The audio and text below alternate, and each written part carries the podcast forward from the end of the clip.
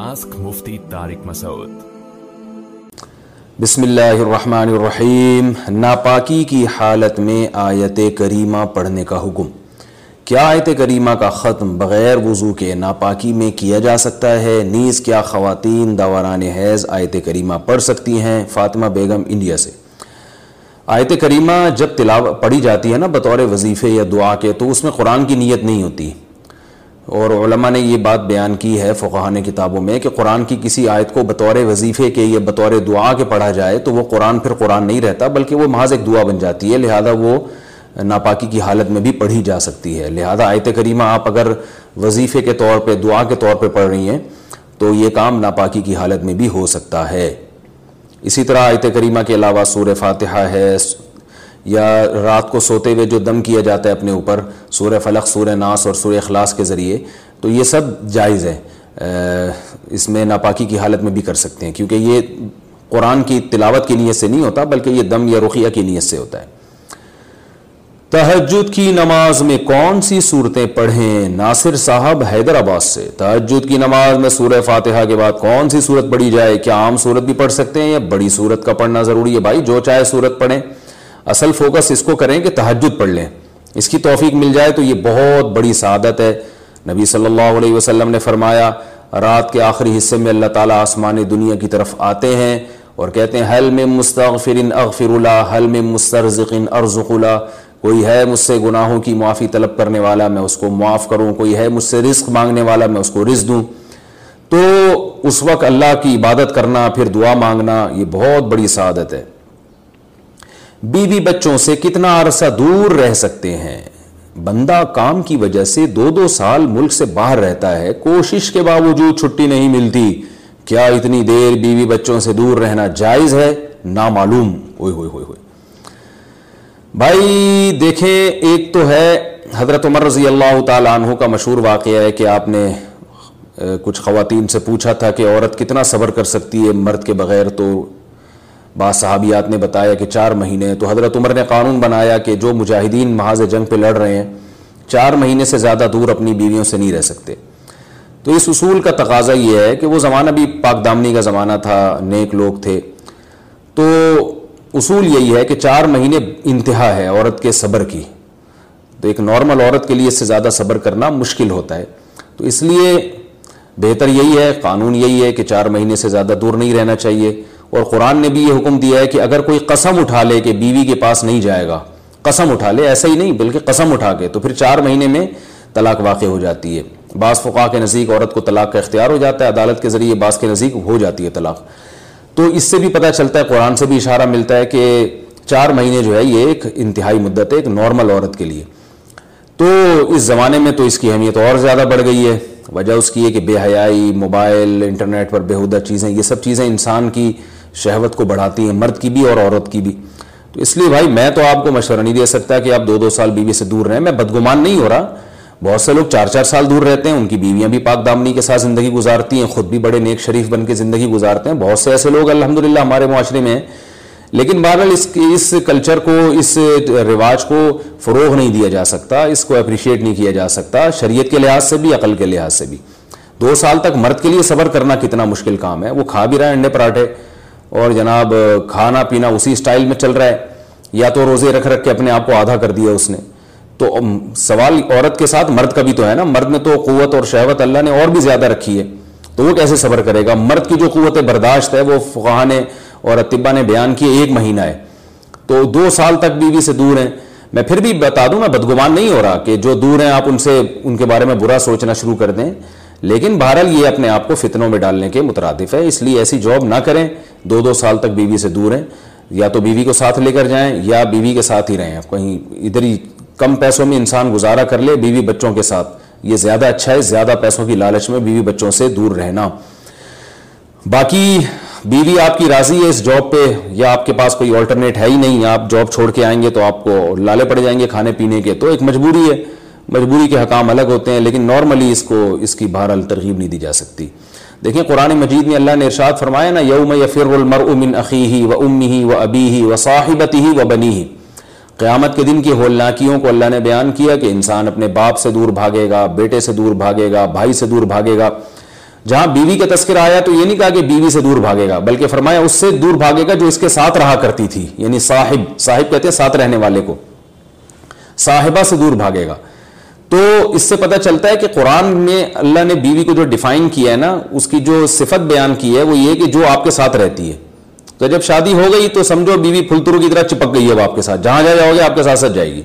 تو قرآن سے بھی اشارہ ملتا ہے کہ بیوی سے ساتھ رہنے کی چیز ہے۔ اب آپ دو دو سال، پھر ایک دفعہ تھوڑی ہوتا ہے کہ دو سال کے لیے چلے گا دو سال بعد واپس آئے۔ جو باہر جاب کرتے ہیں، وہ تو پھر آئے، ایک مہینے بعد پھر دو سال کے لیے چلے گا ان کی تو ساری جوانی باہر ہی گزر جاتی ہے۔ تو اس لیے مجھے یہ بہرحال سمجھ میں نہیں آتا، شریعت کی روح سے یہ پسندیدہ کام نہیں ہے۔ بہت سخت مجبوری ہے تو ایک الگ ہے، الگ بات ہے، لیکن اچھا کام نہیں ہے یہ۔ غربت میں انسان بیوی بچوں کے ساتھ گزارا کر لے، یہ زیادہ بہتر ہے۔ اس دولت سے جس میں انسان بیوی بچوں سے ہی دور ہو۔ کیا کرنا ہے ایسی دولت کا کہ آپ اپنے بیوی بچوں سے گھر بار سے دور ہیں؟ انسان جو شریف آدمی عزت دار آدمی، اس کو تو گھر میں سکون ملتا ہے بھائی۔ ملٹی لیول مارکیٹنگ کا حکم۔ ملٹی لیول مارکیٹنگ جو ہوتی ہے، جسے ہم چین مارکیٹنگ بھی کہتے ہیں، اس میں جو کمائی ہوتی ہے، کیا وہ حلال ہے؟ ہماری کمپنی میں کسی قسم کا سود نہیں لیا جاتا، نہ کسی ممبر سے بھاری بھرکم انویسٹمنٹ کرائی جاتی ہے۔ کسی کو کی فکس سیلری بھی نہیں ہوتی، جتنا آپ اور آپ کی ٹیم مل کر پوائنٹس بناتے ہیں، اتنا کمیشن ملتا ہے، کیا یہ حلال ہے؟ نزت صاحبہ کراچی سے۔ دیکھیں چین مارکیٹنگ کے جہاں تک مجھے معلومات ہے نا، جو میری ریسرچ ہے وہ یہ ہوتا ہے کہ آپ کمپنی کی کوئی پروڈکٹ ہے، وہ بکواتے ہیں۔ اوپن مارکیٹ میں نہیں، بلکہ پانچ یا دس افراد کو آپ نے فروخت کروائی، وہ پھر وہ پانچ یا دس افراد آگے، ان میں سے ہر ایک پانچ یا دس افراد کو فروخت کرتا ہے۔ تو وہ آگے جو فروخت کرے گا، اس کا کمیشن بھی آپ کو ملتا ہے۔ حالانکہ یہ کس بات کا کمیشن آپ کو مل رہا ہے؟ اس میں آپ کی محنت تو ہے نہیں۔ اور وہ پروڈکٹ کی جو ویلیو ہوتی ہے، آپ اس ویلیو سے زیادہ ویلیو پر اس کو خرید رہے ہوتے ہیں۔ اسی لالچ میں کہ آپ جب آگے پانچ کو بکوائیں گے اور وہ پانچ کو پانچ پانچ کو بکوائیں گے تو ان کا کمیشن بھی آپ کو ملے گا۔ تو پوائنٹ اس حساب سے بنتے ہیں، اس پوائنٹ میں آپ کی محنت کا دخل نہیں ہوتا۔ تو اور یہ بھی غرر ہے، قمار کی ایک قسم ہے کہ آپ ایک معمولی چیز زیادہ پیسوں پہ خرید رہے ہیں، اس لالچ میں کہ یہ آگے بھی کئی لوگوں کو بک جائے گی۔ تو اس لیے یہ جائز نہیں ہے۔ اگر اس کے علاوہ کوئی اور کام ہو رہا ہے تو آپ وضاحت سے بتائیں، لیکن چین مارکیٹنگ میں جہاں تک مجھے نالج ہے، اسی طرح سے ہو رہا ہوتا ہے۔ اگر کچھ اور ہے تو آپ کھل کے بتائیے تو پھر اس کے حساب سے جواب دیا جائے گا۔ اچھا بھائی۔ مسبوق امام کے ساتھ سلام پھیر دے تو کیا کرے؟ اگر اگر ہم اثر عشاء کی دوسری رکت میں امام کے ساتھ ملے اور آخر میں غلطی سے امام کے ساتھ سلام پھیر دیا، تو جو پہلی رکت رہ گئی تھی وہ کس طرح ادا کریں گے؟ خان زیب، سومرو ٹنڈو محمد خان۔ بھائی، اگر آپ نے امام کے ساتھ غلطی سے سلام پھیر دیا اور السلام اتنا لفظ آپ کی زبان سے نکل گیا، تو یہ بھی سلام ہی ہے۔ تو اس کا مطلب آپ ایک رکن چھوڑ کر دوسرے رکن میں شفٹ ہو گئے ہیں۔ تو ایسی صورت میں سدا صاحب واجب ہو جاتا ہے۔ کیونکہ آپ کے ذمہ لازم تھا کہ آپ کھڑے ہو جاتے، لیکن آپ نے امام کے ساتھ سلام پھیر دیا۔ اگر صرف گردن موڑی، اس سے کچھ نہیں ہوگا۔ السلام، اتنا لفظ کم از کم زبان سے نکلے۔ تو پھر آپ کھڑے ہو کے باقی نماز ایسے ہی کریں جیسے مسبوق پوری کرتا ہے۔ آخر میں آپ سدا صاحب کر لیں۔ جوتے پہن کر تلاوت قرآن کرنا۔ کیا جوتے پہن کر قرآن مجید کی تلاوت کر سکتے ہیں؟ نیز۔ میں کرسی پر بیٹھ کر تلاوت کرتا ہوں اور میری پاؤں ہلانے کی عادت ہے۔ تلاوت کے دوران اس طرح پاؤں ہلانے میں کوئی حرج تو نہیں ہے اسامہ اکاڑا سے۔ بھائی جان، پاؤں ہلانا ویسے بھی اچھا کام نہیں ہے۔ لہو لہو و لائب اور لایانی کاموں سے ہمارے نبی صلی اللہ علیہ وسلم نے منع کیا۔ یہ ویسے بھی ایک آداب کے خلاف بیٹھے میں بلا وجہ انسان ہل رہا ہے۔ اور قرآن مجید کی تلاوت کے دوران پاؤں ہلانا اور بے ادبی ہے۔ لیکن بہرحال کوئی حلال و حرام سے اس کا تعلق نہیں ہے۔ تلاوت کو فوکس کریں۔ ایسا نہ ہو کہ اس کی وجہ سے تلاوت ہی چھوڑ دیں آپ۔ تو بہتر یہ کہ پاؤں نہ ہلائیں۔ کس عالم کی تفسیر سنیں؟ کیا میں ڈاکٹر اسرار احمد برہوم کی قرآن مجید کی تفسیر سن سکتا ہوں؟ اگر نہیں تو پھر کون سی تفسیر سننا میرے لیے بہتر ہے؟ مصطفیٰ صاحب ممبئی سے۔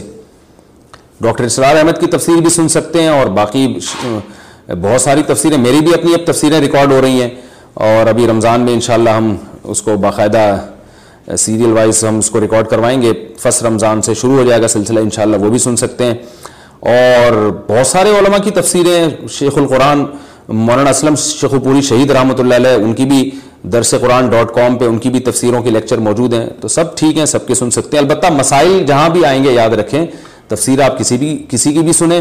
لیکن جب فقہی مسائل کا مسئلہ آئے گا تو پھر یہ مفتیوں سے، علماء سے پوچھنا ضروری ہے۔ باقاعدہ ایسے مفتی جو کسی مستند ادارے سے فارغ ہوں۔ دف والی نعتیں سننا۔ بھائی یہ نکال دو، دف والی نعتیں سننا۔ کون سی عورتیں ڈائریکٹ جنت میں جائیں گی؟ وہی عجیب سوال ہے بھائی۔ حلیمہ صاحبہ لندن سے۔ وہ کون سی چار عورتیں ہیں جو بغیر حساب کتاب کے جنت میں جائیں گی اور اس کا سبب کیا ہوگا؟ دیکھیں، چار نہیں، ایسی بہت ساری عورتیں جنت میں جائیں گی۔ جو جن کے میاں جو ہے وہ ان کے جنتی ہونے کی دعا کرتے ہیں۔ ٹھیک ہے نا، آج کل بہت سے بیچارے مظلوم میاں بھی ہوتے ہیں۔ وہ نہیں چاہتے کہ ان کی بیویاں ان کو جنت میں دوبارہ ملیں۔ تو بہت سے ایسے ظالم میاں ہوتے ہیں۔ جو میاں یہ چاہتے ہیں نا، دیکھیں حدیث میں آتا ہے رسول اللہ صلی اللہ علیہ وسلم نے فرمایا، وہ عورت جنت میں نہیں جا سکتی جس کی موت اس حال میں ہو کہ اس کا شوہر اس سے ناخوش ہو۔ تو اس سے پتہ چلتا ہے کہ وہ عورت جس کا میاں اس سے خوش ہو، وہ انشاءاللہ اللہ سے امید ہے جنت میں جائے گی۔ تو اب ڈائریکٹ جنت کا تو مجھے نہیں پتا، لیکن بہرحال جو شریعت نے کچھ احکام بیان کیے ہیں، وہ پورے کر لیں، ایک شوہر کو خوش کر لیں، پانچ ٹائم نماز پڑھ لیں۔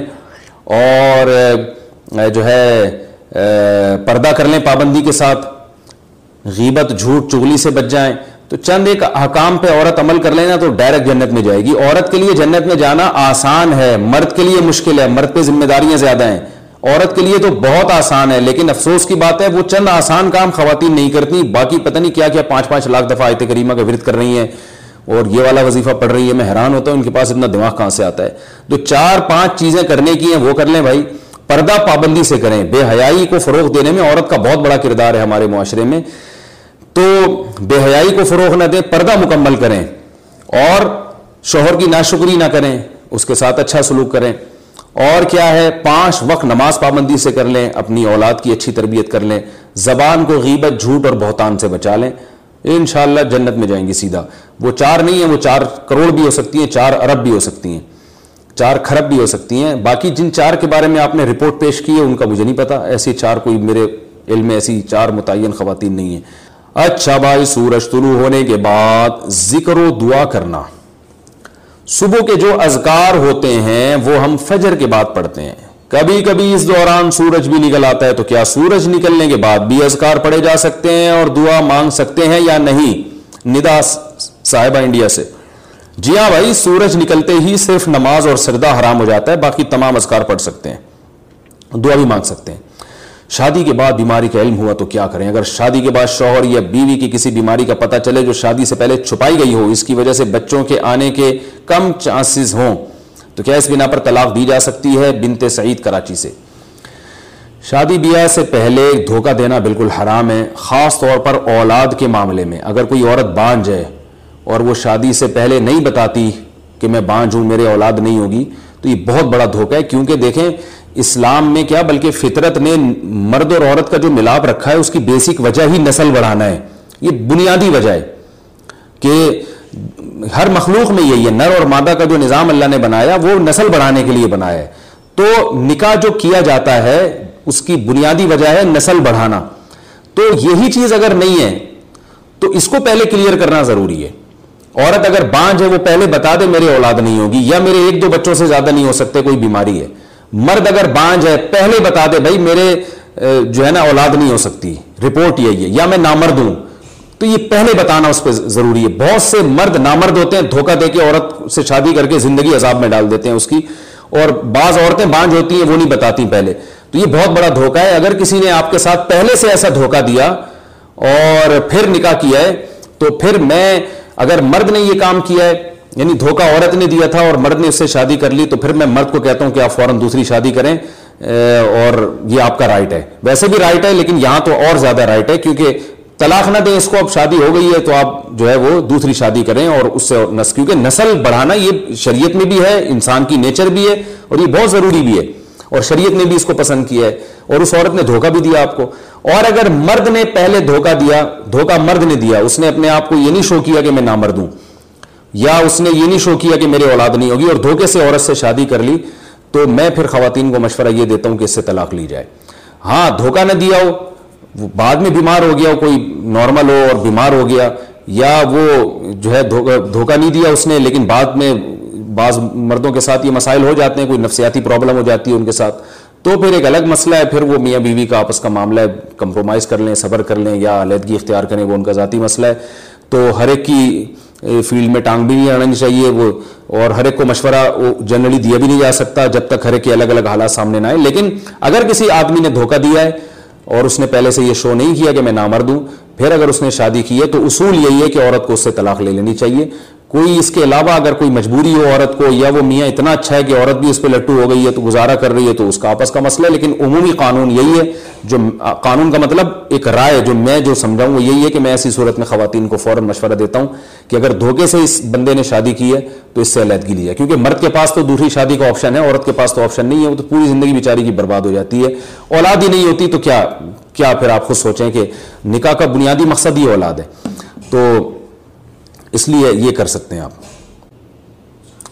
شارٹ کٹ میں قضاء عمری پڑھنے کا طریقہ۔ کیا قضاء عمری میں تیسری اور چوتھی رکت میں سورہ فاتحہ کو چھوڑ سکتے ہیں؟ نیز آخر میں جو درود پڑھتے ہیں، کیا اسے بھی مختصر کر سکتے ہیں مسز شہریار کراچی سے؟ جی ہاں قضاء عمری پڑھنا تو ضروری ہے اور لیکن وطر میں تو تینوں رکتوں میں تلاوت کرنی پڑے گی، لیکن فرض نماز میں تیسری اور چوتھی رکت میں سورہ فاتحہ چھوڑ سکتے ہیں۔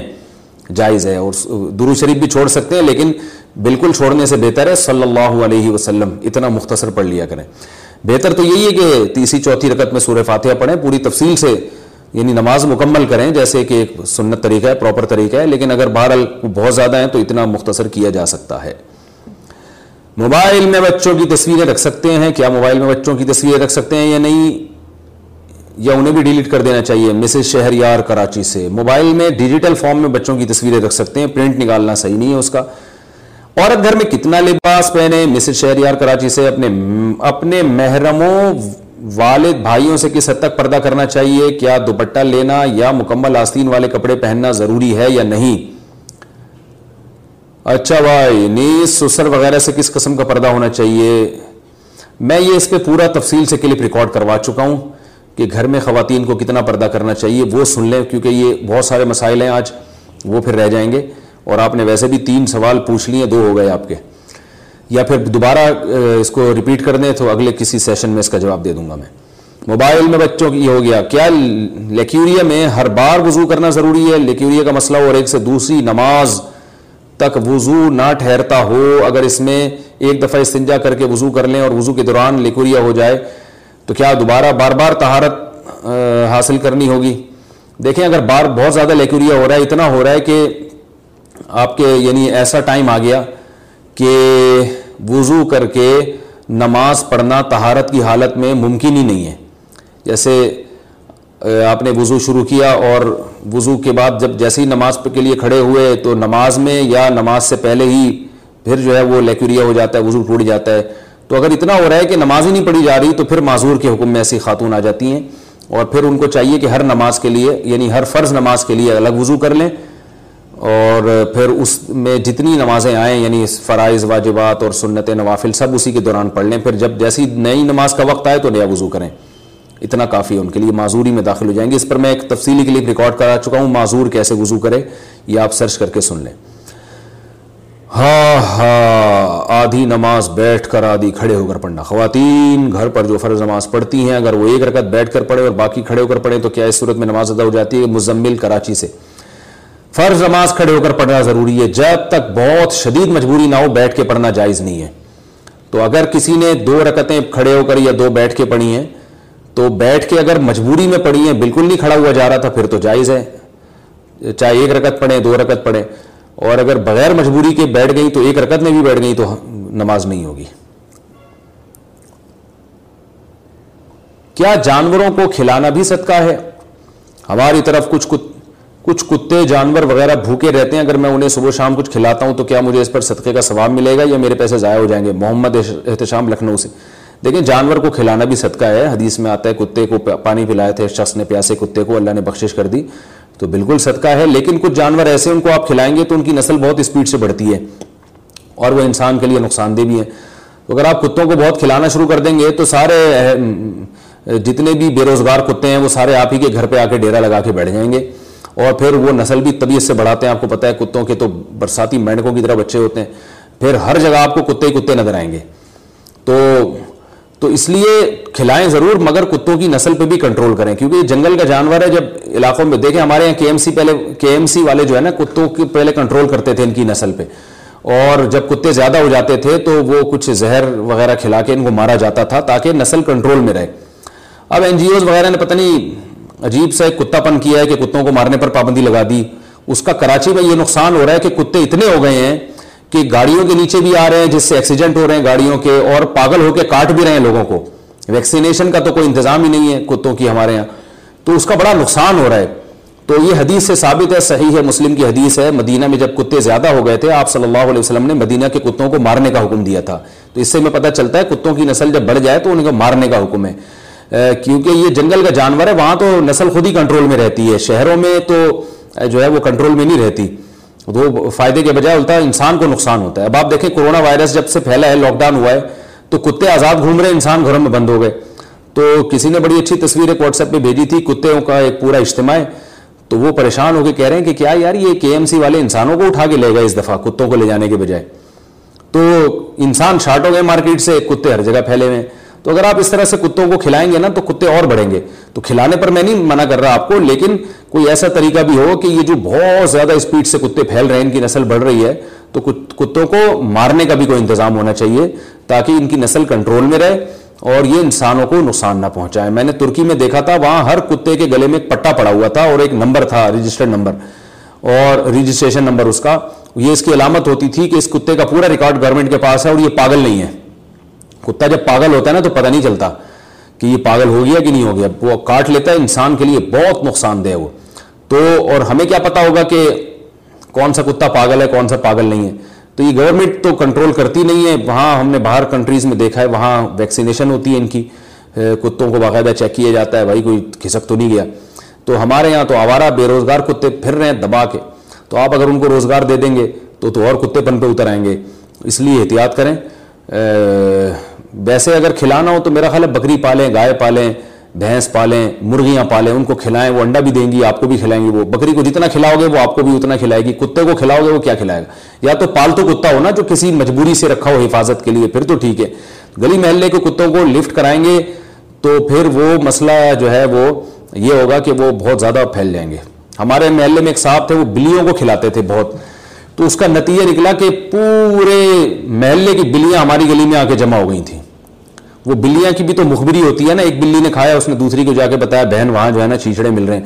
تو وہ ہوتے ہوتے خبر پھیلتی رہی۔ ایک سال میں وہ بھائی پوری ایک بلیوں کی فوج ہماری گلی میں تیار ہو گئی۔ ہم نے کہا، یار، یہ کیا مذاق ہے؟ ٹھیک ہے، دو چار بلیاں ہر گلی میں اچھی لگتی ہیں۔ جانور تو ایک زمین کی رونق ہے مجھے خود بھی جانور پالنے کا شوق ہے۔ ابھی ایک بلی میں نے پالی ہوئی تھی۔ وہ اتنا فری ہو گئی تھی کہ وہ پھر ہمارے لیے ٹینشن بن گئی تھی۔ وہ اتنا فری ہو گئی کہ وہ اس نے تو بغیر پیمپر کے وہ باقی چیزیں بھی شروع کر دی اس نے گھر میں ہی۔ تو پھر ہم اس کو دور کہیں پھکوا کر آئے ہیں، ورنہ بہت پل گئی تھی وہ۔ تو دو چار تو اچھے ہی لگتے ہیں جانور گلی میں، لیکن بہت زیادہ ہو جائیں تو پھر وہ نقصان کا سبب بنتے ہیں۔ تو ہم نے بھی ان صاحب سے کہا، یار، یہ بلیوں کو جتنا پروٹوکول آپ دے رہے ہیں۔ تو پورے محلے کی بلیاں ہمارے محلے میں، پھر ان کو گوشت کھلا کھلا کے ایسا خونخوار بنا دیا کہ وہ مرغیوں پہ بھی ہم، جس دن وہ بزرگ نہیں آتے چیچڑے لے کے، تو اس دن پھر وہ دوسروں کے چیچڑے بنانا شروع کر دیے ان بلیوں نے۔ وہ ہماری مرغی کھا گئی تو جانوروں کو کھلائیں، مگر ان تمام چیزوں کو مد نظر رکھ کر۔ بعض لوگ چیلوں کو کھلانا شروع کر دیتے ہیں۔ بھائی، چیل تو انسان کے لیے نقصان دہ جانور ہے۔ تو چیلوں کو آپ گوشت ڈالو گے، چیل تو خونخوار جانور ہے۔ وہ ساری چیلیں آپ کے محلے میں جمع ہو جائیں گی، پھر کوئی گوشت نہیں لے جا سکتا۔ میں ایک دفعہ گوشت شاپر میں لے کر آ رہا تھا، تو ایک فضائی حملہ ہوا۔ میں حیران یہ گوشت گیا کہاں سے؟ پتا چلا پوری بوٹیاں جو ہے نا وہ محلے میں گلی میں پھیل گئی ہیں۔ پتا چلا کہ ایک چیل نے وہ پیچھے سے آئی ہے اور ایسے جیٹ طیارے کی طرح اس نے حملہ کر کے تھیلی پہ چونچ ماری۔ تو اسی وجہ سے جو ہے حالت احرام میں بھی چیل کو مارنے کی اجازت ہے، کیونکہ یہ انسان کے لیے نقصان دہ جانور ہے۔ کیا جوائنٹ فیملی سے علیحدہ ہونا قطع رحمی ہے؟ اگر میاں بیوی جوائنٹ فیملی میں رہتے ہوں، پھر حالات کی وجہ سے الگ ہوں۔ تو جیسا کہ حدیث میں وارد ہے کہ قطع تعلق کرنے والا جنت میں نہیں جائے گا، تو اس بارے میں کیا حکم ہے؟ نہیں جوائنٹ فیملی سے میاں بیوی کا الگ ہونا، یہ کوئی قطع رحمی میں نہیں آتا۔ وہ تو انسانی فطرت ہے۔ دیکھیں، اگر الگ نہ ہوتے تو آدم علیہ السلام اور حضرت ہوا جہاں پیدا ہوئے تھے، ہم بھی وہیں رہتے آج۔ تو ظاہر ہے، بچے بڑے ہوتے گئے، آدم علیہ السلام کے شادیاں کر کے الگ ہوتے گئے، تو پوری دنیا آباد ہو گئی، اتنے بڑے بڑے ملک آباد ہو گئے۔ ورنہ تو سارے وہیں گھس گھس کے رہ رہے ہوتے، ابھی تک آدم علیہ السلام کے گھر میں ہی۔ سوچو کہ چھ ارب انسان ایک ہی بنگلے میں رہتے، کتنی بڑی ٹینشن ہوتی۔ جو الگ ہوتا ہے اس کو ہم تانا دیتے ہیں کہ تم جوائنٹ فیملی سے الگ ہو رہے ہو، تم رشتے داری توڑ رہے ہو۔ تو یہ انسانی نیچر ہے، جب شادی ہوتی ہے، بچے ہوتے ہیں، الگ ہو جاتا ہے، آبادی بڑھتی ہے۔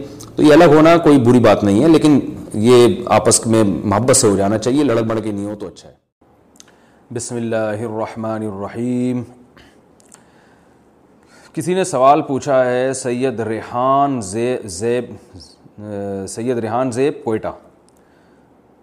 تھوڑا ہمارا مسائل کا ناغہ ہو گیا تھا، رمضان کی وجہ سے میں تھوڑا مصروف ہو گیا تھا، تو آج دوبارہ ہم آغاز کرتے ہیں۔ اور انشاءاللہ اب کوشش کریں گے، جو دن ہیں چینل پہ مسائل چلنے کے، جو ٹائم پہلے سے چلا آ رہا ہے، اس کی ہم پابندی کریں۔ پہلا سوال ہے جی مسجد میں اگر ایس او پی پر عمل نہ ہو تو نماز کہاں پڑھیں؟ ان کا مطلب پتہ نہیں کیا ہے۔ سوال سے آگے جو انہوں نے پوچھا ہے، اس سے پتہ چل رہا ہے کہ مسجد میں اگر آج کل جو وائرس پھیلا ہوا ہے اور احتیاط پر عمل نہ ہو لوگ فاصلے سے کھڑے نہ ہو رہے ہوں اور مل مل کے کھڑے ہو رہے ہوں، تو پھر کیا کریں؟ اگر کسی علاقے میں آس پاس کی تمام مساجد میں کرونا وائرس کے سلسلے میں باجماعت نمازوں کے دوران بیان کردہ احتیاطی تدابیر پر عمل نہ کیا جاتا ہو، تو کیا یہ صورتحال جماعت چھوڑنے کا عذر بن سکتی ہے؟ جناب سید ریحان صاحب، علماء کا جو مشترکہ اعلامیہ سامنے آیا ہے، ڈاکٹروں سے مشورے کے بعد بہت غور و خوض کے بعد اس میں یہی سجش سجیشن دی گئی ہے کہ احتیاطی تدابیر پر عمل کے ساتھ مسجد میں حاضری ہو۔ تو اگر کسی مسجد میں احتیاطی تدابیر پر عمل نہیں ہو رہا، تو ہماری رائے یہی ہے کہ ایسی صورت میں گھر میں نماز پڑھنا، مسجد میں نماز پڑھنے سے ان حالات میں افضل ہے۔ کیونکہ اس پہ کئی دفعہ ڈاکٹروں کی اور رپورٹ پیش کی جا چکی ہے کہ یہ وائرس جو ہے نا، ایک آدمی سے کئی آدمیوں کو لگ رہا ہے۔ اب اس میں بار بار ایک ہی بات کو رپیٹ کرنا بھی اچھا نہیں لگتا۔ تو کئی اس پہ کلپ ریکارڈ کروا چکا ہوں میں۔ کسی کو اس پر اعتماد ہے تو عمل کرے، نہیں تو جس مفتی کی بات پر اعتماد ہے وہی پھر اس کی بات پر عمل کرنا چاہیے۔ شوگر کے مریض کے لیے رمضان کے روزے کا حکم۔ فیصل قریشی شکارپور سے، اگر شوگر کا مریض رمضان کے روزے نہ رکھ سکے تو کیا وہ فدیہ دے سکتا ہے؟ ہاں واقعی اگر شوگر کی وجہ سے نہیں رکھ پا رہا ہے تو پہلے تو اس پر لازم ہے کہ وہ سردیوں میں اگر رکھ سکتا ہے تو قضا سردیوں میں کرے۔ یاد رکھیں، فدیہ اس پر ہوتا ہے جو ساری زندگی روزہ نہ رکھ سکے۔ اگر آپ سردیوں میں روزے رکھ سکتے ہیں کنٹینیو نہیں رکھ سکتے، ایک ایک روزہ چھوڑ کے ایک روزہ رکھا، اس طرح سے رکھ سکتے ہیں، تو روزے میں اصل یہی ہے کہ آپ کو قضا رکھنی پڑے گی۔ اور اگر قضا کی آپ میں طاقت ہی نہیں ہے قضا بھی نہیں کر سکتے، پھر آپ فدیہ دے سکتے ہیں شوگر کے مریض، کیونکہ ایک دم شوگر ڈاؤن ہو جاتا ہے اور مسئلہ کھڑا یعنی اس میں موت کا خطرہ ہوتا ہے۔ شوگر ڈاؤن ہو جاتی ہے۔ رقم محفوظ کرنے کے لیے پلاٹ لیا ہو تو زکوٰۃ کا حکم۔ اگر پلاٹ یا زمین اس لیے لی ہے کہ رقم محفوظ ہو جائے، تو اس صورت میں کیا اس پر زکوٰۃ واجب ہوگی یا نہیں؟ عبد الحفیظ کند کوٹ سے۔ دیکھیں، جو پلاٹ لیا جاتا ہے نا، رقم کو محفوظ کرنے کے لیے، اس پلاٹ میں نیت یہ ہوتی ہے کہ جب ضرورت ہوگی پلاٹ بیچ دیں گے۔ تو وہ تجارتی پلاٹ ہی ہے یعنی وہ ایسا پلاٹ ہے جو آپ نے بیچنے کے لیے خریدا ہے۔ تو اس لیے اس پر زکوٰۃ واجب ہے۔ اگر بیچنے کے لیے نہیں خریدا، بلکہ آپ نے خریدا ہے کہ بھائی میرے پاس ایک انویسٹمنٹ ہوگی تو میں بعد میں جو ہے اس میں گھر بھی بنا لوں گا اور خیال ہوا تو چلو میں کرائے پہ دے دوں گا زرعی زمین ہے تو اگا لوں گا۔ اور پھر یہ بھی ایک آپشن تھا، دماغ کے کسی کھانچے میں تھا کہ یار کسی کام نہیں آیا تو چلو بیچ دیں گے۔ تو اگر اس طرح کا ڈاؤٹ تھا تو پھر اس پہ زکوٰۃ واجب نہیں ہے۔ لیکن اگر یہ تھا کہ ابھی خرید لیتا ہوں، بعد میں جب قیمت بڑھی تو بیچ دوں گا، تو کیش اماؤنٹ گھر میں رکھنے سے بہتر ہے پلاٹ خرید کے رکھو۔ تو یہ نیت تھی، تو پھر اس پہ زکوٰۃ واجب ہے۔ صدقہ فطر کی ادائیگی کا وقت کیا ہے؟ کیا صدقہ فطر رمضان سے پہلے یا رمضان کے پہلے اشرے میں دے سکتے ہیں؟ احمد نواز اٹک سے جی ہاں رمضان سے پہلے بھی دے سکتے ہیں، رمضان کے پہلے اشرے میں بھی دے سکتے ہیں۔ عید سے پہلے پہلے دینا بہتر ہے۔ عید کی نماز سے پہلے۔ گھر میں حافظ نہ ہو تو تراوی کیسے پڑھیں؟ گھر میں کوئی حافظ قرآن نہ ہو تو تراوی کس طرح پڑھی جائے عبدالسمد کینیڈا سے؟ بھائی علم طرح سے پڑھ لیں، چھوٹی صورتوں سے پڑھ لیں، سورہ یاسین یاد ہے تو وہ پڑھ لیں، کسی بھی طرح سے پڑھ لیں۔ حاملہ عورت کے لیے روزہ رکھنے کا حکم، کیا حاملہ عورت رمضان المبارک کے روزے رکھ سکتی ہے؟ جبکہ طبیعت خراب ہونے کا شدید اندیشہ ہو، محمد ہارون الرشید یو پی سے۔ اگر غالب گمان ہے کہ حاملہ عورت نے روزہ رکھا تو واقعی اس کی طبیعت خراب ہوگی، یہ یہ زیادہ تر دماغ اسی طرف جا رہا ہے، تو پھر حاملہ عورت روزہ چھوڑ سکتی ہے۔ اور لیکن نارملی ایسا ہوتا نہیں ہے، اس لیے یہ کہنا کہ جو بھی جس خاتون کو بھی پریگنینسی ہے وہ روزہ چھوڑ سکتی ہیں، یہ غلط ہے۔ اگر اس پریگنینسی میں روزہ رکھنے سے باقاعدہ نقصان ہو رہا ہے یا ہونے کا غالب گمان ہے تو پھر تو روزہ چھوڑا جا سکتا ہے۔ ادروائز روزہ نہیں چھوڑا جا سکتا۔ اور یہ ڈاکٹر بتا سکتے ہیں زیادہ اچھا کہ ان کو روزہ رکھنے سے نقصان ہوگا کہ نہیں ہوگا۔ اور ڈاکٹروں میں بھی ایک دو، ایک ڈاکٹر سے نہیں پوچھنا چاہیے، ایک دو دو تین ڈاکٹروں کی رائے لے لینی چاہیے۔ زکوٰۃ میں سونے کی کون سی قیمت کا اعتبار ہوگا؟ زکوٰۃ کس قیمت کے اعتبار سے دینی چاہیے؟ جس قیمت میں ہم سونار سے سونا خریدتے ہیں یا جس قیمت پر ہم سونار کو واپس بیچتے ہیں؟ بنت عبید اللہ انڈیا سے۔ زکوٰۃ کسی چیز کی جو ریسیل ویلیو ہے نا، اس پر ہوتی ہے۔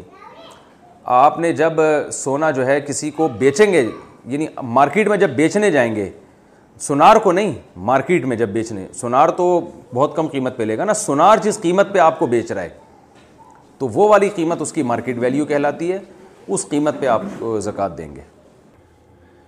کیا وبا میں مرنے سے حقوق العباد معاف ہو جائیں گے؟ میں نے سنا ہے کہ موجودہ وبا سے جو لوگ مر جاتے ہیں وہ شہید ہوتے ہیں۔ اگر ایسا شخص حقوق العباد میں کوتاہی کا مرتکب ہو، تو اس کے ساتھ آخرت میں کیا معاملہ ہوگا؟ عادل شہزاد، سعودی عرب۔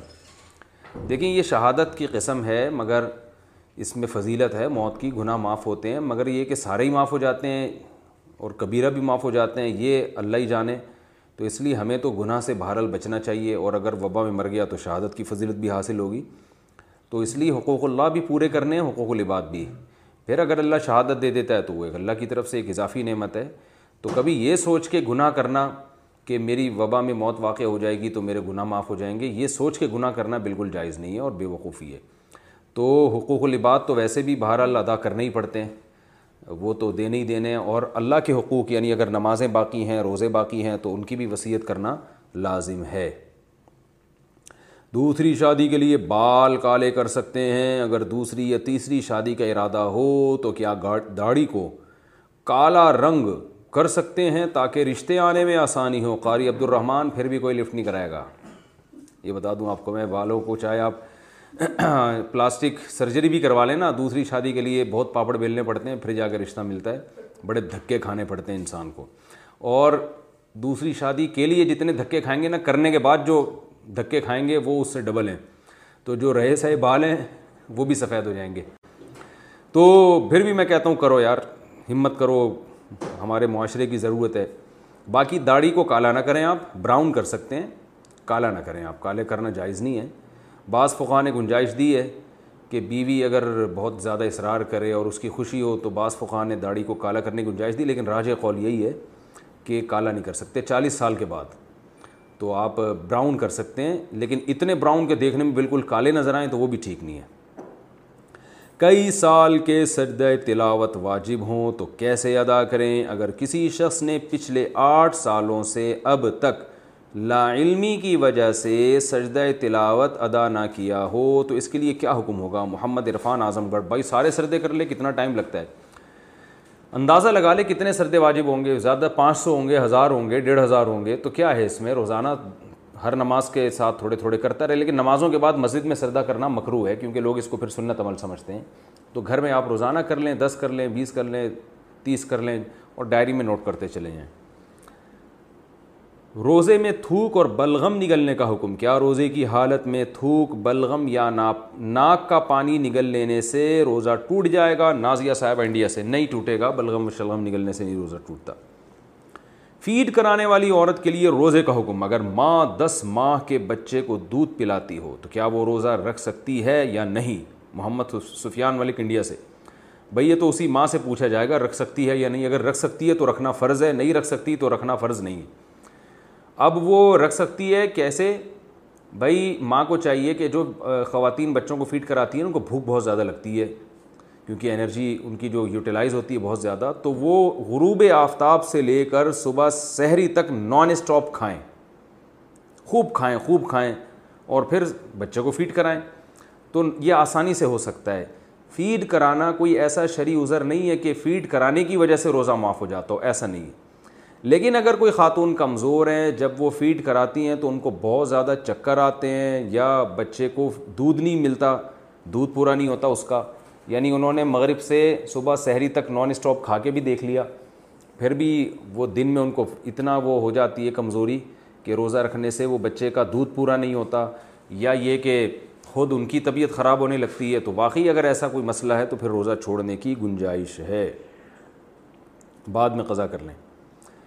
ایک ماہ بعد کا چیک زکوٰۃ میں شامل کیا جائے گا۔ اگر کسی شخص کو ایک مہینے بعد کا چیک ملا ہو، لیکن اس کی زکوٰۃ کی تاریخ آج کی ہو، تو وہ چیک کو زکوٰۃ میں شامل کریں گے یا نہیں؟ محمد الیاس ابو زیبی سے۔ اگر اس نے کسی کو قرضہ دیا ہوا تھا اور قرضہ، تو پھر وہ جس نے قرضہ واپس کرنا ہے، اس نے ایک مہینے بعد کا چیک دے دیا، تو زکوٰۃ آپ پر واجب ہو جائے گی۔ کیونکہ وہ قرضہ تو آپ جب چاہیں وصول کر سکتے ہیں۔ وہ الگ بات ہے، پھر آپ نے اپنی مرضی سے اس کو ایک مہینے بعد کا چیک دے دیا۔ یعنی چیک لے لیا آپ نے تو بھی، کیونکہ رقم بہرحال وہ آپ کی ہے، اس لیے زکوٰۃ آپ پر واجب ہوگی۔ کتنی رقم پر زکوٰۃ واجب ہے؟ ظاہر شاہ چار سدا سے پوچھتے ہیں، آج کل کتنی رقم پاس ہو تو زکوٰۃ ادا کرنا فرض ہے؟ ساڑھے باون تولہ چاندی کے برابر رقم ہو، جو چالیس سے پچاس ہزار کے درمیان چلتی ہے۔ نیٹ پہ لکھ کے دیکھ لیں، ساڑھے باون تولہ چاندی کی آج کیا قیمت ہے؟ تو اتنی رقم پہ زکوٰۃ واجب ہو جاتی ہے۔ اس پر میں نے پوری ڈیٹیل سے مسئلہ ریکارڈ کروایا ہے۔ میری ایک یعنی انٹرنیٹ پہ آپ لکھیں گے، مفتی طارق مسعود زکوٰۃ کے مسائل تو ایک آڈیو بیان ہے بہت تفصیل سے، وہ سن لیں تو بہت زیادہ ثواب ملے گا۔ رمضان کی مبارکباد دینا کیسا ہے؟ رمضان کی مبارکباد دینا شران کیسا ہے؟ جمال الدین، مبارکباد اصل میں ایک دعا ہے کہ اللہ برکت دے۔ تو اس نیت سے اگر کوئی کہہ دیتا ہے رمضان میں اللہ آپ کو برکت دے، مبارک ہو، تو ٹھیک ہے، کوئی حرج نہیں ہے۔ لیکن اسلاف سے ثابت بہرحال نہیں ہے یہ۔ آذان کے دوران سحری کھا سکتے ہیں، کیا سحری عین اذان کے وقت پانی، کیا سحری میں عین اذان کے وقت پانی پی سکتے ہیں؟ اگر نہیں تو کتنی دیر پہلے کھانا پینا چھوڑ دینا چاہیے، محمد سعودی عرب سے۔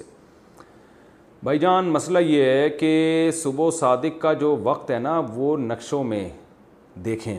آج کل اپلیکیشن ڈاؤن لوڈ کر لیں آپ کہ جہاں آپ رہتے ہیں، وہاں صبح صادق کا وقت کیا اس نقشے سے پہلے آپ نے سحری بند کرنی ہے۔ اس نقشے میں جو ٹائم لکھا ہے۔ اذانوں کا اعتبار نہیں ہے اذانیں بعض دفعہ جلدی ہو جاتی ہیں، بعض دفعہ لیٹ ہوتی ہیں۔ تو اس لیے اذان پر آپ اعتماد نہیں کر سکتے۔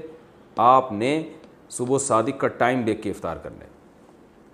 حیض کے دوران روزہ رکھنا کیسا ہے؟ اگر عورتیں حیض کے دوران روزہ رکھ سکتی ہیں یا نہیں؟ کیا حدیث میں آپ صلی اللہ علیہ وسلم نے اس سے منع کیا ہے؟ فرید اللہ خان جی بالکل منع کیا اس پر امت کا اجماع ہے کہ عورت حالت حیض میں روزہ نہیں رکھ سکتی۔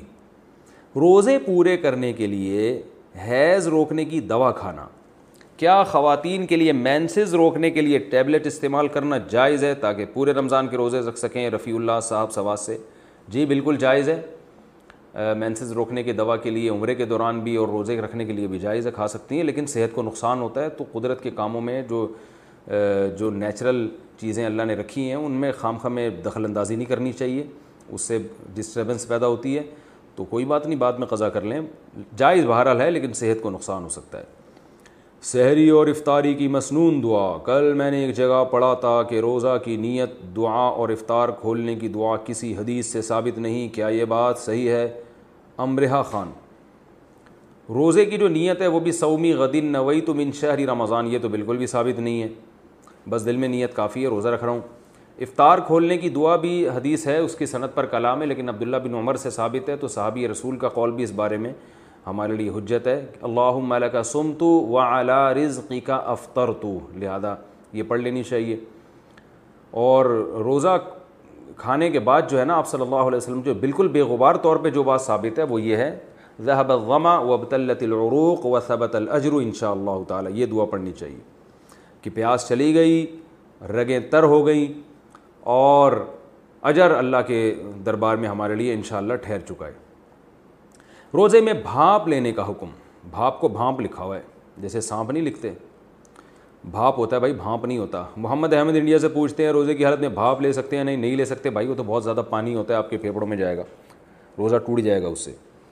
کان میں دوا ڈالنے سے روزہ ٹوٹ جائے گا۔ محمد ذیشان دہلی سے کیا روزے کے دوران کان میں دوا ڈال سکتے ہیں؟ روزے کے دوران کان میں دوا ڈالنے سے قدیم فقہ نے منع کیا ہے کیونکہ اس زمانے کے طبیبوں کا خیال یہ تھا کہ کان کا ڈائریکٹ راستہ دماغ کی طرف یا میدے کی طرف جاتا ہے۔ تو ہم جو چیز کان میں ڈالتے ہیں دماغ میں پہنچ جاتی ہے۔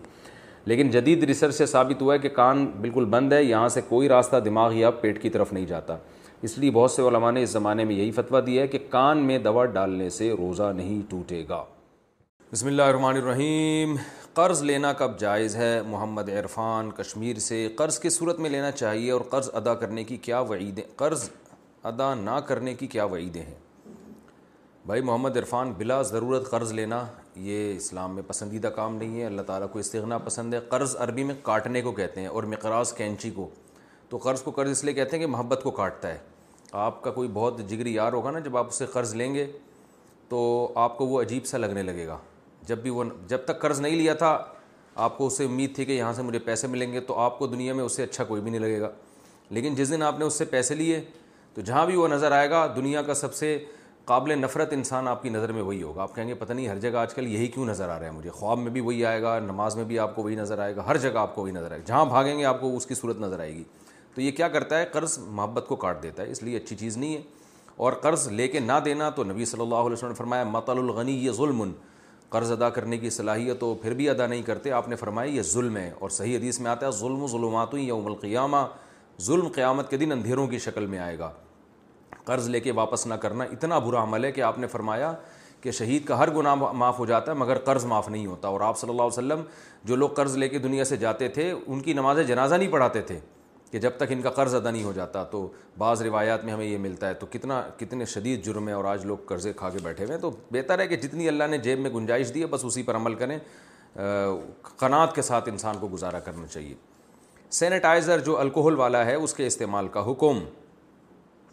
آج کل سینیٹائزر استعمال کرنے پر زور دیا جا رہا ہے، لیکن اس میں تقریباً پچاس فیصد الکوہل شامل ہوتی ہے تو شرح لحاظ سے اس کے استعمال کا حکم کیا جائز ہے؟ یہ جو الکوہل استعمال ہوتی ہے نا جو کھجور انگور کی شراب کے علاوہ جو الکوہل ہوتی ہے یعنی کھجور انگور کے علاوہ جو الکوہل ہوتی ہے، تو وہ الکوہل کا خارجی استعمال جائز ہے۔ تو آج کل الکوہل کھجور انگور سے نہیں بنتی۔ تو اس لیے یہ جائز ہے، اس کا خارجی استعمال۔ کھاتا تو ویسے بھی کوئی نہیں ہے اس کو۔ سحری کے وقت حالت جنابت ہو تو روزے کا ہوگا مگر کسی پر غسل فرض ہو اور وہ سحری کے وقت گلے اور ناک میں پانی ڈالے اور غسل دس بجے یا دوپہر میں کرے، تو کیا یہ صحیح ہے؟ اس سے روزے پر تو کوئی فرق نہیں پڑے گا۔ محمد آفاق کو ہاٹ نہیں روزے پر کوئی فرق نہیں پڑے گا۔ حالت جنابت میں بھی روزہ ہو جاتا ہے، لیکن نماز نہیں ہوتی۔ تو اس شخص کو کبیرہ گناہ ہے، نماز فجر کی نماز جو اس نے چھوڑی ہے۔ تو اس لیے یہ کہ ناک میں پانی اس وقت ڈال رہا ہے، دس بجے نہا رہا ہے، یہ کوئی سمجھ میں آنے والی بات نہیں ہے۔ تو بے شک آپ سحری کر لیں، اور سحری کرنے کے بعد روزے کی نیت کر لیں۔ پھر فجر کی نماز پڑھنے سے پہلے آپ مکمل غسل کریں اور نماز پڑھیں۔ ترابی کی چار رکت کے بعد کون سی دعا پڑھیں؟ اگر اکثر مساجد میں چار رکت کے بعد تسبیح تراوی پڑھی جاتی ہے، کیا یہ پڑھنا مسنون ہے یا کوئی بھی ذکر کر سکتے ہیں؟ محمد غیاث الحق ٹیکسلا سے۔ چار رکت کے بعد یہ جو تراوی کی مخصوص دعا ہے، وہ مجھے تو یاد بھی نہیں ہے۔ کیونکہ ثابت ہی نہیں ہے، تو ہم نے یاد بھی نہیں کیا۔ وہ ذیل جبروت والملکوت، اس طرح کے کچھ الفاظ پڑھتے ہیں لوگ۔ تو یہ کسی بھی حدیث سے ثابت نہیں ہے۔ تو کوئی بھی ذکر کیا جا سکتا ہے۔ چپ بھی بیٹھا جا سکتا ہے۔ اسلاف سے یہ بات ثابت ہے کہ وہ چار رکتوں کے بعد تھوڑا آرام کیا کرتے تھے، وقفہ کیا کرتے تھے، اس وقفے میں آپ کچھ بھی کر سکتے ہیں۔ روزے میں خون ٹیسٹ ٹیسٹ کرانے کا حکم، کیا روزے کی حالت میں خون عطیہ کر سکتے ہیں؟ نیز کسی بیماری کی وجہ سے لیبارٹری ٹیسٹ کے لیے خون، لیبارٹری ٹیسٹ کے لیے خون دے سکتے ہیں انجم نذیر۔ روزے میں خون لگوا بھی سکتے ہیں، دے بھی سکتے ہیں، اس سے روزہ نہیں ٹوٹتا۔ روزے میں سرما تیل اور خوشبو کا استعمال، کیا روزے کی حالت میں سرما تیل اور خوشبو استعمال کر سکتے ہیں؟ جی ہاں بھائی، کر سکتے ہیں۔ شی، یہ کس نے پوچھا؟ شیز امیر نے، شیز امیر ہے، پتہ نہیں، شیز امیر ہے۔ روزے میں مسواک کرنا جائز ہے، روزے کی حالت میں مسواک کرنا جائز ہے، ساجد خان بنو۔ جی ہاں روزے کی حالت میں مسواک کر سکتے ہیں اور روزے کی حالت میں مسواک کے دوران غلطی سے اگر مسواک کا جو ریشہ ہے وہ حلق میں چلا بھی جائے تو بھی روزہ نہیں ٹوٹتا احتیاط کرنی چاہیے، لیکن اگر چلا بھی گئے تو روزہ نہیں ٹوٹتا کیا ٹوتھ پیسٹ کرنے سے روزہ ٹوٹ جاتا ہے؟ طاہر انصاری پیرس سے پوچھتے ہیں، ٹوتھ پیسٹ کرنے کی وجہ سے روزہ تو نہیں ٹوٹے گا؟ نہیں ٹوٹے گا، لیکن ٹوتھ پیسٹ کرنا مکرو ہے کیونکہ اس میں اس بات کا قوی خطرہ ہوتا ہے کہ یہ جھاگ آپ کے جو ہے نا، حلق تک پہنچ جائے، اس لیے ٹوتھ پیسٹ نہیں کرنا چاہیے، لیکن روزہ نہیں ٹوٹے گا۔ بیوی صاحب نصاب ہو تو شوہر پر زکوٰۃ فرض ہوگی، محمد شاہد دہلی سے۔ میرے پاس صرف دس ہزار روپے ہیں، جبکہ میری بیوی کے پاس اتنا زیور ہے جو صاحب نصاب کے برابر ہے، تو مجھ پر بھی زکوٰۃ ہوگی یا صرف بیوی پر ہوگی؟ بھائی جان، آپ کی بیوی پر زکوٰۃ ہوگی، آپ پر نہیں ہوگی۔ اور بیگم صاحبہ کہتی ہیں، میں کہاں سے دوں؟ تو ان سے کہیں کہ پورے سال اپنی جیب خرچی سے جمع کیا کریں۔ اپنی ذمہ داری پر یہ بات کہیے گا آپ۔ یتیم بچے مالدار ہوں تو زکوٰۃ کا حکم اگر یتیم بچے صاحب نصاب ہوں تو کیا ان پر زکوٰۃ فرض ہوگی؟ سبقین ستی۔ بھائی، یتیم بچے جو نابالغ ہیں، ظاہر ہے یتیم نابالغ ہی ہوتے ہیں، جو نابالغ بچے ہیں ان پر زکوٰۃ نہیں ہوتی، نہ لڑکی پر نہ لڑکے پر۔ زکوٰۃ صرف بالغوں پہ فرض ہے۔ تو چاہے وہ کتنے ہی مالدار ہوں، ان پہ زکوٰۃ فرض نہیں ہوتی۔ سیدہ لڑکی نے غیر سید سے شادی کر لی۔ سدرا ساہیوال، کیا سیدہ لڑکی کا نکاح ولی کی اجازت کے بغیر غیر سید سے جائز ہے یا نہیں؟ اگر ایسی صورت میں ولی نکاح قبول کرنے سے انکار کر دے تو کیا حکم ہے؟ حدیث میں آتا ہے کہ نکاح بغیر ولی کے نہیں ہوتا۔ اس پر جو دوسرے احادیث کے پیش نظر، اس اس پر میں تفصیلی بیان کر چکا ہوں۔ کہ احناف کے ہاں بغیر ولی کی اجازت کے بھی نکاح ہو جاتا ہے۔ اس پر دونوں طرف احادیث ہیں اور قرآن آیات ہیں۔ تو احناف کا اس بارے میں مسلک بہت مضبوط ہے۔ قرآن سے بھی پتہ چلتا ہے اور بہت سی حدیث سے بھی کہ ولی کی اجازت کے بغیر بھی نکاح ہو جاتا ہے۔ تو یہ جو حدیث ہے کہ نبی نے فرمایا نکاح ولی کی اجازت کے بغیر نہیں ہوتا، تو حنفیہ کے نزدیک یہ حدیث اس صورت میں ہے کہ وہ لڑکی غیر کفو میں نکاح کرے یعنی اپنے ہم پلہ میں نکاح نہ کرے، اپنے کمتر میں کرے۔ تو ایسی صورت میں ولی کی اجازت کے بغیر نکاح نہیں ہوتا۔ اس پر تمام دلائل جو ہیں وہ جمع ہو جاتے ہیں۔ ہر طرح کے دلائل کو سامنے رکھیں گے سارے دلائل میں تدبیق کی یہ صورت بنتی ہے۔ وہ دلائل میں بھی میں پہلے ریکارڈ کرا چکا ہوں اور دوبارہ موقع ملا تو دوبارہ مزید تفصیل سے انشاءاللہ ریکارڈ کرا دوں گا۔ تو اب چونکہ غیر سید لڑکا جو ہے وہ سید لڑکی کا کفو نہیں ہے، تو اس لیے سید لڑکی کا نکاح ولی کی اجازت کے ساتھ تو ہو سکتا ہے، ولی کی اجازت کے بغیر نہیں ہو سکتا۔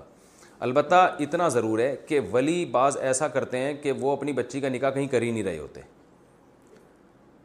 نہ سید سے، نہ غیر سید سے، نہ اچھے سے، نہ خراب سے کہیں کر ہی نہیں رہے ہوتے۔ لڑکیوں کو گھر میں بٹھا کے رکھا ہوا ہوتا ہے۔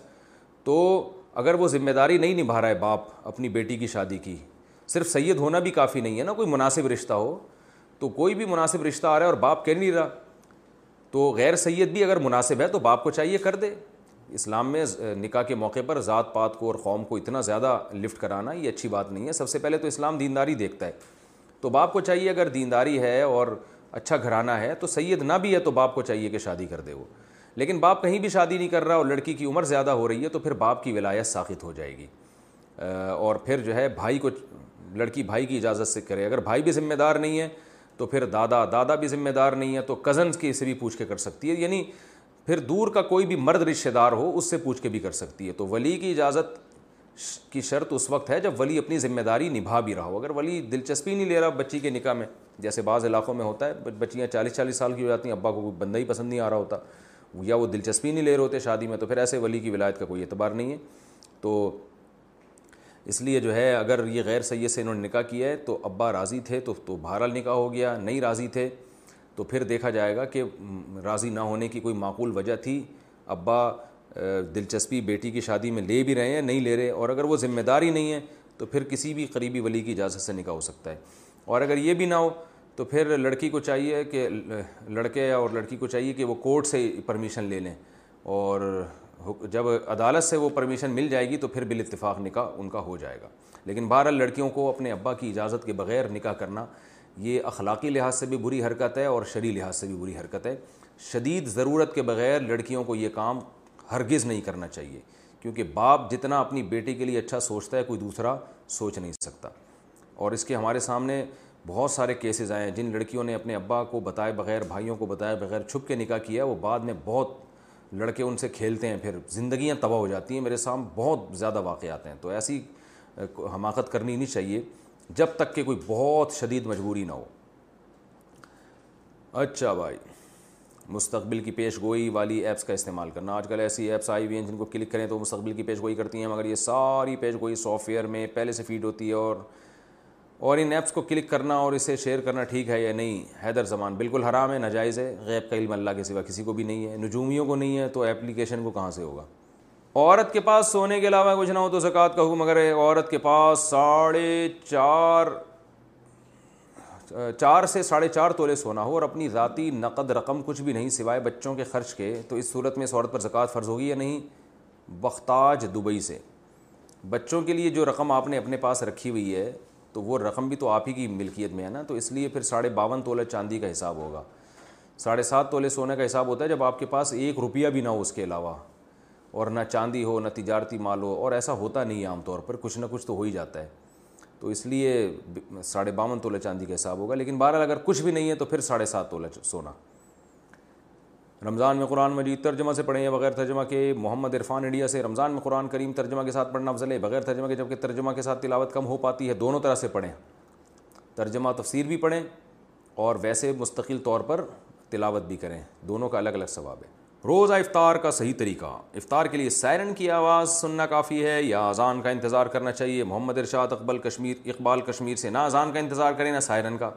آپ اپلیکیشن ڈاؤن لوڈ کریں اور اس میں دیکھیں غروب آفتاب کا ٹائم کیا ہے۔ مثلاً اگر سات بجے ٹائم ہے تو سات بج کے تین منٹ پہ افطار کر لیں۔ احتیاطاً تین منٹ تاخیر کریں یا کم سے کم دو منٹ تو کریں۔ اس کی وجہ میں پہلے ڈیٹیل میں بیان کر چکا ہوں، کیونکہ بعض جگہ جگہ اذانیں جلدی ہو رہی ہیں۔ اور بعض جگہ سائرن جلدی بچ جاتا ہے۔ تو اس لیے آج کل یا تو موزن پر پورا اعتماد ہو، اس کو پتہ ہو کہ چیک کر لیں کہ یہ صحیح ٹائم پہ اذان دیتے ہیں کہ نہیں دیتے۔ تو ورنہ اصل مدار ہے سورج غروب ہونے کے بعد۔ روزے میں گیم کھیلنا کیسا ہے؟ روزہ رکھ کر گیم کھیلنا، یہ لوڈو کھیلنا کیسا ہے؟ عبدالرزاق نو شہرہ فیروز سے۔ روزہ رکھے بغیر بھی گیم کھیلنا بلا وجہ کوئی ایسا جس میں صحت بھی نہ ہو۔ تو ٹائم ویسٹنگ ہے، جو اچھا کام نہیں ہے۔ نبی نے فرمایا، من حسن اسلام المرئی ترک مالا یعنی اسلام کی اچھائی میں سے یہ کہ بیکار چیزوں کو چھوڑ دیا جائے۔ تو اس لیے اچھا کام نہیں ہے ٹائم ویسٹنگ ہے۔ روزہ رکھنے میں تو اور زیادہ ہے کہ اس میں تلاوت ذکر کریں، لیکن بہرحال جائز ہے۔ گناہ نہیں ہے۔ اور لوڈو اگر آپ کھیل رہے ہیں اپنے بچوں کے ساتھ، بیوی کے ساتھ اور تھوڑی سی گیدرنگ ہو جا رہی ہے، اس بہانے اور محبت بڑھ رہی ہے، تو ان شاء اللہ امید ثواب بھی مل جائے گا۔ کیا الٹی سے روزہ ٹوٹ جاتا ہے؟ روزے میں الٹی آ جائے تو کیا کریں؟ احسان اللہ، صبر کریں اور کیا کریں گے بھائی؟ اب سیدھا تو کر نہیں سکتے اس الٹی کو آپ۔ آپ کا مقصد یہ کہ الٹی آ جائے تو کیا روزہ ٹوٹ جائے گا؟ شاید یہ پوچھنا چاہ رہے ہیں، مگر سوال میں پوچھا نہیں ہے آپ نے۔ تو روزے میں الٹی آنے سے روزہ ٹوٹتا ہے دو شرطوں کے ساتھ۔ ایک، آپ نے خود حلق میں انگلی ڈال کے یا کسی طریقے سے الٹی کی ہو اور الٹی بھی بہت بھاری بھرکم الٹی ہو، منہ بھر کے ہو۔ یعنی جسے روکنا ممکن ہی نہ ہو، اس صورت میں روزہ ٹوٹتا ہے۔ اور اگر آپ نے خود سے منہ بھر کے الٹی نہیں کی، الٹی ہوئی ہے، خود بخود ہوئی ہے، لیکن آپ نے نگل لیا اس کو، تو بھی روزہ ٹوٹ جاتا ہے۔ اور باقی کسی صورت میں روزہ نہیں ٹوٹتا۔ مثلاً منہ بھر کے الٹی نہیں ہوئی، تو بھی روزہ نہیں ٹوٹتا۔ تھوڑی سی الٹی سے، تھوڑی سی الٹی ہوئی، آپ نے اس کو نگل لیا، اس سے بھی روزہ نہیں ٹوٹتا۔ روزے میں ہجامہ کروا سکتے ہیں، کیا روزے کی حالت میں ہجامہ کروایا جا سکتا ہے؟ اویس رئیس خان جی کروایا جا سکتا ہے۔ لیکن حدیث میں ایک روایت میں اس کو مکرو یعنی کہا ہے کہ اس سے روزہ ٹوٹ جاتا ہے۔ تو علماء نے دونوں ہجامہ روزے میں ثابت بھی ہے۔ دونوں میں تدبیق اس طرح دی ہے کہ روزے کی حالت میں جب ہجامہ کروائیں گے تو کمزوری کا خطرہ ہوتا ہے۔ تو اس بات کا خطرہ ہوتا ہے کہ پتہ نہیں آپ روزہ کمپلیٹ کر بھی سکیں کہ نہ کر سکیں۔ تو اگر کوئی خطرہ نہیں ہے تو کروا سکتے ہیں۔ دو بیویوں میں نان نفقہ کیسے تقسیم کریں؟ میرا دوسری شادی کا ارادہ ہے، پہلی شادی کو سات سال ہو گئے ہیں، کیا دوسری شادی کے لیے بھی پہلی شادی جتنا مہر ہوگا یا لڑکی والوں کی ڈیمانڈ کے مطابق ہوگا؟ نیز دو بیویوں کے درمیان نان نفقہ کا کیا طریقہ ہوگا؟ عبد الوحید یہ بڑے بہادر ہیں، انہوں نے اپنا نام بھی شو کیا، لیکن اتنے بہادر بھی نہیں ہے کہ اپنی لوکیشن شو کر دیں گے۔ پکڑے جائیں گے تو بولیں گے، میں یہ وہ وہ والا عبد الوحید نہیں، وہ دوسرا والے عبد الوحید ہوں میں۔ بہرحال دیکھیں دوسری بیوی کو کا مہر الگ ہوگا جتنا ان کا مطالبہ ہو۔ مہر میں برابری نہیں ہوتی، مہر تو ہر ایک کا اپنی ڈیمانڈ پر ہوتا ہے۔ باقی نان نفقہ کیسے تقسیم کریں؟ تو نان نفقے میں جو خشک راشن ہے، سبزی ہے، دال ہے، گوشت ہے، یہ تو سب گھروں میں برابر ہی آئے گا، جتنے افراد ہوں۔ اور اگر کسی گھر میں زیادہ افراد ہوں تو اس کے حساب سے زیادہ آئے گا۔ تو نان نفقے میں بس اتنی برابری ضروری ہے کہ ہر گھر میں مناسب نان نفقہ پہنچائیں۔ اب ظاہر ہے کوئی زیادہ کھاتا ہے، کوئی کم کھاتا ہے، یہ تھوڑی کہ ایک دو روٹیاں اس بیوی کو کھلا رہے ہیں تو دو ہی اس کو کھلائیں۔ وہ اگر تین کھاتی ہے تو اس کو تین کھلانی پڑیں گی۔ وہ اگر ایک پہ پیڑ ہو جاتا ہے تو اس کے لیے ایک کافی ہے۔ تو نان نفقے میں برابری کا مطلب یہ ہوتا ہے کہ جس اسٹینڈرڈ کا نان نفقہ اس کو دے رہے ہیں، اسی اسٹینڈرڈ کا اس کو بھی دیں۔ بس، اتنا کافی ہے۔ کوانٹٹی کے لحاظ سے اس میں کمی بیشی ہر ایک کی ضرورت کے لحاظ سے ہو سکتی ہے۔ تو بس آپ نے یہ کرنا ہے بھائی کہ جس کوالٹی اور اسٹینڈرڈ کا اس کو دے رہے ہیں تو اسی کوالٹی اور اسٹینڈرڈ کا اس کو بھی دیں۔ یہ نان نفقہ کافی ہے۔ اس طرح سے نان نفقہ تسیم ہوگا۔ یہاں اگر پھل لے آتے ہیں تو وہاں بھی فروٹ لے کر آئیں۔ ٹھیک ہے نا؟ کبھی یہاں آپ پیزا منگوا لیتے ہیں تو پھر اس بیگم کے لیے بھی پیزا یا اس کے اسی مالیت کی کوئی چیز جو اس کو پسند ہو۔ تو اس طرح سے ایکویلٹی آپ نے کرنی ہے۔ کیا تراوی پڑھا کر تحائف لے سکتے ہیں؟ اگر ہم کسی کے گھر پر تراوی پڑھا رہے ہیں تو وہاں سے پیسے اور تحائف لینا جائز ہے، جبکہ پہلے سے طے نہ ہو۔ تنزیل اختر۔ دیکھیں یہ جو قاریوں کی اجرت طے کی جاتی ہے، یہ بالکل ناجائز ہے۔ جتنے بھی بڑے بڑے دارالفتہ ہیں مدارس ہیں، ان سب کا یہی فتویٰ ہے کہ تراوی کی اجرت جائز نہیں ہے۔ جیسے تراوی کی اجرت طے کی جاتی ہے نا۔ البتہ اگر طے نہ کی ہو اور کوئی اپنی خوشی سے کوئی گفٹ دینا چاہے قاری کو، تو یہ بالکل ٹھیک ہے۔ لیکن یہ کیسے پتہ چلے گا کہ قاری اس کو اجرت سمجھتا ہے یہ گفٹ؟ قاریوں کو پتہ ہوتا ہے کہ اس مسجد سے اتنے پیسے ملیں گے ہمیں گفٹ کی مد میں۔ تو وہ گفٹ نہیں ہوتا، وہ اجرت ہی ہوتی ہے۔ تو اس لیے رمضان کے شروع میں قاریوں کو بتا دیں کہ یہاں آپ کو تراوی پڑھانے میں ثواب کے علاوہ کچھ بھی نہیں ملے گا، تاکہ پتہ چل جائے کہ یہ مخلص بھی ہیں یا نہیں ہے کیونکہ جو پیسوں کی لالچ میں تراوی پڑھا رہا ہے تو اس کا تراوی پڑھانا بھی ناجائز ہے اور اس کے پیچھے تراوی پڑھنا بھی ناجائز ہے، یہ ذہن میں رکھیں۔ تو آپ کو اندازہ ہو گیا کہ یہ لالچی قاری نہیں ہے یہ اللہ کے لیے پڑھا رہے ہیں۔ تو پھر گفٹ تو کوئی بھی کسی کو کسی بھی ٹائم دے سکتا ہے، تو پھر گفٹ دے سکتے ہیں، لیکن ان کو ذرا آزمائیں کہ یہ فری میں پڑھا رہے ہیں یا یعنی صرف ثواب کے لیے پڑھا رہے ہیں یا تنخواہ کے لیے، تنخواہ سے میری مراد اجرت کے لیے پڑھا رہے ہیں۔ کیا زکوٰۃ کے لیے ہر پیسے پر سال گزرنا ضروری ہے؟ زکوٰۃ ایک سال پورا ہونے پر فرض ہوتی ہے۔ اگر ایک سال پہلے رقم چار لاکھ تھی اور سال کے بعد سات لاکھ ہے، تو زکوٰۃ سات لاکھ پر ہو، چار لاکھ پر ہوگی یا سات لاکھ پر؟ متین عباسی، اسلام آباد۔ زکوٰۃ کی جو اسلامی تاریخ ہے نا، اس اسلامی تاریخ میں آپ دیکھیں گے، جو بھی جس تاریخ کو آپ زکوٰۃ نکالتے ہیں، اس دن دیکھیں گے کتنے پیسے ہیں۔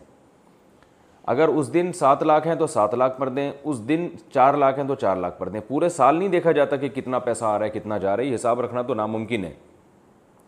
یعنی آپ اگر فسٹ رمضان کو زکوٰۃ نکالتے ہیں، فار ایگزامپل، تو شابان کی آخری تاریخ کو اگر آپ کے پاس ایک کروڑ روپے آ گئے اور فسٹ رمضان کو وہ ایک کروڑ روپے تھے، تو آپ کو ایک کروڑ کی زکوٰۃ دینی پڑے گی۔ اور اگر آپ کے پاس انتیس شابان کو ایک کروڑ روپے تھے، لیکن رمضان کا چاند یکم رمضان یعنی یکم تاریخ آنے سے پہلے پہلے وہ ایک کروڑ خرچ ہو گئے، تو یکم تاریخ کو نہیں ہے پیسے تو نہیں ہوگی زکوٰۃ۔ تو اس خاص اسپیسیفک اس ڈیٹ کو دیکھا جاتا ہے کہ کتنا اماؤنٹ آپ کے پاس ہے، تو اس پورے اماؤنٹ پہ پھر آپ پر زکوٰۃ فرض ہوگی۔ بسم اللہ الرحمن الرحیم۔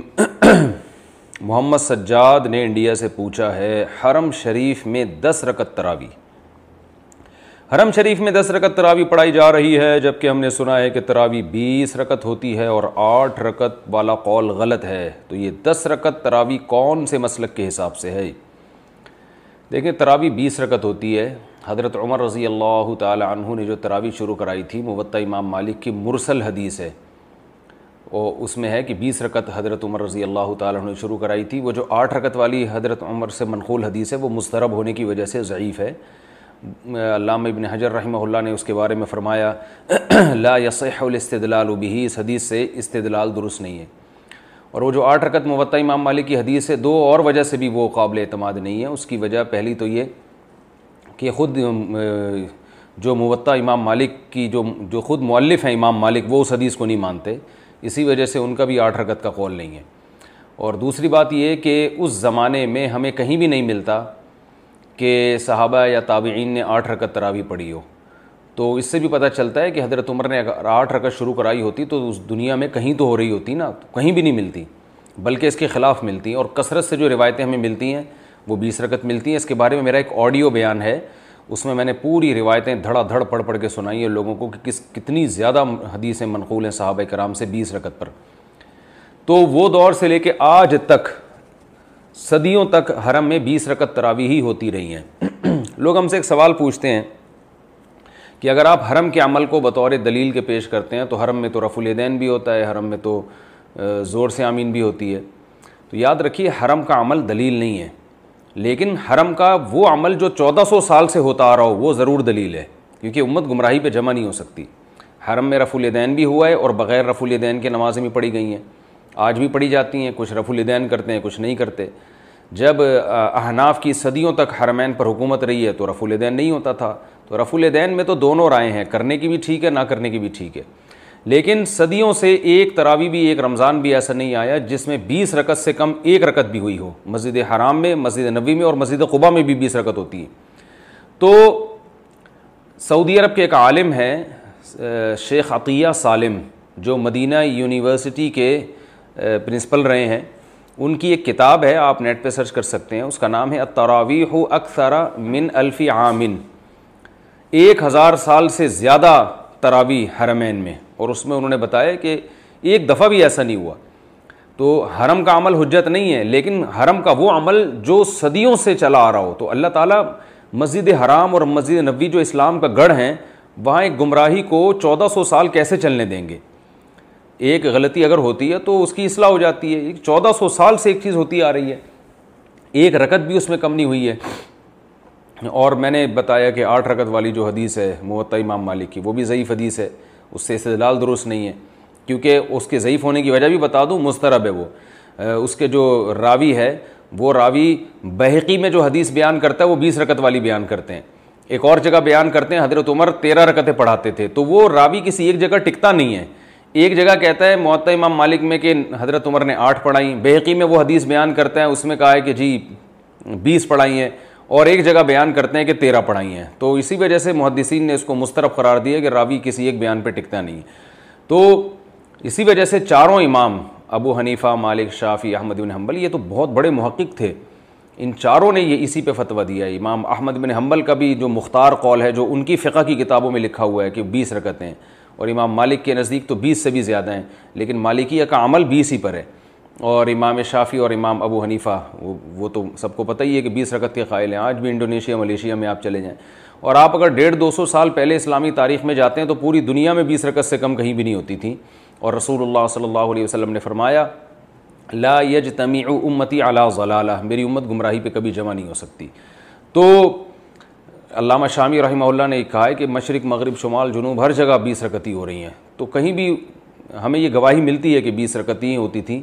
اس کے بعد پھر لوگوں میں تبدیلی آئی اور لوگوں نے کہا کہ یہ دلیل ہے، فلانی دلیل ہے، یہ دلیل ہے، اور وہ دلائل بھی کمزور ہیں۔ تو اس لیے جو سنت عمل ہے وہ بیس رکتیں ہیں۔ جو جن لوگوں نے کہا اس میں اختیار ہے، جتنی چاہے پڑھو۔ یہ اس لیے درست نہیں ہے کہ شریعت میں آپ، جو ہے نا، جتنا منقول ہوتا ہے، اس میں کمی بیشی نہیں کر سکتے۔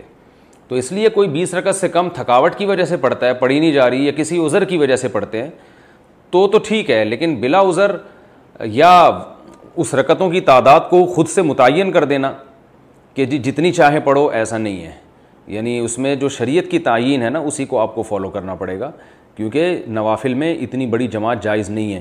میں نے ایک کلپ ریکارڈ کروایا تھا کہ نوافل کی جماعت اتنے بڑے پیمانے پر جائز نہیں ہے تو بعض لوگوں نے نیچے تمسخر کیا ہوا تھا، مذاق اڑایا ہوا تھا، اسماعیلیاں بھیجی ہوئی تھی کہ یہ دیکھو، بغیر دلیل کے مفتی صاحب بات کر رہے ہیں۔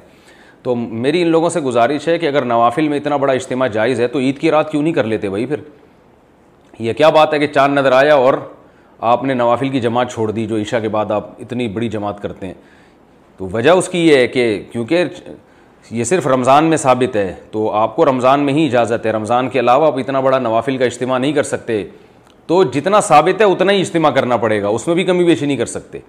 جب وقت میں کمی بیشی نہیں کر سکتے کہ رمضان میں ہے، تو رمضان کے علاوہ آپ جماعت نہیں کرا سکتے۔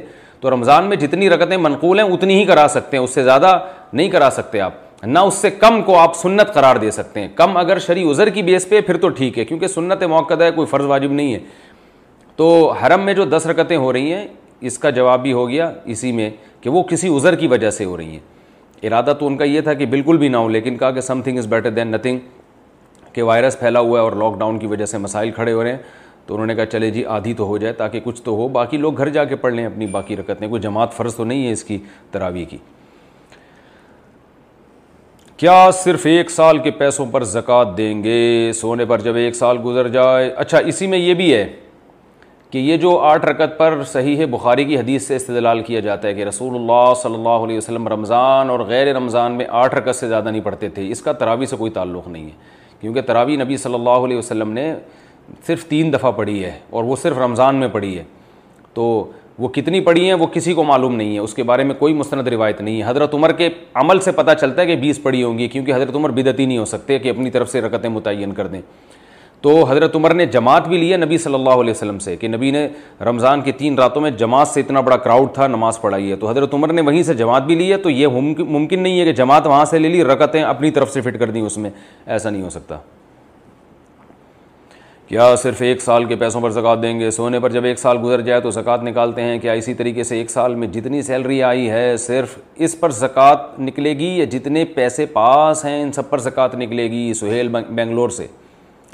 بھائی جتنے پیسے پاس ہیں، سب پہ زکوٰۃ ہوگی۔ ایک دن پہلے بھی جو پیسے آئے ہیں نا ان پر بھی دینی پڑے گی۔ اور ایک دن پہلے جو پیسے خرچ ہو گئے، ان کی زکوٰۃ بھی ختم۔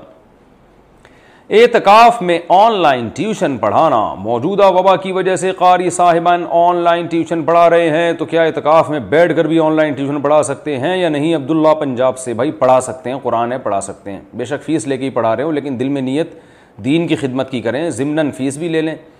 تو اصل نیت جو ہے نا پیسہ کمانا نہیں ہونا چاہیے، تو اصل نیت قرآن کی خدمت ہونی چاہیے۔ پھر اگر وہ تعلیم کی اجرت بھی لے لیں تو بھی ٹھیک ہے۔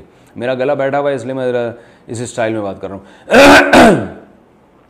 فلیٹ کے لیے جمع شدہ رقم پر زکوٰۃ۔ میں نے فلیٹ خریدنے کے لیے کچھ رقم جمع کی ہے، کیا اس پر زکوٰۃ واجب ہوگی یا نہیں؟ عبداللہ کراچی سے۔ جی ہاں رقم پہ بہرحال زکوٰۃ واجب ہوتی ہے، چاہے آپ نے فلیٹ کے لیے ہی کیوں نہ خریدی ہو بلکہ شادی کرنے کے لیے بھی اگر خرید آپ کے پاس پیسے رکھے ہوئے پھر بھی زکوٰۃ فرض ہوگی۔ روزے میں غسل کا طریقہ، روزے میں غسل کا طریقہ کیا ہوگا؟ میں نے غسل کے دوران ناک کی نرم ہڈی تک پانی لے لیا تھا۔ اس کے بارے میں کیا حکم ہوگا زہیب محمد انڈیا سے؟ بھائی، روزے میں غرارہ نہ کریں، منہ بھر کے کلی کریں اور ناک میں نرم ہڈی تک پانی پہنچا دیں تو بس کافی ہے، بہت زیادہ اندر نہ کھینچیں اس کو۔ پندرہ شابان کے بعد قضا روزے رکھنا۔ کیا پندرہ شابان کے بعد قضا روزے رکھ سکتے ہیں؟ بنتے عبداللہ انڈیا سے جی رکھ سکتے ہیں۔ پہلے رکھ لیں تاکہ رمضان میں کمزوری نہ ہو۔ اپنا مسلک کب چھوڑ سکتے ہیں؟ کن موقع پر امام ونیفہ رحمہ اللہ کے مسلک کو چھوڑ کر دوسرے اماموں کو فالو کیا جا سکتا ہے؟ تفصیل سے وضاحت فرمائیں حسان کے پی کے۔ دیکھیے اپنے مسلک کو خواہشات کی بیس پہ چھوڑنا جائز نہیں ہے۔ جیسے میں نے بتایا تھا کہ ایک اہل حدیث کا فون آیا کہ ولی کی اجازت کے بغیر میں کسی لڑکی سے نکاح کرنا چاہتا ہوں۔ تو آپ کی کیا رائے ہے؟ میں نے کہا جائز ہے۔ پھر مجھے خیال ہوا، میں نے کہا آپ کا مسلک کیا؟ کہنے میں اہل حدیث، میں نے کہا آپ کے لیے جائز نہیں ہے۔ کہنے لگے، کیوں؟ قرآن حدیث کی روشنی میں آپ بتائیں۔ میں نے کہا اب تک قرآن حدیث کی روشنی آپ اہل حدیث علماء سے ڈلوا رہے تھے اپنے اوپر، اب حنفی عالم سے کیوں ڈلوا رہے ہو؟ تو اس کا مطلب آپ کا مقصد حق کی تلاش نہیں ہے، آپ خواہشات کے غلام ہو۔ فقہ حنفی میں تو اور ولی کی اجازت کے بغیر نکاح جائز ہے۔ تو لیکن آپ جس فقہ کو فالو کر رہے ہو، اس میں جائز نہیں ہے۔ تو ایک ہی کو فالو کریں ساری زندگی۔ اور اگر چینج کرنا ہے تو پھر پورا چینج کریں۔ آدھا ادھر سے، آدھا ادھر سے، آدھا ادھر سے، یہ اس کی علامت ہوتی ہے کہ آپ خواہشات کے غلام ہیں۔ تو اسی بیس پہ علماء کا یہ قول ہے کہ کوئی حنفی، شافی یا مالکی یا حملی مسلب کو فالو کرتا ہے تو پھر وہ اسی کو فالو کرے۔ ہاں جہاں شدید ضرورت ہو، گنجائش ہو، وہاں اس مسلک کے علماء خود فتویٰ دے دیتے ہیں۔ وہ خود اجازت دے دیتے ہیں کہ آپ دوسرے فقہ کو فالو کر سکتے ہیں۔ اپنی طرف سے آپ کو اجازت نہیں ہے اس کی۔ وہ خود بعض صورتوں میں اجازت دے دیتے ہیں۔ وہ کون کون سی صورتیں ہیں؟ وہ فقہ میں پڑھائی جاتی ہیں۔ جب مدارس میں پڑھتے ہیں مفتیان کرام تو ان کو بتائی جاتی ہیں۔ وہ ایک تفصیلی موضوع ہے۔ تو اگر کوئی شدید مجبوری ہو تو پھر اس میں علماء خود ایک اصول اور ضابطے ہیں۔ ان اصول اور ضابطوں کی روشنی میں فتویٰ دے دیا جاتا ہے۔ خود سے عامی آدمی کے لیے جائز نہیں ہے۔ کیونکہ پھر یہ ایک شہوت پرستی کا دروازہ کھل جاتا ہے اس سے۔ اور دین جو ہے نا وہ ایک مذاق بن جاتا ہے اس صورت میں۔ تراوی میں پورا قرآن سننے کی فضیلت، کیا تراوی میں قرآن پاک سننے کی علیحدہ سے کوئی فضیلت ہے؟ اگر چھوٹی صورتوں سے تراوی پڑھی جائے تو اس میں ثواب میں کمی تو نہیں آئے گی؟ صحبان اسلام آباد، چھوٹی صورتوں سے تراوی پڑھیں گے تو بھی تراوی ہو جائے گی۔ لیکن تراوی میں پورا قرآن سننا یہ سنت عمل ہے۔ وجہ اس کی دلیل یہ ہے کہ ایک تو نبی صلی اللہ علیہ وسلم جبریل کے ساتھ قرآن کا دور فرمایا کرتے تھے رمضان میں اور اصل تو دلیل ہے حضرت عمر کا عمل، کہ حضرت عمر نے جب صحابہ کو ایک امام کے پیچھے جمع کیا تو وہ حافظ قرآن تھے۔ تو صحابہ کا مقصد حافظ قرآن کے پیچھے نماز پڑھنے کا مطلب ہی یہی تھا کہ قرآن مکمل ہو جائے۔ وجہ اس کی یہ کہ ویسے تو صحابہ بھی اپنے طور پہ نماز پڑھ سکتے تھے نا تراوی تو حضرت عمر جب مسجد میں آئے دیکھا سب لوگ کسی نہ کسی قاری کے پیچھے نماز پڑھ رہے ہیں۔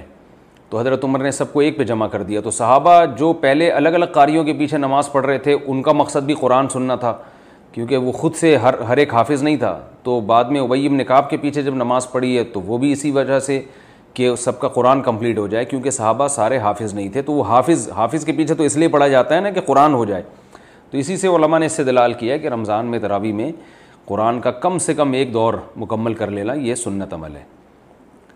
روزے میں احتلام، اگر کسی کو روزے میں احتلام ہو جائے اور اسے ڈاکٹر نے نہانے سے منع کیا ہو، تو کیا وہ روزہ رکھ سکتا ہے عامر صاحب انڈیا سے؟ روزے کا احتلام سے کوئی تعلق نہیں ہے۔ روزہ غسل یعنی حالت جنابت میں بھی ہو جاتا ہے۔ روزے میں تہارت ضروری نہیں ہے۔ البتہ ڈاکٹر نے منع کیا ہے تو ٹھنڈے سے منع کیا ہوگا، گرم سے نہا لو بھائی۔ اچھا بھائی، لیڈیز کسٹمرز کو دیکھنا کیسا ہے؟ بہت ڈینجرس سوال ہے۔ لقمان صاحب لاہور سے پوچھتے ہیں، کپڑے کی دکان پر جب کام کرنے آتے ہیں، اب لقمان صاحب اگر آپ شادی شدہ ہیں تو اب آپ کی خیر نہیں ہے گھر میں۔ کپڑے کی دکان پر جب کام کرتے ہیں تو لیڈیز کسٹمر بھی آتی ہیں اور انہیں دیکھنا بھی پڑ جاتا ہے، کیا یہ بد نظری ہوگی اگر صرف کسٹمر کی نیت سے دیکھیں؟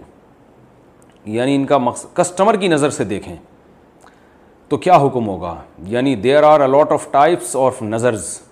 یعنی دیکھنے کی بھی بہت ساری قسمیں دریافت ہو گئی ہیں، کس نظر سے آپ دیکھتے ہیں؟ تو بھائی، جو خواتین آتی ہیں، اگر ضرورت سے ان کو دیکھنا پڑے تو جائز ہے، بشرطے کہ دل کو صاف رکھا جائے۔ اور اگر آپ کو دیکھنے سے کوئی برے خیالات آ رہے ہیں، تو پھر جائز نہیں ہے۔ لیکن ضرورت سے دیکھنے کی اجازت ہے، کیونکہ پردہ اصل میں عورت پہ فرض ہے۔ جو بنیادی ذمہ داری ہے نا پردے کی، وہ عورت کی ہے۔ مرد کے لیے عورت کو دیکھنا جائز نہیں ہے، فتنے کے خوف سے۔ تو اگر فتنے کا خوف نہیں ہے اور ضرورت بھی ہے، تو دیکھ سکتے ہیں، کیونکہ جہاں رش ہوتا ہے کسٹمر اگر آپ دیکھتے ہی نہیں ہیں تو چوری ہونے کا بھی ڈر ہوتا ہے اور بھی مسائل ہوتے ہیں، تو مجبوری میں جائز ہے۔ لیکن دل کو آپ صاف رکھیں اور تاڑ تاڑ کے نہ دیکھیں، ایسے گھور گھور کے دیکھ رہے ہیں جیسے۔ اب اب وہ آپ کو پتہ ہے کیسے دیکھ رہے ہیں یعنی جو لوگ غلط طریقے سے دیکھتے ہیں، وہ کیسے دیکھتے ہیں۔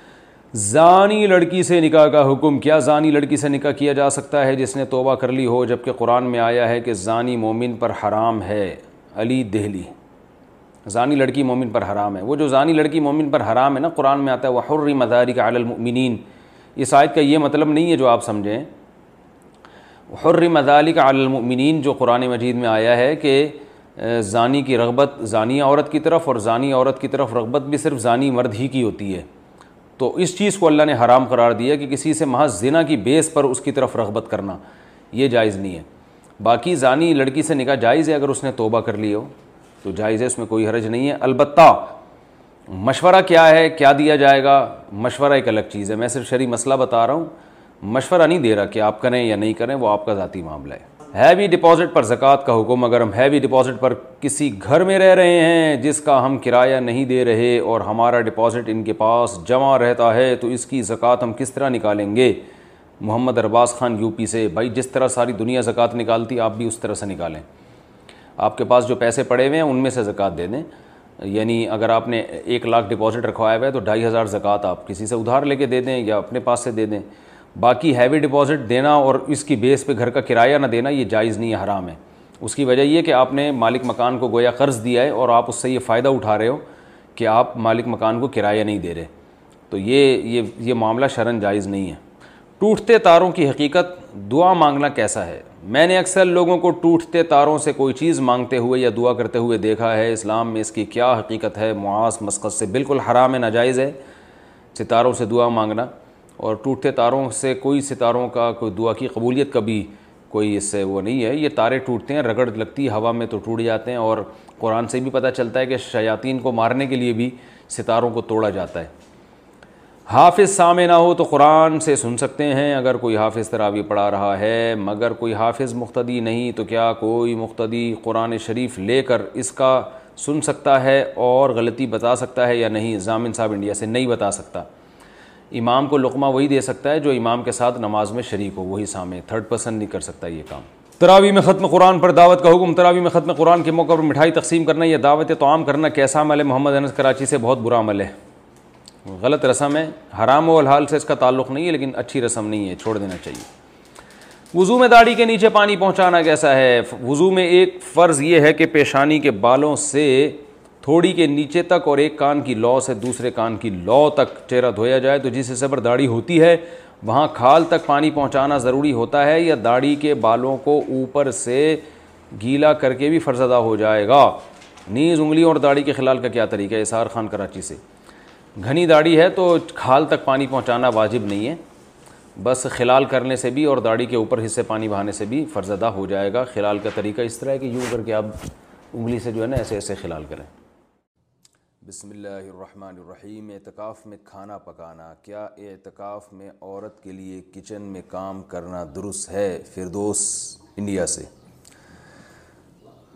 اعتکاف میں جو بنیادی ضرورتیں ہیں نا، ان کے لیے اعتکاف والے کمرے سے باہر نکلنا جائز ہے۔ ان ضرورتوں میں کھانا کھانا بھی ہے، تو ظاہر ہے کھانا پکے بغیر کھائے نہیں جا سکتا۔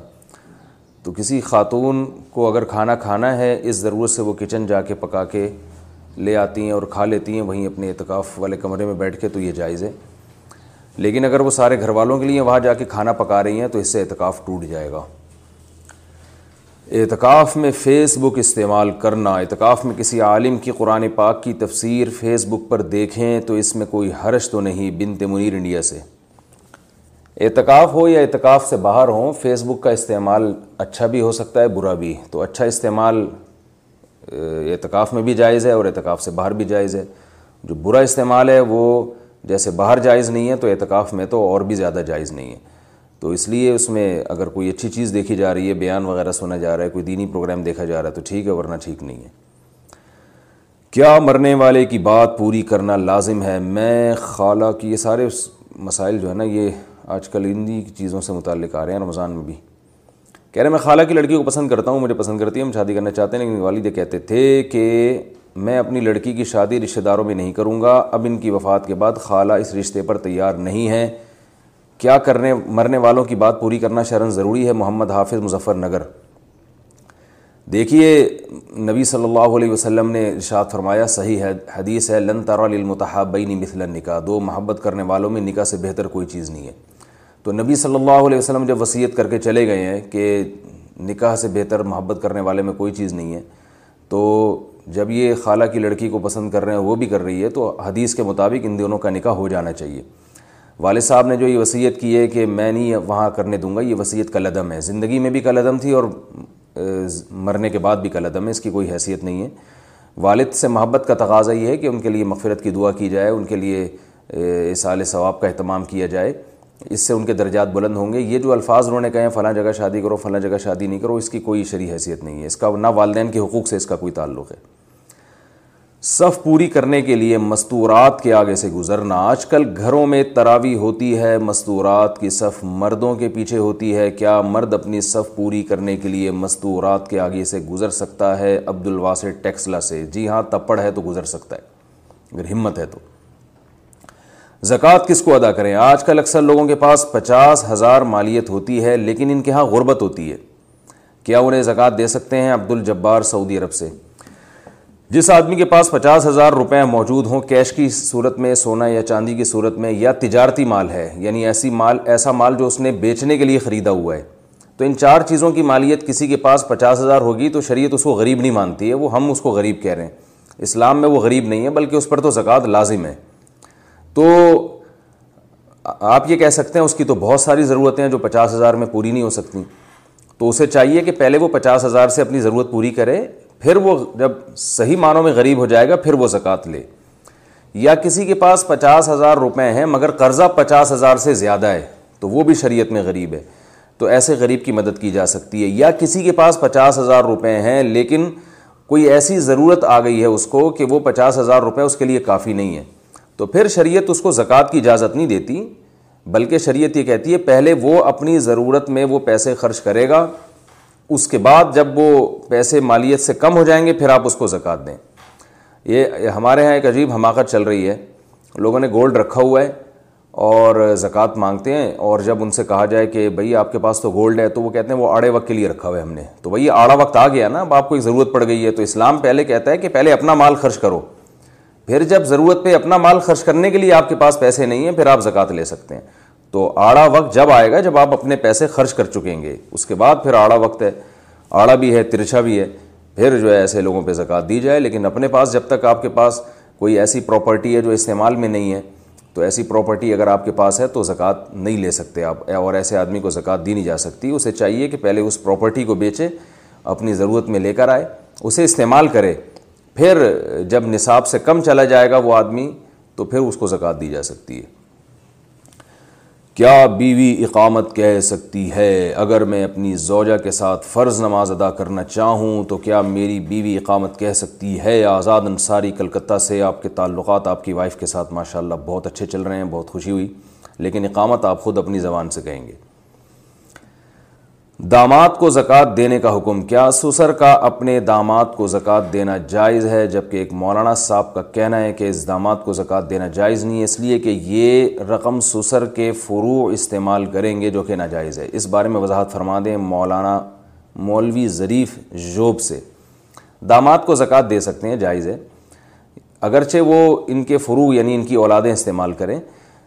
اس لیے کہ آپ جب کسی کو زکوٰۃ دیں تو پھر اس کی مرضی وہ جہاں چاہے خرچ کرے۔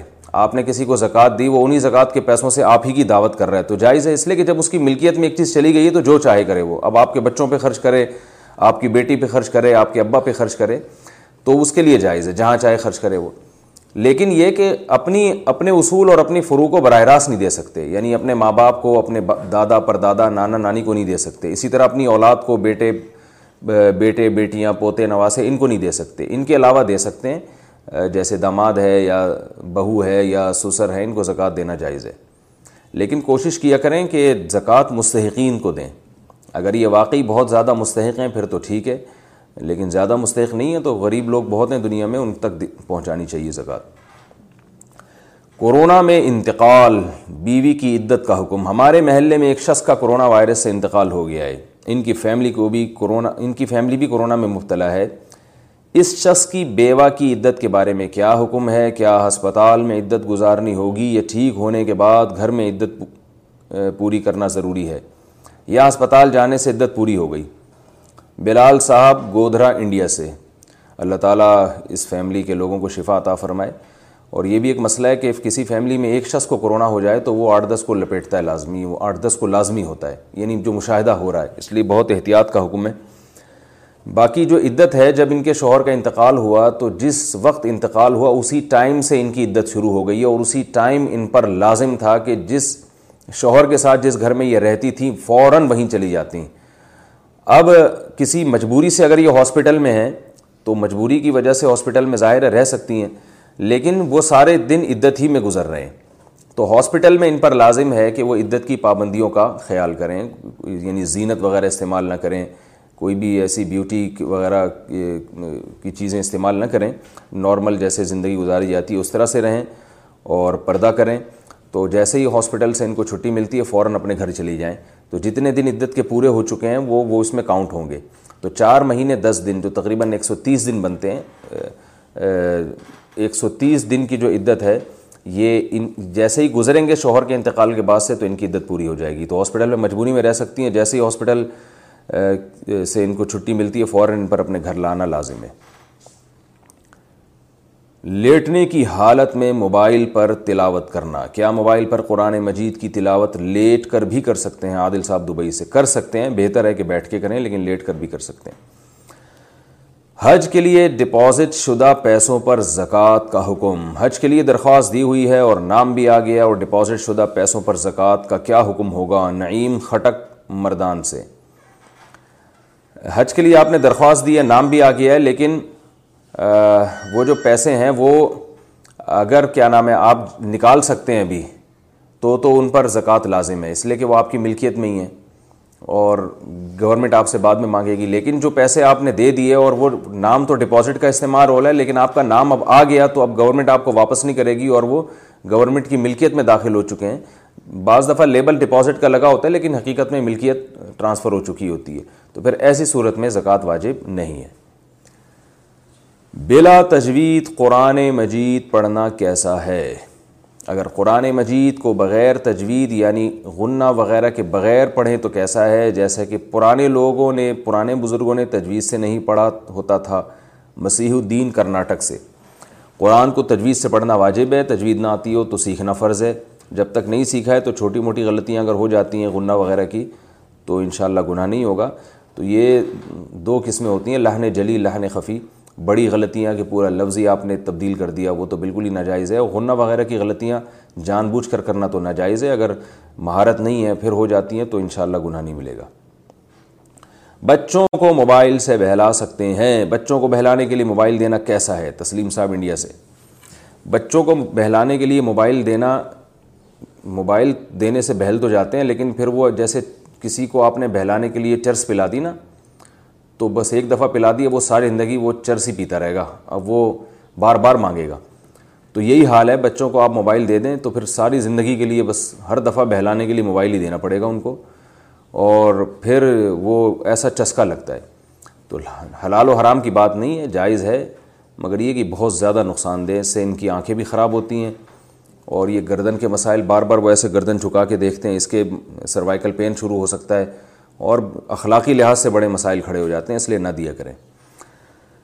فجر و اثر کے بعد تحیت الوضو کا حکم۔ فجر و اثر کی نماز کے بعد اگر بندہ دوبارہ وضو کرتا ہے تو کیا تحیت الوضو کے نفل ادا کر سکتا ہے یا صلاۃ الحاجت ادا کر سکتا ہے یا نہیں؟ سفیر آفتاب اٹلی سے۔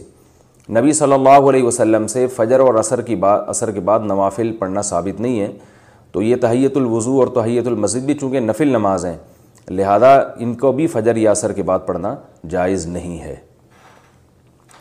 بال گرنے سے کیسے بچائیں؟ میرے بال بہت گر رہے ہیں، اس کی کوئی دعا بتا دیں کہ بال جھڑنا رک جائیں گے تو بھائی کسی ڈاکٹر سے رابطہ کریں آپ۔ اور دعا یہی ہے کہ اللہ میرے بال گرنا بند کر دے اس کے علاوہ اور کوئی دعا مارکیٹ میں میرے علم میں ہے نہیں۔ کیا سردیوں میں گندم ذخیرہ کر سکتے ہیں؟ آج کل گندم کی کٹائی کے دن ہیں۔ اگر ابھی گندم نہ فروغ کی جائے اور سردیوں میں جب ریٹ بڑھ جائیں، اس وقت فروغ کی جائے تو یہ جائز ہوگا یا نہیں؟ ایمن صاحب تلاگنگ سے۔ جی ہاں جائز ہے۔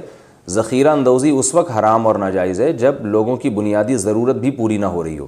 اگر کوئی ایسی چیز ہے کہ آپ نے ذخیرہ کر لیا اور لوگوں لوگوں کو اس کے حصول میں مشکلات آ گئی ہیں، تو پھر آپ ایسی چیزیں کو ذخیرہ نہیں کر سکتے۔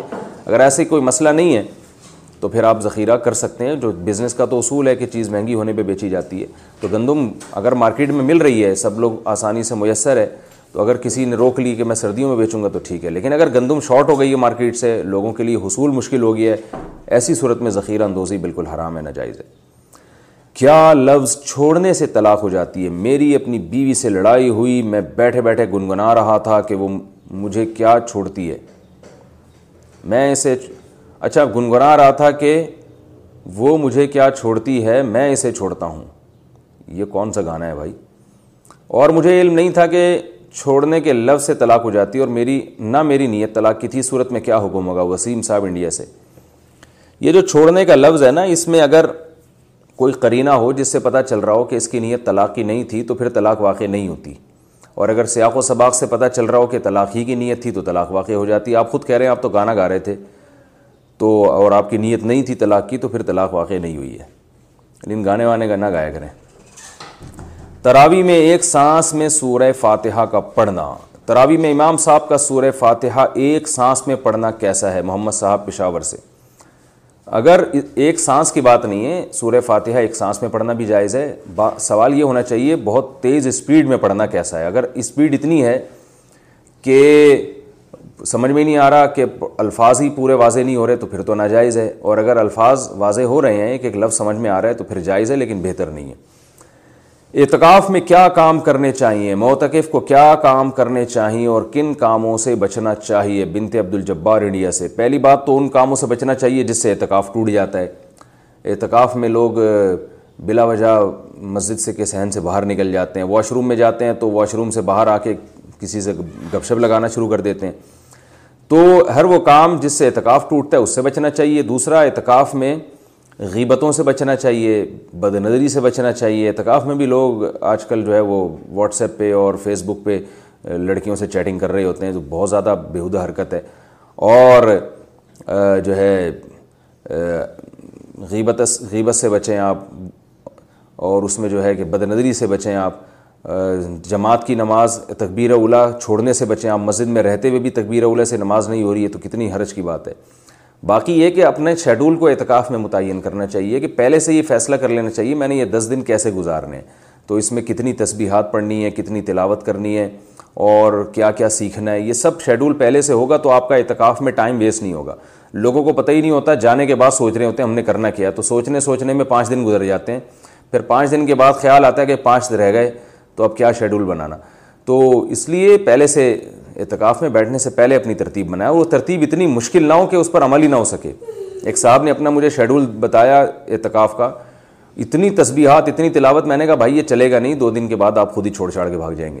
تو احب العمالی ماداب و علیہ صاحب ہا و انقلّہ حدیث میں آتا ہے اللہ کو سب سے زیادہ وہ محبوب عمل محبوب ہے جو تھوڑا ہو لیکن پابندی کے ساتھ ہو۔ تو تسبیحات رکھیں، تلاوت رکھیں۔ اور سب سے بڑی بات یہ ہے کہ یہ فیصلہ کریں کہ بھائی اعتکاف میں ہم نے گناہوں سے توبہ کرنی ہے۔ جب ہم دس دن بعد مسجد سے نکلیں گے یا خواتین جو اعتکاف کے کمرے میں بیٹھتی ہیں، ہم جب دس دن بعد اعتکاف ختم ہوگا تو ہمارے اندر چینجنگ آنی چاہیے۔ کوئی نہ کوئی گناہ ہماری زندگی سے ختم ہونا چاہیے۔ نسوار سے روزے کا حکم، کیا نسوار سے روزہ ٹوٹتا ہے یا نہیں؟ محسن بٹ عباس سے نسوار جب آپ رکھیں گے تو ذرا سبھی اگر اس کا ذائقہ حلق میں چلا گیا تو روزہ ٹوٹ جائے گا۔ اس لیے علماء کہتے ہیں کہ حلق میں ذائقہ چلا گیا تو بہرحال روزہ ٹوٹ گیا، ذائقہ نہیں گیا تو چونکہ خطرہ بہرحال ہوتا ہے، اس لیے مکرو ہے، ناپسندیدہ ہے۔ رکھنے سے روزہ تو نہیں ٹوٹے گا، لیکن کیونکہ اس بات کا پورا پورا امکان ہوتا ہے کہ حلق میں ذرات پہنچ جائیں، اس لیے اس کو مکرو اور ناپسندیدہ عمل کہا جائے گا۔ نسوار ویسے بھی ناپسندیدہ چیز ہے، کوئی اچھی چیز نہیں ہے، ہر نشے کی چیز۔ جس میں بھی اس طرح کی کوئی وہ وقتی طور پر انسان کو ریلیکس کر دیتی ہو، یہ ساری چیزیں صحت کے لیے نقصان دہ ہیں، تو ناپسندیدہ ہیں۔ تو روزے میں اور زیادہ ناپسندیدہ ہے۔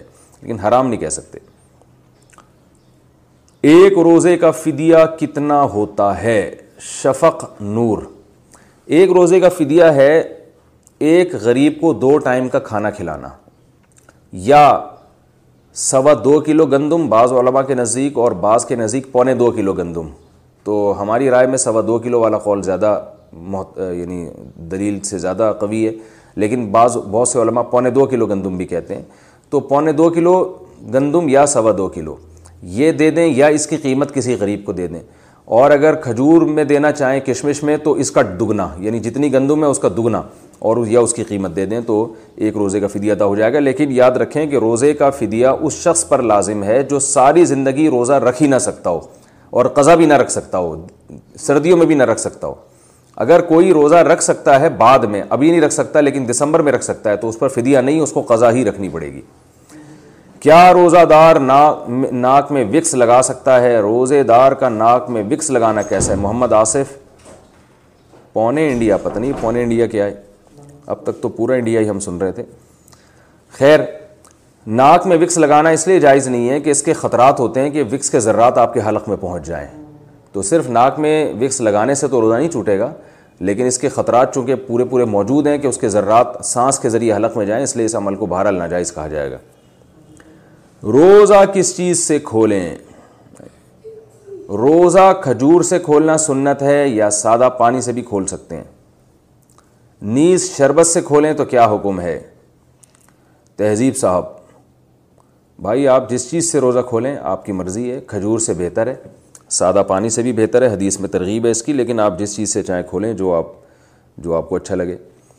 حج نہ ہونا علامت قیامت، کیا حج کا نہ ہونا علامت قیامت میں سے ہے؟ مظفر احمد کشمیر سے، حج کا نہ ہونا یقیناً قیامت کی علامات میں سے ہے، مگر کورونا کی وجہ سے حج کا نہ ہونا کا قیامت کی علامت سے کوئی تعلق نہیں ہے۔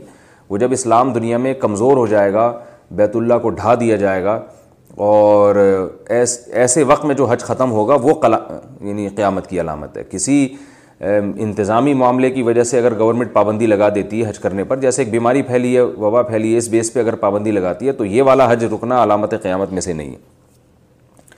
تراوی پڑھائے جانے پر زکوٰۃ سے ہدیہ دینا۔ جو مرد کسی مولوی کے پیچھے تراوی کی نماز پڑھتے ہیں، ان کو جو ہدیہ اپنی دلی خوشی سے دیتے ہیں، کیا وہ زکوٰۃ کے پیسوں سے دے سکتے ہیں؟ ثنا سلیم کراچی سے۔ ترابی کی اجرت حرام اور ناجائز ہے، بالکل یہ ذہن میں رکھیں۔ آج کل یہ بہت ہو گیا ہے کہ اس کو بھی ایک کاروبار بنا لیا قاریوں نے ترابی پڑھا پڑھا کے پیسے لیتے ہیں طے ہو رہا ہوتا ہے اتنے پیسوں میں پڑھاؤں گا۔ تو اس لیے جو بھی تراوی پڑھانے کے لیے قاری حافظ آ رہا ہے، آپ اس کو پہلے بتا دیں کہ ہمارے ہاں تراوی پڑھانے میں ثواب کے علاوہ کچھ بھی نہیں ملتا۔ صرف ثواب ملے گا اور ایک روپیہ بھی نہیں ملے گا آپ کو۔ اور اس کو اچھی طرح سے مایوس کر دیں۔ تو پھر بھی اگر وہ پڑھا رہا ہے تو اس کا مطلب مخلص ہے۔ پھر ختم قرآن پر اپنی خوشی سے کسی کو کوئی بھی ہدیہ دینا چاہے تو گورنمنٹ کی طرف سے بھی کوئی پابندی نہیں ہے، اللہ کی طرف سے بھی پابندی نہیں ہے۔ تو اس میں اگر وہ زکوٰۃ کا مستحق ہے تو زکوٰۃ بھی دے سکتے ہیں اس کو۔ زکوٰۃ کا مستحق نہیں ہے تو ویسے ہی کوئی گفٹ دے دیں۔ لیکن اس رسم کو بہرحال ختم کرنا چاہیے کیونکہ یہ ایک بزنس بن چکا ہے۔ اللہ تعالیٰ عمل کی توفیق عطا فرمائے۔ چلیں بھائی، سوال پوچھا ہے جی زوال کے وقت سجدہ نہیں کر سکتے تو کیا تلاوت قرآن بھی نہیں کر سکتے یا وہ کر سکتے ہیں ذیشان صاحب ایبٹ عباس سے؟ جی زوال کے وقت تلاوت کر سکتے ہیں، اس میں کوئی حرج نہیں ہے۔ منہ میں نسوار رکھ کر ذکر کر سکتے ہیں۔ نواب زر ایبٹ آباد۔ آج کل ایبٹ آباد سے لوگ بہت مسائل پوچھ رہے ہیں۔ کہنے جی کیا منہ میں نسوار رکھ کر ذکر کرنا جائز ہے؟ جی ہاں بھائی، جائز ہے۔ البتہ منہ میں نسوار رکھنا کوئی اچھا کام نہیں ہے شریعت میں۔ ذکر کرنا بہرحال جائز ہے۔ اور بہتر یہی ہے کہ منہ صاف کریں اور کیونکہ نسوار میں بہرحال ایک بو ہوتی ہے، جیسے پان ہے، نسوار ہے، یہ سب چیزیں جو ہے انسان کی زینت کو خراب کر دیتی ہیں۔ تو لیکن جائز ہے۔ بوتل سے منہ لگا کر پانی پینا کیسا ہے؟ کیا بوتل سے منہ لگا کر پانی پینا گناہ ہے یا گلاس میں پینا چاہیے؟ افضان شیخ انڈیا سے۔ بوتل سے براہ راست منہ لگا کر پانی پینے سے نبی صلی اللہ علیہ وسلم نے منع کیا ہے۔ اور علماء کہتے ہیں یہ منع، یہ کوئی حرام کے درجے میں منع نہیں ہے، کراہت کے درجے میں ہے، لہٰذا یہ مکرو ناپسندیدہ عمل ہے۔ جائز ہے مگر ناپسندیدہ ہے، اس لیے گلاس میں ڈال کر تمیز سے پینا چاہیے۔ لیکن مجبوری ہو یا گلاس نہیں مل رہا ہو تو جائز بھی ہے، بہت زیادہ ٹینشن نہیں لینی چاہیے اس کی۔ افضل یہی ہے، آداب کا تقاضا یہی ہے کہ گلاس میں ڈالیں اور پھر تمیز سے بیٹھ کے پئیں۔ رنگ ٹون پر تلاوت یا نعت لگا سکتے ہیں، تہذیب انور۔ کیا موبائل کی ٹون پر تلاوت یا نعت لگا سکتے ہیں؟ تلاوت تو بالکل بھی ٹھیک نہیں ہے، کیونکہ وہ اس کو تلاوت کو جو ہے نا ایک محض اپنے آپ کو بیدار کرنے کے لیے، اس میں تلاوت سننا مقصد نہیں ہوتا، آیت کمپلیٹ بھی نہیں ہوتی، اس کو فوراً بند کر دیا جاتا ہے۔ بے ادبی ہے، نعت کی بھی بے ادبی ہے یہ۔ تو تلاوت کا معاملہ چونکہ زیادہ حساس ہے، اس لیے اس کو تو بالکل ٹھیک نہیں ہے۔ نعت لگانا بھی میرا خیال یہی ہے کہ نعت کی ایک قسم کی اس میں توہین ہے۔ نعت جب ہو تو ادب، تمیز کے ساتھ بیٹھ کے سنا جائے اس کو۔ یہ کیا رنگ ٹون میں بار بار وہی نعت آتی ہے، پھر اس کو بند کر دیتے ہیں لوگ۔ وہ بس یہ توجہ دلانے کے لیے کہ کسی کا فون آ رہا ہے۔ تو فون آنے کے لیے کوئی بھی ٹون لگا دیں نعت اور تلاوت کا سہارا کیوں لیتے ہیں؟ موبائل میں قرآن سننے کا ثواب۔ قرآن پڑھنے پر ایک حرف پر جو دس نیکیاں ملتی ہیں، یہ صرف پڑھنے کا ثواب ہے یا قرآن سننے سے بھی یہی ثواب ملتا ہے؟ اور موبائل پر قرآن سننے کا ثواب ہے یا نہیں؟ حامد صاحب انڈیا سے۔ دیکھیں، قرآن پڑھنے پر تو دس نیکیاں کا حدیث میں ذکر ہے، لیکن سننے کی کوئی کوئی حدیث میری نظر سے نہیں گزری۔ تو پڑھنے کا ثواب زیادہ ہے، سننے کا اپنا ثواب ہے اول تو کوشش یہی ہونی چاہیے کہ پڑھا جائے۔ لیکن نبی صلی اللہ علیہ وسلم سے بہرحال یہ ثابت ہے کہ آپ نے بعض دفعہ قرآن صحابی کو حکم دیا، حضرت ابو مساشری کو حکم دیا آپ نے کہ آپ آپ تلاوت کرو، میں خود سنوں گا۔ تو سننا بھی سنت ہے۔ تو عمومی ماحول تو قرآن کی تلاوت پڑھنے ہی کا، تلاوت کرنے کا ہی ہونا چاہیے یعنی عمومی معمول۔ اور اگر سننا چاہیں گے تو اس میں بھی انشاءاللہ ثواب ملے گا۔ اور بہتر تو ہے کہ کسی قاری کو بٹھا کے سنا جائے، اس کا ثواب زیادہ ہے، موبائل پہ بھی سن سکتے ہیں جو ریکارڈنگ ہے۔ وہ بھی سن سکتے ہیں۔ اس کا بھی ثواب ہے۔ الگ نوعیت کا ثواب ہے۔ سننے کا ثواب الگ قسم کا ہے، پڑھنے کا ثواب الگ قسم کا ہے۔ لیکن ایسی کوئی حدیث میری نظر سے نہیں گزری کہ سننے پر بھی دس دس نیکیاں ملتی ہیں۔ اللہ کی رحمت سے کوئی بعید نہیں ہے، ملتی ہوں گی یقیناً۔ اللہ کی رحمت سے کیا بعید ہے؟ ہیرے پر زکوٰۃ کا کیا حکم ہے؟ کیا ہیرے پر زکوٰۃ دینی ہوتی ہے یا نہیں؟ اگر کوئی زیور ہے، اس میں سونے کی قیمت پچاس ہزار ہے اور اس میں ایک لاکھ روپے کا ہیرا لگا ہوا ہے تو ہیرے کی قیمت پہ زکوٰۃ ہوگی یا نہیں؟ سعد احمد انڈیا سے۔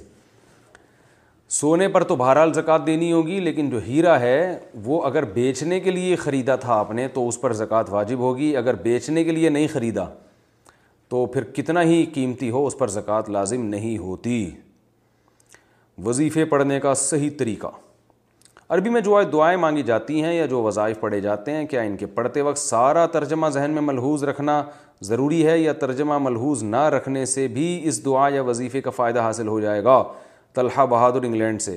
بھائی، اگر مفہوم دماغ میں ہوگا تو پھر تو قبولیت کا زیادہ امکان ہے۔ اور اگر مفہوم ہی دماغ میں نہیں ہے تو آتا ہی نہیں ہے ترجم، ترجمہ۔ تو اللہ کی رحمت سے امید کی جائے گی انشاءاللہ، اللہ تعالیٰ قبول کریں گے۔ لیکن ترجمہ آتا ہو تو بہرحال اس کی طرف دماغ لگانا چاہیے۔ سمجھے آدمی کہ میں کیا مانگ رہا ہوں اللہ تعالیٰ سے۔ کیا فتنہ دجال ہر شخص دیکھے گا؟ سمیرہ امتیاز اسلام آباد سے۔ کیا فتنہ دجال ہل انسان دیکھے گا؟ جو لوگ آج سے دو صدیاں پہلے انتقال کر گئے ہیں، کیا وہ بھی دجال فتنہ دیکھ سکیں گے؟ جو وہ مر گئے بھائی وہ کیسے دیکھیں گے؟ ان کا تو وہ تو دنیا سے چلے گئے بیچارے۔ جو زندہ ہوں گے وہ اس فتنے میں پڑیں گے۔ اللہ تعالیٰ ہم سب کو دجال کے فتنے سے محفوظ فرمائے۔ سید لوگوں کو صدقہ دے سکتے ہیں۔ میری امی سید ہیں۔ کیا ہم ماموں یا خالہ کو صدقہ دے سکتے ہیں؟ جبکہ وہ بھی سید گرانے سے ہیں، عائشہ صاحبہ مظفر نگر سے۔ دیکھیں، سید کو زکوٰۃ نہیں دی جا سکتی، نفلی صدقہ دیا جا سکتا ہے۔ ویسے ہی آپ صدقہ دے رہے ہوں تو دے سکتے ہیں۔ زکوٰۃ، صدقہ فطر، اور کسی نے کوئی منت مانی تھی کہ میرا یہ کام ہو گیا تو میں صدقہ کروں گا۔ یا کروں گی تو ایس یہ رقم بھی سیدوں کو نہیں دی جا سکتی۔ روزے قضا کرنے کا طریقہ۔ روزے قضا کرنے کا کیا طریقہ ہے؟ اگر کسی کے ذمے بہت سارے روزے قضا ہوں تو ایک ہی روزے سے سارے روزے قضا ہو جائیں گے یا کیا طریقہ ہوگا؟ محمد زبیر صاحب، جدہ سے محمد زبیر بھائی، مجھے ایسا لگ رہا ہے کہ آپ شادی میں آئے ہوئے ہیں۔ اتنے سارے روزے ہیں اور آپ کہہ رہے ہیں ایک روزہ ہوگا تو قضا ہو جائے گا۔ ایسا نہیں ہوتا بھائی، جتنے سارے روزے ہیں سب کا حساب لگا کر سب کی قضا کرنی پڑے گی۔ اور قضا کا طریقہ یہی ہے کہ آپ نے نیت کرنی ہے، فلاں رمضان کا میں روزہ رکھ رہا ہوں، بس۔ یہ نہیں کہ تیسرا روزہ رکھ رہا ہوں، چوتھا والا، اس کی ضرورت نہیں ہے۔ بس فلاں رمضان کے میرے ذمے جو روزے تھے، ان میں سے جو میرے ذمے روزے ہیں، ان میں سے ایک روزہ میں رکھ رہا ہوں۔ اس نیت سے روزے رکھتے چلے جائیں گے تو روزے ادا ہوتے چلے جائیں گے۔ تو، اور اگر یہ بھی یاد نہیں ہے کہ کون سے رمضان میں کتنے چھوڑے تھے، تو بس اتنی نیت کافی ہے کہ بھئی آج جو میں روزہ رکھ رہا ہوں، وہ میرے ذمے جتنے رمضان کے روزے باقی ہیں، ان میں سب سے پہلا روزہ۔ تو پھر دوبارہ یہی نیت ہوگی کہ میرے ذمے رمضان کے جتنے روزے باقی ہیں، ان میں سب سے پہلا روزہ۔ اس لیے کہ جو روزہ ہو گیا وہ تو پہلا رہا نہیں نا، وہ تو کمپلیٹ ہو گیا۔ تو پھر اسی طرح آپ صبح بس سحری کھائیں گے اور یہ دل میں نیت ہوگی اور سارا دن آپ روزہ رکھیں گے، افطار کریں گے۔ اس طرح سے ایک روزے کی قضا ہو جائے گی اور توبہ استغفار بھی کرنا چاہیے کہ کیوں روزہ چھوڑے رمضان کے۔ سجدہ تلاوت بیٹھ کر ادا کر سکتے ہیں۔ کیا سجدہ تلاوت بیٹھ کر ادا کر سکتے ہیں؟ سعود صاحب انڈیا سے۔ جی کر سکتے ہیں۔ آبائی علاقے میں ایک دن پہلے عید ہو تو روزے کی قضا کا حکم۔ وہ یہ بڑا خطرناک مسئلہ ہے۔ میں اسلام آباد میں رہتا ہوں، روزہ حکومت کے اعلان کے مطابق رکھتا ہوں اور عید کے لیے اپنے آبائی علاقے کرک جاتا ہوں۔ وہاں ایک دن پہلے عید منائی جاتی ہے۔ اس طرح اکثر ہمارے اٹھائیس روزے بن جاتے ہیں۔ کیا ہمیں روزے قضا رکھنے چاہیے یا نہیں؟ اگر رکھنے چاہیے تو کتنے؟ ڈاکٹر ریاض اسلام آباد سے۔ دیکھیے جو جو سنجیدہ علماء اور جو فلکیات کے بھی ماہر ہیں اور فتوے میں بھی بڑے بڑے ماہر رہے ہیں، وہ ان کا یہی فتویٰ ہے کہ جب ایک ریاست میں جو لوگ رہتے ہیں، تو ریاست نے جو فیصلہ کیا ہے نا، یا ریاست کی طرف سے نامزد کمیٹی جو فیصلہ کرے گی، اس فیصلے کو فالو کرنا ملک کے ہر خطے کے لوگوں پر واجب ہے۔ تو اسی فیصلے کے اعتبار سے رمضان بھی شروع ہوگا اور اسی فیصلے کے اعتبار سے رمضان ختم بھی ہوگا۔ تو کسی شخص کو انفرادی طور پر لوگوں سے گواہیاں لے کے عید کا اعلان کرنا اس کی شرن اجازت نہیں ہے، نہ رمضان کی اجازت ہے، نہ عید کی۔ یہ دنیا کی کسی کنٹری میں ایسا نہیں ہوتا، صرف پاکستان میں ہی ایسا ہو رہا ہے۔ سعودی عرب میں آپ جائیں تو ایسا نہیں ہے کہ آپ اپنے طور پر اخپل طریقے سے آپ جناب وہ شہادتیں جمع کرنا شروع کر دیں اور اعلان کر دیں کہ کل عید ہے۔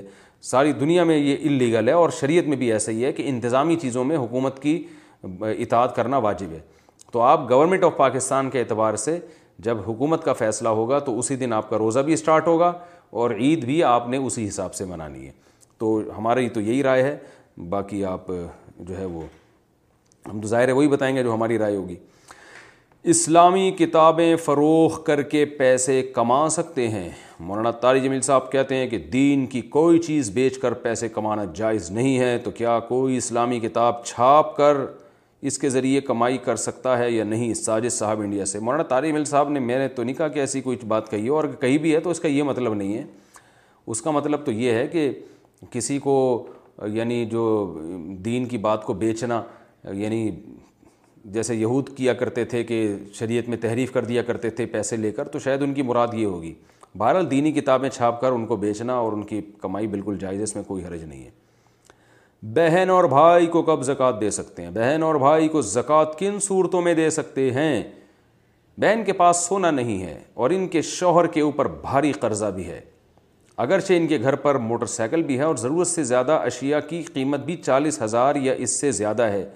کیا اس صورت میں بہن کو زکوٰۃ دے سکتے ہیں؟ خالد صاحب پشاور سے۔ ضرورت سے زیادہ اشیاء کی قیمت بھی اگر ان کے پاس ہے ساڑھے باون تولہ چاندی کے برابر، تو پھر ایسے شخص کو زکوٰۃ نہیں دی جا سکتی۔ لیکن ضرورت سے زائد چیزیں وہ ہوتی ہیں جو پورے سال میں استعمال میں ہی نہ آ رہی ہوں۔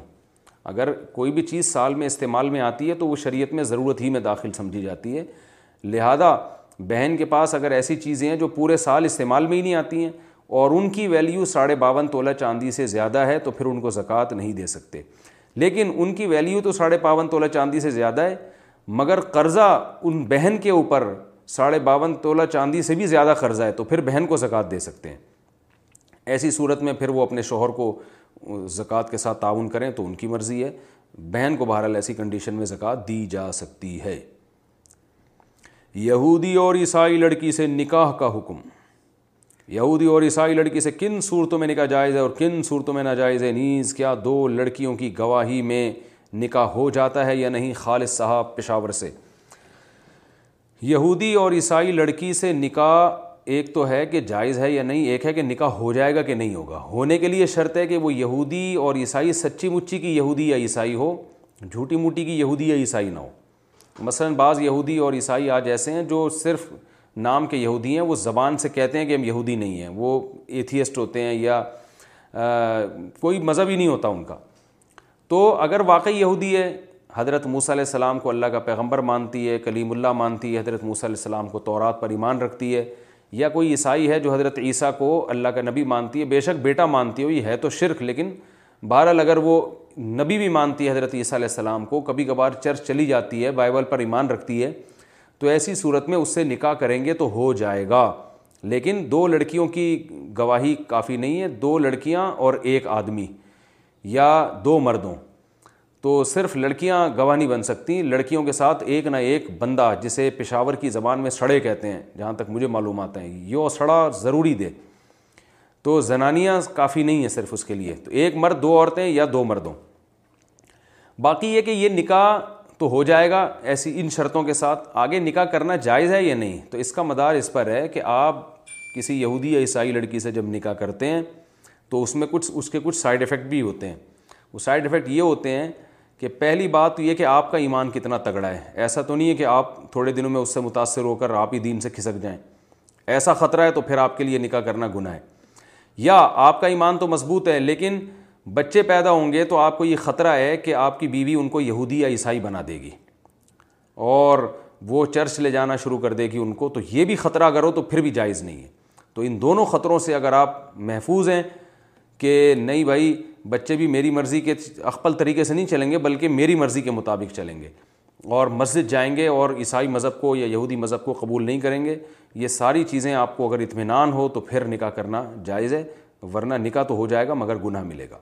اور اگر یہودی یا عیسائی لڑکی نام ہی کی ہے، وہ لبرل یہ لبرل سے میری مراد یہ ہے کہ وہ مانتے ہی نہیں عیسائیت کو، جیسے یورپ میں بہت سے عیسائی ایسے ہیں جو مانتے ہی نہیں عیسائیت کو، تو وہ پھر ایسی صورت میں عیسائی لڑکی سے نکاح نہیں ہوگا۔ لیکن ایک بات ہے کہ یہودی یا عیسائی لڑکی سے آپ شادی کریں گے اگر، تو پھر یہ بیچاری مسلمان لڑکیاں کہاں جائیں گی؟ ان کے لیے تو پہلے ہی رشتوں میں کمی ہے۔ تو لہٰذا یہودی یا عیسائی لڑکی سے وہ شادی کرے جو ایک شادی مسلمان لڑکیوں سے بھی کرے۔ تو ایک یہاں سے ہو گیا، ایک وہاں سے ہو گیا، پھر سیٹ ہے۔ کیا بینک کی تنخواہ حرام ہے؟ میں بینک میں جاب کرتا ہوں، کئی لوگوں کا کہنا ہوتا ہے کہ بینک میں کام کرنا صحیح نہیں ہے اور اس کی کمائی حرام ہے جبکہ میرا ماننا ہے کہ میں تو اپنی محنت کا کما رہا ہوں۔ بینک میری محنت کی سیلری دے رہا ہے تو میرا بینک میں کام کرنا صحیح ہوگا یا غلط؟ شرافت صاحب انڈیا سے۔ شرافت بھائی، آپ نے اپنی تنخواہ کو حلال کرنے کے جو دلائل دیے ہیں، لمبے تو بہت ہیں مگر مضبوط نہیں ہیں۔ آپ نے دلیل یہ دی ہے کہ میں تو محنت کے کما رہا ہوں، تو محنت سے تو چور بھی کماتا ہے بھائی۔ ہمارے جو بہت سارے سیاستدان ایسے ہیں جنہوں نے بڑی محنت کر کے پوری پوری، آپ بتائیں کتنے ارب ڈالر کمائے انہوں نے۔ تو فری پھوکٹ میں تو بھکاری کو بھی نہیں ملتا، وہ اس کو بھی محنت کرنی پڑتی ہے۔ تو صرف محنت کافی نہیں ہے، دیکھنا پڑتا ہے کام بھی جائز ہے یا نہیں۔ تو سودی بینک میں اگر آپ کوئی ایسا کام کر رہے ہیں جس میں سودی لین دین لکھنا پڑتا ہے یا اس پر گواہ بننا پڑتا ہے یا کسی بھی طرح سے سود میں آپ کی انوالومنٹ ہوتی ہے تو پھر آپ کی جاب بالکل حرام ہے اور اس سے ملنے والی تنخواہ بھی حرام ہے۔ لیکن اگر سودی بینک میں کوئی ایسا کام ہے جس میں سود میں آپ کی ذرا بھی انوالومنٹ نہیں ہے، جیسے بینک کا کوئی چوکیدار ہوتا ہے، وہ پیسوں کی حفاظت کر رہا ہے، وہ سودی لین دین میں شریک نہیں ہوتا۔ یا کوئی کیشیئر ہے جس کا کام صرف چیک لے کے لوگوں کو کیش رقم دینا ہے۔ تو ایسی کنڈیشن میں پھر علماء کا اختلاف ہے۔ اس میں بعض علماء کہتے ہیں اس کی آمدن بھی حرام ہے، بعض کہتے ہیں اس کی آمدن جائز ہے۔ تو بہرحال علماء کے اختلاف کی وجہ سے اس حد تک بینک میں جاب کرنے کی گنجائش نکلتی ہے اور اس کی تنخواہ کی بھی حلال ہونے کی گنجائش نکلتی ہے۔ لیکن بینک کے مینیجر کی تنخواہ بھی حرام ہے۔ یہ سب سودی بینکوں کی بات ہو رہی ہے۔ یاد رکھیں، اسلامی بینک کی بات نہیں کر رہا، اسلامی بینک کے ہر شعبے میں ملازمت جائز ہے۔ تو سودی بینک میں مینیجر کی تنخواہ بھی حرام ہے کیونکہ وہ تو سارے مینجمنٹ پوری اسی کے ہاتھ میں، پورے سسٹم کو وہی جو ہے وہ مینیج کر رہا ہے، سودی لین دین پہ سگنیچر اسی کے ہو رہے ہیں۔ تو کیونکہ نبی صلی اللہ علیہ وسلم کی صحیح حدیث ہے، آپ نے فرمایا سود کی وجہ سے اللہ تعالیٰ چار آدمیوں پر لانت بھیجتے ہیں۔ سود دینے والا، سود لینے والا، سودی معاملات پر گواہ بننے والا اور سودی معاملے کو لکھنے والا۔ تو اس لیے یہ، اس سے آپ بچیں۔ کیا یتیم بچے کی زمین خرید سکتے ہیں؟ کیا یتیم بچے کی زمین خریدی جا سکتی ہے؟ اگر خرید لی تو کیا ہوگا؟ نور الدین صاحب انڈیا سے۔ یتیم بچے کی زمین بیچنا جائز نہیں ہے کیونکہ پراپرٹی کو بیچنے سے نقصان کا خطرہ زیادہ ہوتا ہے۔ بہرحال اگر یتیم بچے کے والد نے زمین بیچی اور زمین مارکیٹ ویلیو پر بیچی ہے یعنی جو مارکیٹ ویلیو چل رہی تھی، اس سے کم پہ نہیں بیچی ہے تو پھر زمین خرید سکتے ہیں۔ اور یتیم بچے کی زمین مارکیٹ ویلیو سے کم پر بیچی ہے تو یہ معاہدہ کلدم ہے۔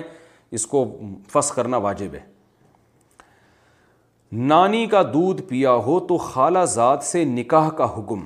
اگر بچپن میں نانی کا دودھ پیا ہو تو کیا خالہ کی بیٹی سے نکاح ہو سکتا ہے عبد الرافع انڈیا سے؟ بھائی، اگر آپ دو سال سے چھوٹے تھے اور اس سے اور آپ نے اپنی نانی کا دودھ پی لیا تو آپ کی خالہ جو ہیں وہ آپ کی رضائی بہن بن گئی اور خالہ کی جو بیٹی ہے وہ آپ کی رضائی بھانجی بن گئی۔ جب بن گئی بھانجی آپ کی تو اب آپ اس سے نکاح نہیں کر سکتے۔ غیر مسلم بچہ لیکن یہ ذہن میں رکھیں کہ یہ یقینی ہونا چاہیے کہ پیا ہے۔ بعض دفعہ شادی ہونے والی ہوتی ہے، کوئی نہ کوئی خاتون ایک شوشہ چھوڑ دیتی ہیں کہ اس نے تو فلاں کا دودھ پیا ہے۔ وہ رشتہ توڑوانے کے لیے بھی بعض خواتین ایسے کرتی ہیں۔ تو اس لیے فقہ نے بیان کیا، اس پر گواہ ہونے چاہیے۔ یا یہ بات پہلے سے لوگوں میں مشہور اور معروف ہونی چاہیے کہ فلاں نے فلاں کا دودھ پیا عین وقت پہ کسی نے پھڈا ڈال دیا، منگنی ہو گئی، بات طے ہو گئی، کسی خاتون نے شوشہ چھوڑ دیا، اس نے تو فلاں کا دودھ پیا ہے، یا اس نے تو میرا دودھ پیا ہے۔ اس طرح کی بعض خواتین ایسا کام کرتی ہیں۔ بعض وہ سچ بھی بول رہی ہوتی ہیں، لیکن ہم شریعت میں جو ہے نا، ایسی صورت میں جو کوئی دعویٰ کرے گا تو اس پہ گواہ کا مطالبہ کیا جائے گا، بھائی دو گواہ پیش کرو۔ یا یہ بات لوگوں میں پہلے سے مشہور ہونی چاہیے۔ پیا تھا تو یہ صرف ایک ہی خاتون کو کیوں پتہ ہے؟ اور اگر پتہ تھی تو اس نے اس وقت مشہور کیوں نہیں کیا، لوگوں کو بتایا کیوں نہیں، اب جا کے کیوں بتا رہی ہیں؟ غیر مسلم بچہ فوت ہو جائے تو حساب کیسے ہوگا؟ اگر کوئی غیر مسلم نابالغ بچہ فوت ہو جائے تو اسے جنت ملے گی یا جہنم؟ سفیان فاروقی انڈیا سے۔ دیکھیں، جو غیر مسلموں کے بچے فوت ہوتے ہیں، ان کے بارے میں ہمیں قرآن و حدیث میں کوئی رہنمائی نہیں ملتی یعنی واضح طور پر کہ وہ جنت میں جائیں گے یا جہنم میں۔ تو لیکن اتنی بات، قرآن سے اتنی بات اشارہ واضح ملتا ہے کہ اللہ تعالیٰ کسی کو اعمال کا مکلف بنائے بغیر جہنم میں نہیں ڈالتے۔ تو بچے تو اعمال کے مکلف نہیں ہوتے، وہ تو نا سمجھ ہوتے ہیں۔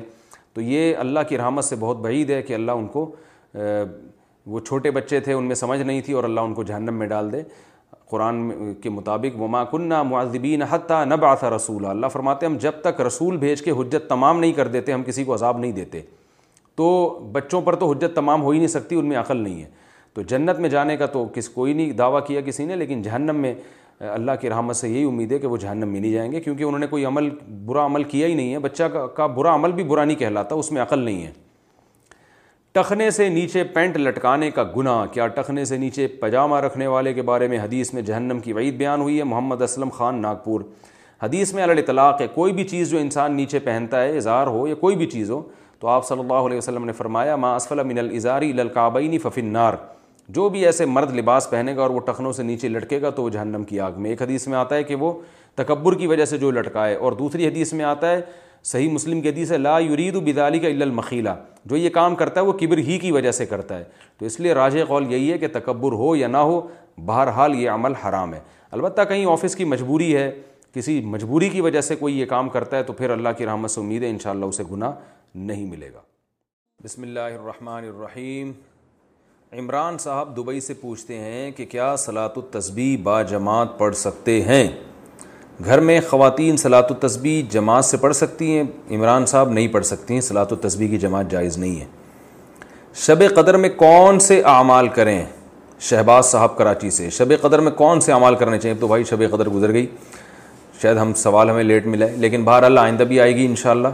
تو شب قدر میں جو اعمال ہیں، وہ بلکہ رمضان کی آخری رات بھی شب قدر ہو سکتی ہے۔ تو شب قدر میں ایک دعا ہے اللہ ان کا آفون توحب الفاف عنا۔ یہ دعا خوب کثرت سے پڑھنی چاہیے، مانگنی چاہیے، بلکہ اور باقی وہی اعمال جو نمازیں ہیں اور تلاوت ہے، دعا ہے، وہی کوئی خاص اعمال نہیں ہے اس میں۔ بس دعا ہے کہ حدیث میں آتی ہے کہ اس دعا کی کثرت کرنی چاہیے۔ کیا روزے کی نیت کے بعد کچھ کھا سکتے ہیں؟ بلاول، سوری، بلال صاحب دادو سے۔ کیا سحری میں روزے کی نیت کے بعد کچھ کھایا پیا جا سکتا ہے؟ جی ہاں کھایا پیا جا سکتا ہے جب تک کہ صبح صادق نہیں ہو جاتی۔ رمضان میں شوہر کے لیے دن میں کھانا پکانا۔ زرین کاشف فیصل آباد سے، میں اپنے شوہر کی دوسری بیوی ہوں، میری شادی کو دو سال ہوئے ہیں، پہلی بیوی کا انتقال ہو گیا ہے، جس سے شوہر کی دو بیٹیاں ہیں۔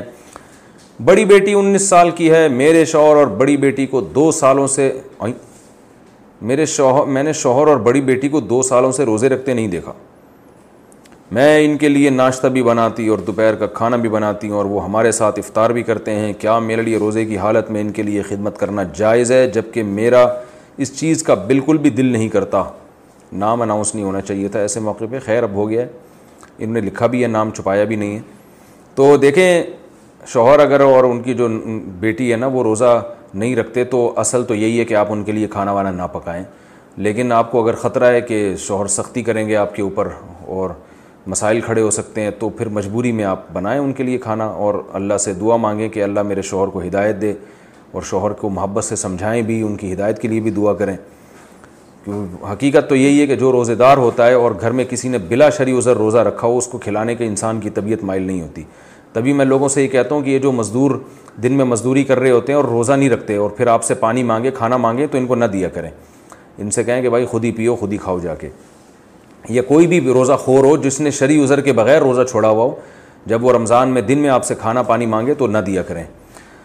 تو کچھ غیرت کے بھی تقاضے ہوتے ہیں۔ لیکن بہرحال یہ آپ کے شوہر ہیں، آپ نہیں کریں گے تو گھریلو حالات خراب ہوں گے، اس لیے مجبوری ہے۔ اور شوہر کے لیے دعا بھی کریں، اللہ تعالیٰ ان کو ہدایت دے اور روزے رکھنے کی توفیق عطا فرمائے۔ سیونگ کے لیے خریدے گئے پلاٹ پر زکوٰۃ کا حکم۔ مسز محسن اسلام آباد سے، میں نے اپنے پروویڈنٹ فنڈ سے لون لے کر ایک فلیٹ خریدا ہے۔ اس نیت سے کہ جب بچے بڑے ہوں گے تو اس فلیٹ کو بیچ کر ان کی پڑھائی اور شادی وغیرہ کا انتظام کریں گے۔ ابھی وہ میری ملکیت میں نہیں آیا ہے۔ میرا ارادہ ہے کہ جب وہ میری ملکیت میں آ جائے گا تو اسے کرائے پر دے دوں گی۔ کیا اس پر زکوٰۃ فرض ہوگی یا نہیں؟ اگر ہوگی تو کس حساب، کس طرح حساب کیا جائے گا؟ دیکھیے آپ نے فلیٹ خریدا ہے اور بیچنے کی نیت سے خریدا ہے، تو آپ اسے کرائے پہ دیں یا نہ دیں، بہرحال اس پہ زکوٰۃ ہے۔ اور یہ جو آپ نے کہا کہ ابھی میری ملکیت میں نہیں آیا، تو جب کوئی چیز خرید لی تو ملکیت میں تو آ گیا۔ تو ایسا معلوم ہوتا ہے کہ آپ قبضے کو ملکیت سمجھ رہی ہیں۔ آپ یہ کہہ رہی ہیں کہ ابھی میرے قبضے میں نہیں آیا۔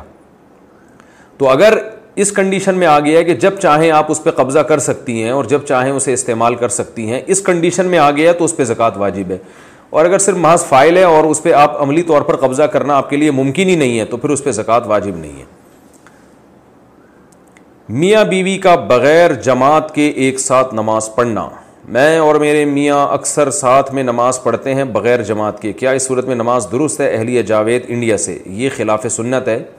جب میاں بیوی دونوں ایک ہی نماز پڑھ رہے ہیں، فرض نماز پڑھ رہے ہیں، تو ان کو چاہیے کہ وہ جماعت سے نماز پڑھیں۔ رسول اللہ صلی اللہ علیہ وسلم کی یہی سنت ہے۔ اور بلا وجہ جماعت کو چھوڑنا اچھا عمل نہیں ہے۔ حضور صلی اللہ علیہ وسلم کے صدقہ و طفیل سے دعا کرنا۔ کیا دعا کے اختتام پر یہ کہہ سکتے ہیں کہ یا اللہ ہماری دعا کو حضرت محمد صلی اللہ علیہ وسلم کے وسیلے یا صدقہ یا طفیل میں قبول فرما کیا یہ کہنا جائز ہے۔ دلاور احمد انڈیا سے۔ دلاور بھائی، جب کوئی شخص یہ کہتا ہے نا، اللہ نبی کے طفیل یا نبی کے وسیلے سے میری دعا قبول کر لے، تو اس سے اس کی نیت پوچھی جائے گی۔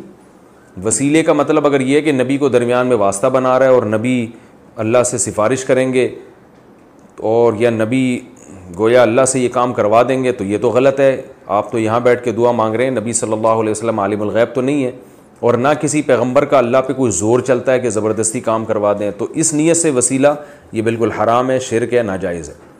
اور اگر آپ کی نیت یہ ہے کہ نبی کے وسیلے سے یعنی نبی کے محبت اور نبی کے تعلق کے وسیلے سے کہ ہم نبی کے امت ہیں امت میں ہیں تو اللہ، ہم نبی کے امتی ہیں اور تو نبی صلی اللہ علیہ وسلم سے محبت کرتا ہے تو آپ کے امتیوں کو بھی، کی بھی خاص رعایت کرتا ہے۔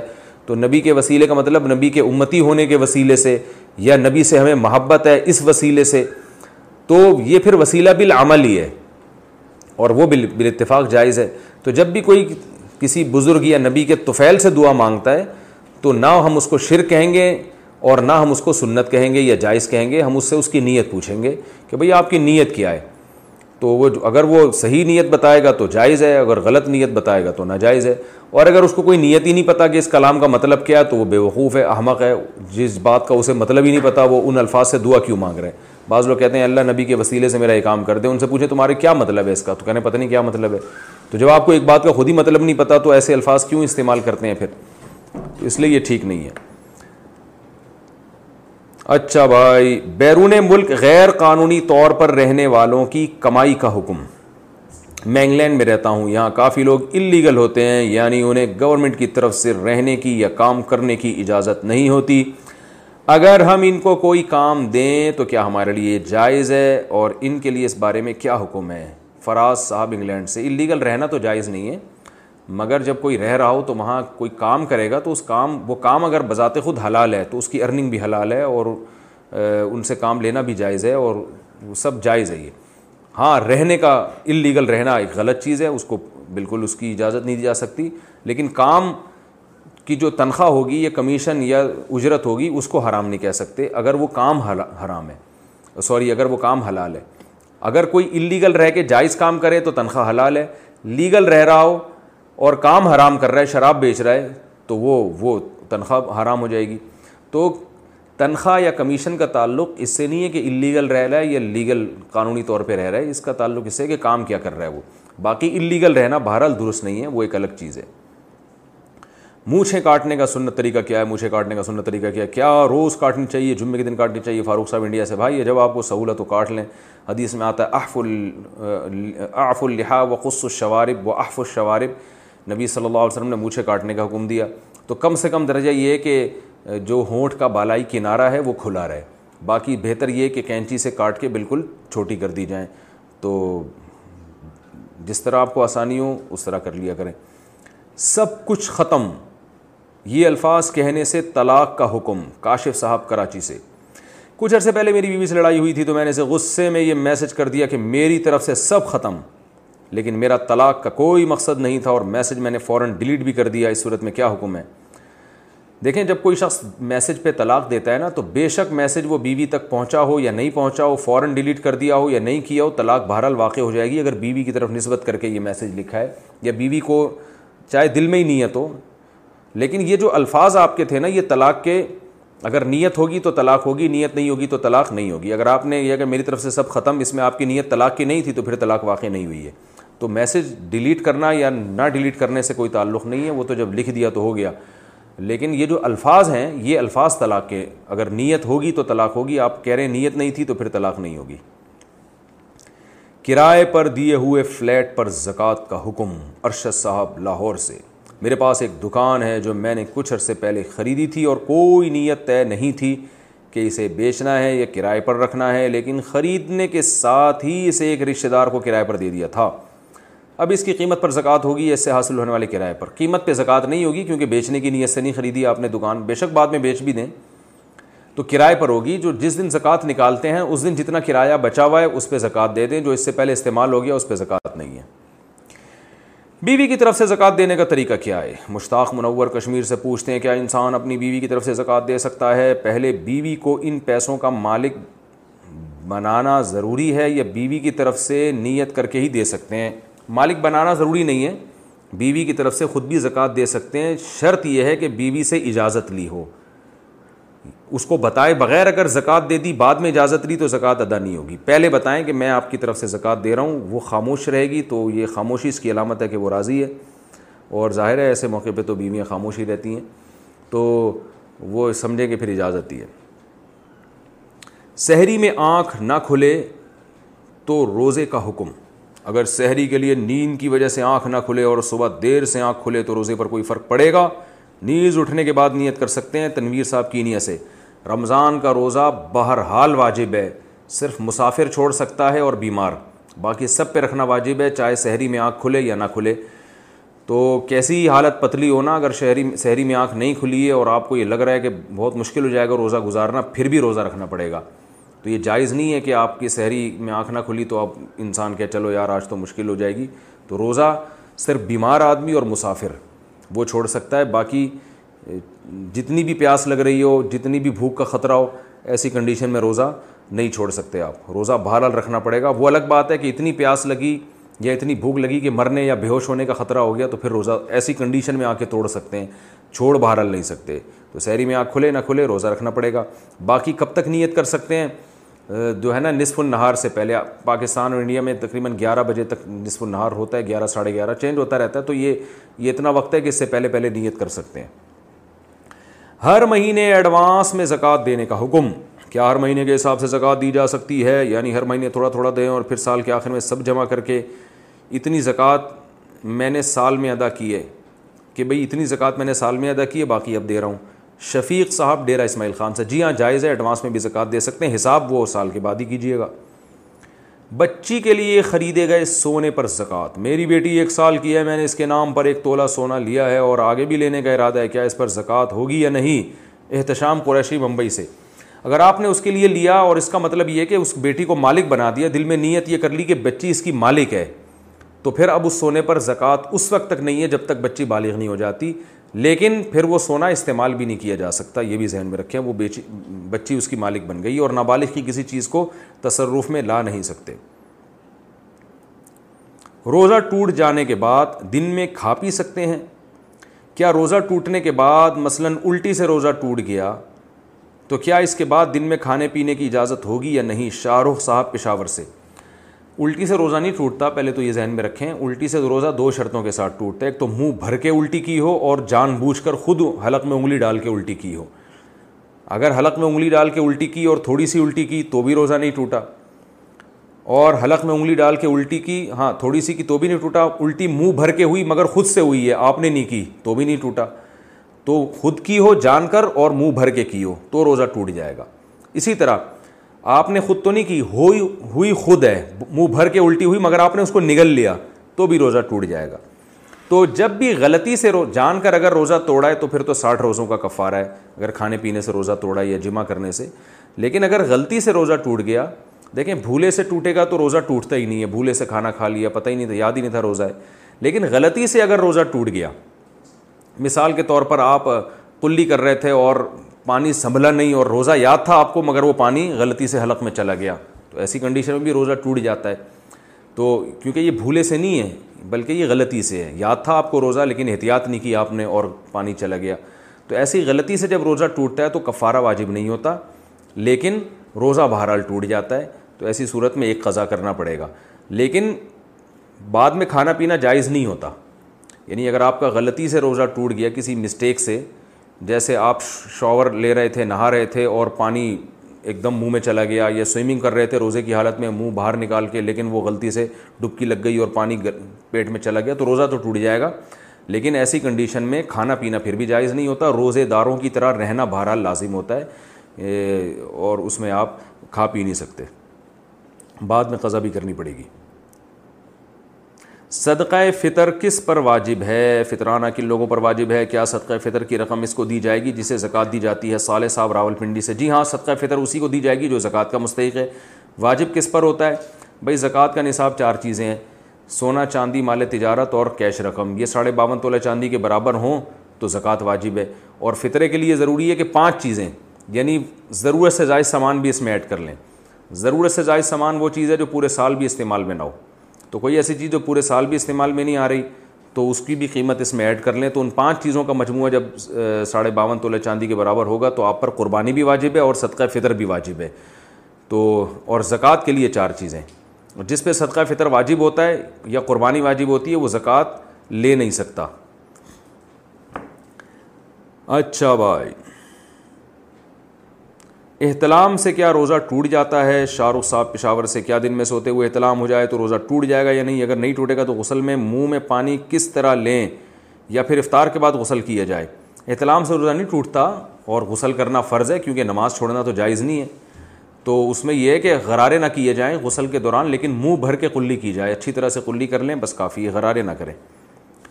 تراوی میں امام کے رکوع کا انتظار کرنا کیسا ہے؟ ہماری مسجد میں امام صاحب جب تراوی کی دو رکت سے سلام پھیرتے ہیں تو بعض لوگ اتنی دیر تک بیٹھے رہتے ہیں کہ امام صاحب اگلی رکت کی قرآت بھی مکمل کر لیتے ہیں۔ اور رکوع میں جانے والے ہوتے ہیں، ان کا طرز عمل کیسا ہے؟ محمد صحیب کوئٹہ سے۔ جی ہاں بہت علاقوں میں ایسا ہوتا ہے۔ پیچھے بیٹھ کے انتظار کرتے رہتے ہیں، جیسے امام رکوع میں کیا بھاگتے ہوئے آ جاتے ہیں۔ تو یہ طریقہ بالکل خلاف سنت ہے۔ لیکن نماز بہرحال ہو جائے گی اور اگر کوئی بہت زیادہ تھک گیا ہے، بیچارہ گھٹنے میں درد ہو رہا ہے تو اس کو چاہیے بیٹھ کے نیت کر لے، پھر امام کے ساتھ شریک ہو جائے۔ تو اگر پھر بھی اگر کوئی رکو میں بھی شریک ہوتا ہے تو بھی جائز ہے، اس کو گناہ نہیں کہہ سکتے، لیکن بہتر نہیں ہے۔ لاک ڈاؤن میں عید کی نماز کا طریقہ، لاک ڈاؤن میں عید کی نماز گھر پر کیسے پڑھیں؟ عزیز اللہ صاحب کو ویسے گھر پہ ہماری رائے یہی ہے، حضرت مفتی تقی عثمانی صاحب کی بھی یہی رائے ہے، ان کا فتویٰ بھی یہی ہے کہ عید اور جمعے کی نماز ان حالات میں گھروں پہ جائز نہیں ہے۔ مسجد میں شرکت کر سکتے ہیں تو ٹھیک ہے، ورنہ جمعے کی بجائے تو ظہر کی نماز پڑھیں اور عید کے بجائے نوافل پڑھ لیں آپ۔ وہ وہ عید کی نیت سے نہیں ہوں گے، ویسے ہی نوافل ہوں گے۔ لیکن سعودی عرب میں حکومت نے سنا ہے کہ آرڈر دیا ہے کہ گھروں میں عید کی نماز پڑھی جائے، تو وہاں حکومتی حکم کی وجہ سے نماز پڑھنے کی گنجائش ہوگی۔ اس پر میں تفصیلی کلپ بھی ایک ریکارڈ کروا چکا ہوں۔ زکوٰۃ کی رقم تھوڑی تھوڑی کر کے دے سکتے ہیں، محمد۔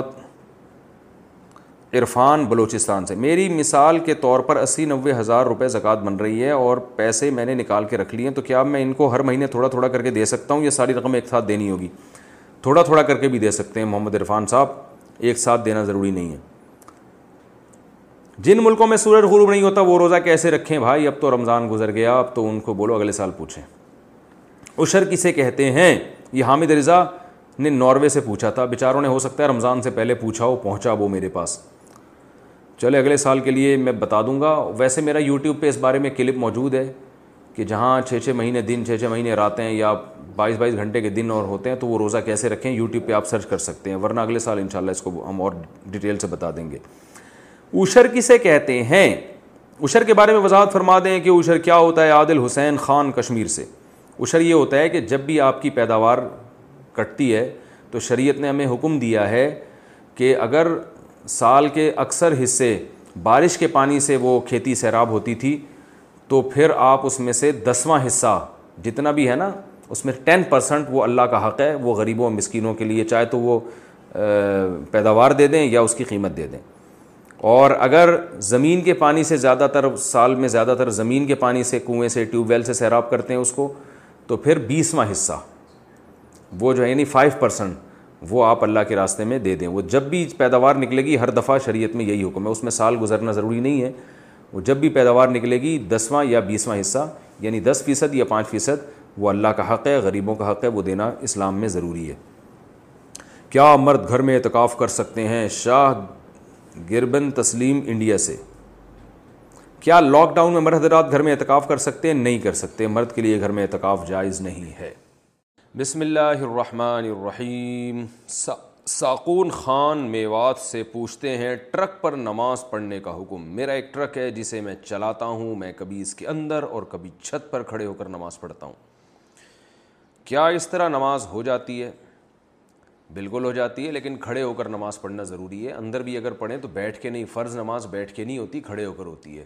اندر اگر کھڑے ہونے کی جگہ نہ ہو تو ٹرک روکیں، سائڈ سے اتریں، سڑک پہ قبلے کی طرف رخ کریں اور نماز پڑھیں آپ، ٹھیک ہے؟ جس کو تمیز سے نماز کہتے ہیں۔ فرض نماز بیٹھ کے نہیں ہوگی، جب تک بہت ہی شدید ازر نہ ہو، تو اس لیے کھڑے ہو کر نماز پڑھنی پڑے گی۔ لڑکی کا بھائی اور والد نہ ہو تو ولی کون ہوگا؟ میں جس لڑکی سے شادی کرنے جا رہا ہوں، اس کا نہ والد ہے، نہ دادا ہے، نہ بھائی ہے۔ اس صورت میں اس کا ولی کون ہوگا؟ نیز سنت کے مطابق کس طرح سے شادی کی جائے گی؟ نام نہیں لکھا، بڑے خطرناک لگ رہا ہے کام کرنے جا رہے ہیں، اس نے نام چھپایا ہوا انہوں نے۔ کہہ رہے ہیں، لڑکی کا نہ ابا ہے، نہ دادا ہے، نہ بھائی ہے، مزے ہیں بھائی، آپ کے تو کوئی پوچھنے والا ہی نہیں ہے۔ تو چچا زاد بھائی جو ہے نا، وہ ولی ہوگا، پھر اگر کزن ہے اس کا کوئی، چچا زاد بھائی، وہ ولی ہوگا۔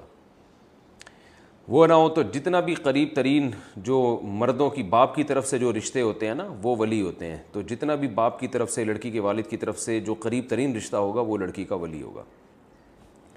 کیا کپڑے صرف پانی بہانے سے پاک ہو جائیں گے؟ مسز کلیم، کراچی سے۔ آپ کہتے ہیں کہ کپڑوں پر اوپر سے پانی بہایا جائے اور دوسری طرف سے نکل جائے تو کپڑے پاک ہو جاتے ہیں، جبکہ بعد دوسرے حضرات سے سنا کہ اس میں کپڑوں کو نچوڑنا بھی ضروری ہے، تو اس میں صحیح بات کیا ہے؟ دیکھیں، یہ جو ہم کہتے ہیں نا بالٹی بھر جائے پانی بہنا شروع ہو جائے تو کپڑے پاک ہو جائیں گے۔ یہ اس صورت میں ہے کہ پہلے کپڑے میں جو گندگی لگی ہوئی ہے، اس کو دھو کے صاف کر لیا جائے۔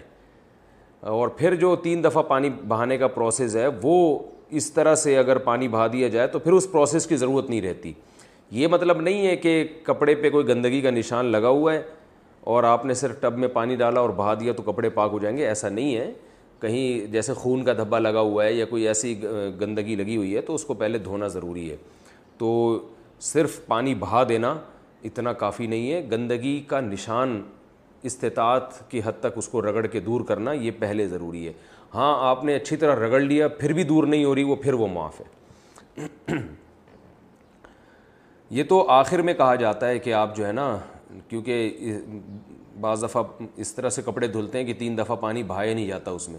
تو اس لیے کہا جاتا ہے کہ جب سب کپڑے دھل جائیں تو آخر میں ایک دفعہ ٹب میں رکھ کے پانی بہا دیں، تاکہ شک و شبہ ختم ہو جائے۔ کیونکہ پانی جب بہے گا، ایک دفعہ یہاں سے پانی آ رہا ہے اور ادھر سے نکل رہا ہے، تو بہتا ہوا پانی پاک ہوتا ہے۔ تو وہ پھر الگ سے تین دفعہ دھونے کی ضرورت نہیں ہوگی، تو وہ جو پہلے پروسیس میں کمی بیشی ہوئی ہے، اس کی تلافی اس عمل سے ہو جائے گی۔ بیٹی کی شادی کے لیے زیور ہو تو زکوٰۃ کا حکم۔ فوزیہ صاحبہ لندن سے، میرے پاس پندرہ تولے زیور ہے، جس میں سات تولے میں نے اپنے لیے رکھا ہوا ہے اور آٹھ تولے اپنی بیٹی کے لیے رکھا ہوا ہے۔ کیا ان زیورات پر زکوٰۃ لگے گی یا نہیں؟ لگے گی جناب۔ اس لیے کہ سارا آپ کا ہے، آپ نے بیٹی کے لیے رکھا ہے، لیکن بیٹی کو ہینڈ اوور تو نہیں کیا نا، اس کے حوالے تو نہیں کیا۔ تو اس لیے وہ آپ ہی کا زیور کہلائے گا، اس پہ زکوٰۃ واجب ہوگی۔ البتہ اگر بچی نابالغ ہے اور آپ نے یہ نیت کر لی کہ یہ بیٹی کا ہے، تو پھر وہ بیٹی مالک بن گئی، پھر ہینڈ اوور کرنا ضروری نہیں ہے۔ لیکن پھر اس کو خرچ نہیں کر سکتے، اس کو استعمال نہیں کر سکتے۔ جب تک بیٹی بالغ نہیں ہوگی، وہ اس میں کوئی تصرف جائز نہیں ہے۔ تو پھر وہ نابالغ بچی کا ہے ایسی کنڈیشن میں پھر اس پر زکوٰۃ فرض نہیں ہے۔ لیکن اگر بالغ بچی کا ہے تو پھر اس کو ہینڈ اوور کرنا ضروری ہے اور پھر بچی پر زکوٰۃ واجب ہو جائے گی۔ تو اس لیے یہ پوری تفصیل سامنے رکھی آپ کے۔ اس میں آپ دیکھ لیں کہ کیا صورت حال ہے۔ غصے میں طلاق کے الفاظ۔ میاں بیوی کے درمیان اگر لڑائی ہوئی اور شوہر غصے میں یہ جملہ بول دے کہ اگر تم نے آگے کوئی بات بولی تو میں طلاق دے دوں گا اور بیوی بھی ساتھ ساتھ بول ہی رہی تھی تو کیا حکم ہوگا؟ اور اگر شوہر نے یہ بولا کہ اگر تم کچھ بولی تو طلاق ہو جائے۔ تو طلاق ہو جائے، تو کیا حکم ہوگا؟ ام ابیہا کراچی سے۔ دیکھیے، اگر شوہر نے یہ بولا کہ اگر تم آگے سے کچھ بولی تو میں طلاق دے دوں گا، اس کے بعد بیوی حسب دستور بولتی ہی رہیں، جو کہ بہت ہی کم بیویاں اس طرح کی پائی جاتی ہیں معاشرے میں کہ شوہر کو غصہ ہو تو وہ چپ ہو جائیں اور خاص طور پہ طلاق کی دھمکی وہ دے رہا ہے۔ وہ غلط کر رہا ہے، لیکن آپ بلا وجہ بولے چلی جا رہی ہیں، تو چپ چپ ہونا بھی سیکھنا چاہیے گھروں کو بچانے کے لیے۔ تو بہرحال اگر اس نے یہ بول دیا کہ تم خاموش نہیں ہوئی تو میں طلاق دے دوں گا، پھر بھی بیوی خاموش نہیں ہوئی اور وہ بولتی رہی تو طلاق نہیں ہوگی، کیونکہ شوہر نے طلاق دی نہیں ہے، طلاق کی دھمکی دی ہے۔ البتہ اگر شوہر نے یوں کہا کہ اگر تم نے مزید کچھ بولا تو تمہیں طلاق، لڑائی کے دوران یہ کہا۔ اور بیوی اس وقت خاموش رہ گئی۔ بعد میں بے شک بول دے وہ ایک گھنٹے بعد، دو گھنٹے جب لڑائی ختم ہو جائے تو اس سے کچھ نہیں ہوتا۔ لیکن اگر اسی وقت اس نے بول دیا اسی لڑائی کے دوران تو پھر ایک طلاق واقع ہو جائے گی۔ شوہر نے ایک طلاق بولی تھی تو ایک تین بولی تھی تو تین ہو جائیں گی۔ لیکن یہ جو الفاظ ہیں کہ اگر تم کچھ بولی تو طلاق ہو جائے، تو یہ جو ہے نا مبہم الفاظ ہیں۔ اس میں شوہر سے پوچھا جائے گا کیا نیت ہے؟ یعنی طلاق ہو جائے یعنی میری یہ خواہش ہے کہ ہو جائے، تو اس سے طلاق واقع نہیں ہوگی۔ اگر شوہر کی نیت یہ تھی کہ طلاق ہو جائے یعنی ہوئی، ہو گئی ہے طلاق ایسی صورت میں، تو پھر بیوی کے بولنے سے طلاق واقع ہو جائے گی۔ خلاصہ یہ کہ یہ جو الفاظ ہیں کہ اگر تم کچھ بولی تو طلاق ہو جائے، تو اس میں شوہر سے پوچھا جائے گا آپ کی نیت کیا تھی؟ یہ طلاق کی دھمکی تھی یا آپ کی نیت یہ تھی کہ طلاق ہی ہو گئی بس؟ تو اگر طلاق ہی ہو گئی ہے اس کی نیت تھی تو طلاق ہو جائے گی۔ یہ نیت نہیں تھی، صرف دھمکی تھی تو پھر طلاق واقع نہیں ہوگی۔ لیکن میاؤں سے گزارش ہے کہ یہ پاگلوں والی حرکتیں ہوتی ہیں۔ لڑائی کے وقت کچھ اور کر لیا کریں، طلاق کی دھمکیاں یا طلاق کے الفاظ استعمال کرنا، یہ اپنی ڈکشنری اور اپنی لغت سے نکالنا ہے۔ یہ جبھی دینی چاہیے یا اس کی دھمکی جبھی دینی چاہیے جب آپ واقعی سیریس ہوں۔ اور خاندان کو بٹھا کے اور تمیز سے جو شریف لوگوں کا طریقہ علیحدگی کا، اس طریقے سے ڈیورس دینی چاہیے۔ اور یہ جو ہمارے معاشرے میں بات بات پہ دھمکیاں اور بات بات پہ پھر اگر یوں کر لیا تو طلاق، یوں کر لیا تو طلاق، یہ انسان کے احمق اور پاگل ہونے کی، بلکہ گدے ہونے کی دلیل ہے معذرت کے ساتھ۔ غصے والے شوہر کے لیے دوسری شادی کا حکم۔ اگر کسی مرد نے پسند کی شادی کی ہو، لیکن وہ اپنی بیوی کو مارتا ہو، گالیاں دیتا ہو اور بات بات پر دونوں کے جھگڑے رہتے ہوں، اور ان میں دو دفعہ طلاق بھی ہو چکی ہو، اور اب وہ مرد دوسری شادی کرنا چاہتا ہے، تو کیا اس کے مزاج کے حساب سے اس کے لیے دوسری شادی کرنا صحیح ہے یا نہیں؟ ایک خاتون نے پوچھا کراچی سے۔ دیکھیے، دوسری شادی کرنا مرد کے لیے اس شرط کے ساتھ جائز ہے کہ وہ چار بیویوں میں عدل کرے۔ دوسری، تیسری، چوتھی، سب کے حقوق ادا کرے۔ یہ فیصلہ کرنا کہ وہ حقوق ادا کر سکتا ہے یا نہیں کر سکتا، یہ اس مرد کا خود کا کام ہے۔ یہ معاشرے کو شریعت نے اجازت نہیں دی ہے، یا پہلی بیوی کو اجازت نہیں دی ہے کہ وہ یہ فیصلہ کرے کہ آپ چونکہ حقوق ادا نہیں کر سکتے، لہٰذا آپ کے لیے حرام ہے۔ تو یہ مرد پر ہے۔ وہ انخف تم اللہ تعدل ہو قرآن میں اللہ کا ارشاد ہے کہ اگر تم میں تمہیں خود سے یہ خوف ہے کہ تم برابری نہیں کر سکو گے فواہدتاً تو ایک بیوی پر اکتفا کرو یا ایک بھی شادی نہ کرو۔ تو یہ فیصلہ مرد کرے گا۔ رہا یہ مسئلہ کہ پہلی بیوی کے ساتھ اس کا سلوک اچھا نہیں ہے۔ تو یہ جو حرکتیں میاں صاحب کر رہے ہیں، گالیاں دینا، بات بات پر جھگڑنا اور جو ہیں دو طلاقیں بھی ہو چکی ہیں۔ دو طلاقیں کیوں ہو چکی ہیں؟ وہ صحیح ہوئی ہیں غلط ہوئی ہیں اس کے بارے میں تو ظاہر ہے، جب تک میاں بیوی دونوں کی باتیں سامنے نہ آئیں، یہ فیصلہ کرنا ممکن نہیں ہے۔ طلاقیں ہمارے معاشرے میں ہوتی ہیں، صحیح بھی ہوتی ہیں، غلط بھی ہوتی ہیں۔ بعض دفعہ تو انسان خود کسی کو مشورہ دیتا ہے، بھائی علیحدگی اختیار کرو۔ بعض دفعہ غلط کر لیا ہوتا ہے، میاں نے طلاق بنتی نہیں ہے، لیکن وہ دے دیتا ہے۔ تو دو طلاقیں کیوں ہو چکی ہیں، مجھے تو معلوم نہیں ہے۔ تو اس بارے میں تو میں کوئی کمنٹس نہیں کر سکتا۔ ممکن ہے شوہر نے زیادتی کی ہو، ممکن ہے بیوی کی طرف سے زیادتی ہو۔ رہا یہ مسئلہ کہ شوہر بیوی کو مارتا ہے، گالیاں دیتا ہے، بات بات پر دونوں جھگڑتے ہیں، تو اس کا مطلب ان کے تعلقات اچھے نہیں ہیں۔ مارتا ہے اچھا کام نہیں کرتا، لیکن کیوں مارتا ہے یہ بھی پوچھ لینا چاہیے۔ مطلب یہ کہ کسی کے بھی جب ذاتی حالات سامنے آئے نا، تو ایک طرف کی بات سن کے انسان فیصلہ نہیں کر سکتا۔ بیوی پہ ہاتھ اٹھانا برا کام ہے۔ لیکن بعض دفعہ ایسا ہوتا ہے کہ بیوی نے کوئی ایسا کام کیا ہوا ہوتا ہے کہ ہاتھ اٹھانے کے بجائے یعنی کوئی بھی دوسرا شخص کہے گا، مثال کے طور پر ایک عورت شوہر کے سامنے اس کے باپ اور ماں کو گالی دے رہی ہے۔ ایک مثال دے رہا ہوں میں، ایسا کرتی نہیں ہیں عورتیں، لیکن ایک مثال دے رہا ہوں۔ اب اس پہ شوہر نے کھینچ کے ایک تھپڑ لگا دیا۔ تو اب اس تھپڑ کو تو دیکھا جا رہا ہے کہ مرد نے بیوی پہ ہاتھ اٹھایا۔ تو یہ بھی تو دیکھا جائے گا نا کہ اس نے کیا کیا تھا۔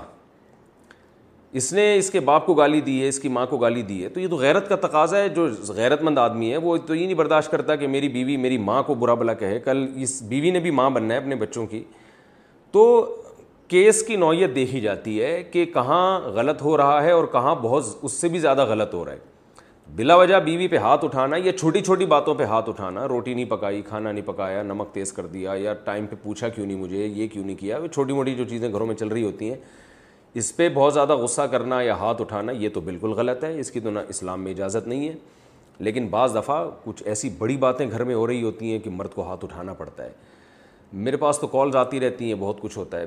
بعض دفعہ مرد ایسی غلطیاں کر رہے ہوتے ہیں کہ عورت جو کچھ بھی کرے، ہم کہتے ہیں کم کیا آپ نے، عورت گھر سے چلی جاتی ہے۔ اب مرد یہ کہہ رہا ہوتا ہے کہ میری بیوی گھر سے بھاگ گئی، کبھی شریف عورت گھر سے بھاگتی بھی ہے۔ تو جب آپ اس کیس کی گہرائی میں جائیں تو بھائی آپ نے کام ایسے کیے ہیں کہ وہ غنیمت ہے، گھر سے بھاگی ہے، صرف۔ ہو ورنہ ایسا بھی ہو سکتا ہے کہ آپ کی ٹانگیں توڑ کے گھر سے بھاگتی وہ تو اس لیے جو میاں بیوی کے جو کیسز ہیں نا، فلاں نے فلاں کو مارا تو فلاں نے فلاں کو گالی دی، تو اس محض اس بات سے نہیں فیصلہ کیا جا سکتا کہ کون صحیح ہے، کون غلط ہے۔ گالی دی تو کیوں گالی دی؟ اس کی ریزن بیان کریں۔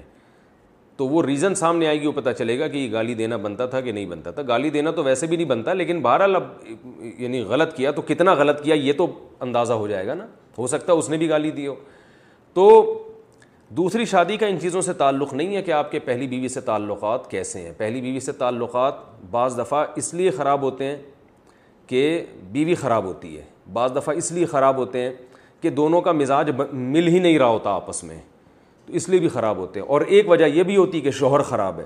تو اگر شوہر خراب ہے، پھر تو اس کے لیے دوسری، تیسری شادی سے اس کو منع کیا جائے گا کہ بھائی آپ تو خود ہی دو نمبر آدمی ہو، ایک کے حقوق ادا نہیں کر رہے، باقیوں کو بھی آپ جو ہے نا وہ برباد کر دو گے، تو ایسی کنڈیشن میں شوہر کا خراب ہونا اگر ثابت ہو جائے تو پھر اسے منع کیا جا سکتا ہے۔ مشورتاً کہ آپ کے لیے غلط ہے یہ کام، اس کو یعنی اس کو سمجھایا جائے کہ آپ نے ایک عورت کو، جیسے میں نے ایسے زندگی میں مرد دیکھے ہیں کہ دو تین شادیاں کی ہیں اور سبھی کو جس جس سے کرتے رہے، اسی کی زندگی تباہ کرتے رہے ہیں وہ۔ لیکن اگر کوئی اور صورت حال ہے کہ دونوں کو مزاج آپس میں نہیں ملتے ایسے لڑائیاں ہو رہی ہیں یا یہ کہ بیوی کا قصور ہے، تو پھر شوہر کو نہیں روکا جا سکتا دوسری شادی سے۔ تو اس میں کوئی ایک اصول اور ضابطہ نہیں ہے۔ اس میں ہر ایک کے حالات جب سامنے آتے ہیں تو اس کو حالات کو دیکھ کے فیصلہ کیا جاتا ہے۔ اچھا بھائی، والدین غلط فیصلہ کریں تو اولاد کیا کرے؟ والدین کی اطاعت لازم ہے، لیکن کچھ کیس ایسے ہوتے ہیں کہ والدین کی رائے بالکل غلط ہوتی ہے۔ اس صورت میں بچوں کو کیا کرنا چاہیے؟ دیکھیے، جو ہمیں حکم دیا گیا ہے نا، بڑوں کی اطاعت کریں، تو اطاعت کا یہ مطلب نہیں ہوتا کہ آپ کی رائے ان کی رائے سے متفق ہو تو اطاعت کریں۔ اطاعت کا مطلب ہوتا ہے آپ کی رائے ان کی رائے سے مختلف ہو تو بھی اطاعت کریں۔ اس لیے کہ آپ کی رائے ان کی رائے سے جب میچ کرے گی، پھر تو اطاعت کرنی ہے۔ حکومت کوئی قانون بناتی ہے۔ ہمیں حکم دیا ہے شریعت نے کہ حکومت کو فالو کرو، حکومت کی اطاعت کرو۔ جس ملک میں بھی رہتے اس کے قانون کو فالو کرو۔ بعض دفعہ آپ کو لگتا ہے یہ قانون ٹھیک نہیں ہے، لیکن کیا اس لگنے کا اعتبار ہے؟ بھائی، آپ کو نہیں بھی لگے تو بھی آپ نے اس حکومت کے قانون کو فالو کرنا ہے۔ تو اس لیے والدین کی اطاعت کا جو شریعت نے حکم دیا، تو اطاعت کا مطلب یہ ہے کہ آپ کو ان کی رائے اچھی لگے یا نہ لگے، دونوں صورتوں میں آپ نے ان کی رائے کو فالو کرنا ہے۔ یہ مطلب ہے۔ البتہ دو چیزوں میں والدین کی اطاعت لازم نہیں ہے۔ ایک ناجائز باتوں میں، اس میں والدین کی اطاعت لازم نہیں، شریعت کے خلاف اگر حکم دیتے ہیں، ظلم کا حکم دیتے ہیں، جیسے بعض مائیں ایسے حکم دیتی ہیں بیٹے کو کہ جس سے بیوی پہ ظلم کر، کرے وہ تو ایسا نہیں ہے، یہ جائز نہیں ہے۔ دوسری چیز جو بیسک ہیومن رائٹس ہیں، جو اللہ نے ہر شخص کو دیے ہیں، اس میں بھی والدین کی اطاعت لازم نہیں ہے۔ کوئی کرے تو اچھی بات ہے، نہ کرے تو کوئی گناہ نہیں ہوگا۔ مثال کے طور پر ہم سب کے ساتھ پیٹ لگا ہوا ہے۔ اب میرا دل چاہتا ہے کہ میں پراٹھے کھاؤں، ایک مثال دے رہا ہوں۔ آپ کے ابا کہہ رہے ہیں، ڈبل روٹی کھاؤ آپ۔ تو بھائی آپ اپنے خرچے پہ کھا رہے ہیں، آپ پراٹھے کھائیں، ڈبل روٹی کھائیں، جو دل آپ کا چاہے گا وہ کھائیں گے اس میں زبردستی والدین کو وہ کرنا، یہ نہیں ایک میں ایک مثال سے سمجھا رہا ہوں کہ کچھ چیزیں ایسی ہوتی ہیں جو انسان کی بیسک ضرورت ہوتی ہیں۔ کتنا کھانا کھانا ہے آپ نے؟ آپ کا دل چاہتا ہے میں چار روٹیاں کھاؤں، ابا نے کہا دو روٹی سے زیادہ کھانے کی آپ کو اجازت نہیں ہے۔ یا تو ابا کے خرچے پہ کھا رہے ہوں تو چلو، ابا غریب ہیں تو ایک الگ بات ہے، لیکن اپنے خرچے پہ کھا رہے ہیں اور ابا نے کہا نہیں، چار نہیں کھا سکتے۔ تو بعض چیزیں ایسی ہوتی ہیں جن میں والدین کا بلا وجہ کا ایک وہ ہوتا ہے، جس میں آپ کی اپنی جو ذاتی آزادی ہے، وہ بالکل سلب ہو رہی ہوتی ہے۔ تو ایسی صورت میں والدین کی اطاعت لازم نہیں ہے۔ کوئی کرے گا تو ثواب ملے گا کہ چلیں ابا کو خوش کر رہے ہیں، لیکن لازم نہیں ہے۔ جیسے فقہ نے بیان کیا کہ آپ سفر پہ جا سکتے ہیں۔ اب والدین آپ کو سفر سے روک رہے ہیں جبکہ آپ نے تجارت کے لیے سفر کرنا ہے یا علم حاصل کرنے کے لیے سفر کرنا ہے۔ تو والدین آپ کو روک رہے ہیں جبکہ وہ روکنے کی کوئی معقول ریزن بھی نہیں ہے۔ گھر میں یا تو ہوتا ہے نا بوڑھے والدین ہوتے، ایک ہی اکلوتا بیٹا ہے، وہ اگر امریکہ چلا جائے گا تو والدین بیچاروں کا کون پوچھے گا؟ تو تو پھر والدین کی اطاعت لازم ہے۔ لیکن آپ کے گھر میں دوسرے کمانے والے موجود ہیں، والدین کی خدمت کرنے والے، آپ چاہتے ہیں کہ میں بزنس کے لیے امریکہ جاؤں، جاپان جاؤں، سعودیہ جاؤں، میں ایجوکیشن کے لیے یہ کروں اور والدین آپ کو روک رہے ہوں، تو ایسی صورت میں بھی فقہ کہتے ہیں کہ والدین کی اطاعت لازم نہیں ہے۔ آپ ڈاکٹر بننا چاہتے ہیں، ابا کہہ رہے ہیں آپ انجینئر بنیں، تو ایسی صورت میں بھی والدین کی اطاعت لازم نہیں ہے۔ یہ اس میں کوئی زبردستی کسی کو نہ ڈاکٹر بنا سکتا ہے، نہ انجینئر بنا سکتا ہے۔ آپ چاہتے ہیں میں عالم مفتی بنوں، ابا کہہ رہے ہیں، نہیں تم پائلٹ بنو۔ تو ایسی صورت میں بھی والدین کی اطاعت لازم نہیں ہے۔ ہاں یہ ضروری ہے کہ گھر میں والدین کے لیے کمانے والا کوئی موجود ہو۔ یعنی ان کی خدمت یا ان کو بڑھاپے کا سہارا یعنی ان کے لیے کچھ اتنا انتظام ہو کہ وہ جو ہے نا، وہ ان کی بیسک ضرورتیں پوری ہوں۔ تو وہ بیسک ضرورتیں پوری کرنے کے بعد آپ عالم بھی بن سکتے ہیں۔ ابا کہہ رہے ہیں کہ آپ مفتی بنو، آپ کہہ رہے ہیں میں پائلٹ بنوں گا۔ تو ابا کی بات مان لیں، بہت اچھا ہے، نہیں مانتے تو گناہ نہیں ہوگا ان شاء اللہ تو یہ جو ایسی چیزیں ہیں کہ اسی طرح نکاح کے بارے میں بھی آپ بالغ ہو گئے، اپنے خرچے پہ آپ شادی کرنا چاہتے ہیں، ابا کہہ رہے ہیں، نہیں شادی نہیں کرنے دوں گا۔ تو یہ بھی غلط ہے، بلکہ یہاں تو بہتر یہی کہ آپ شادی کریں، کیونکہ شریعت ترغیب دے رہی ہے۔ اللہ ترغیب دے رہے ہیں کہ نکاح کرو۔ تو اللہ کے حکم پہ والدین کا حکم جو ہے نا، یہ کم درجے کا ہوتا ہے، اللہ کا حکم پہلے ہے۔ آپ چاہتے ہیں میں چار شادیاں کروں، ابا کہتے ہیں نہیں، ایک ہی کرو، تو ایسی صورت میں بھی اطاعت واجب نہیں ہے۔ میری والدہ تو میری دوسری شادی کو پسند نہیں کرتی تھی، ہم نے پھر بھی کر لی۔ والدہ کو ہم نے کوشش کی، منانے کی، پاؤں پکڑتے تھے، لیکن وہ بہت سخت ڈانٹتی تھیں۔ تو ہم نے کہا، اب اماں تو ماننے کی نہیں ہے، تو ہم نے کر لی۔ پندرہ دن بعد بتا دی، اماں ہو گئی ہیں۔ اماں نے تھوڑی سی صلاحاتیں سنائیں پھر خوش ہو گئیں۔ پھر کہنے لگی، اب دو تو ہو گئی اب چار کر لے پوری۔ ٹھیک ہے نا؟ ایسا بھی ہوتا ہے۔ اللہ تعالیٰ میری والدہ کی مغفرت فرمائیں ان کے درجات بلند کریں۔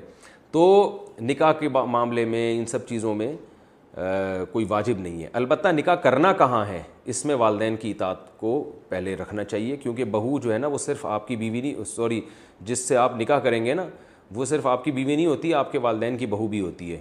تو گھر میں کوئی ایسی چیز لے کر آئیں کہ خاندان اس کو ایکسیپٹ کر سکے، ایسا کوئی چیز نہ اٹھا کے لے آئیں کہ ابا کہے کیا لے آیا بھائی تو، ٹھیک ہے نا، تیری بیوی ہو سکتی، ہماری بہو نہیں ہو سکتی۔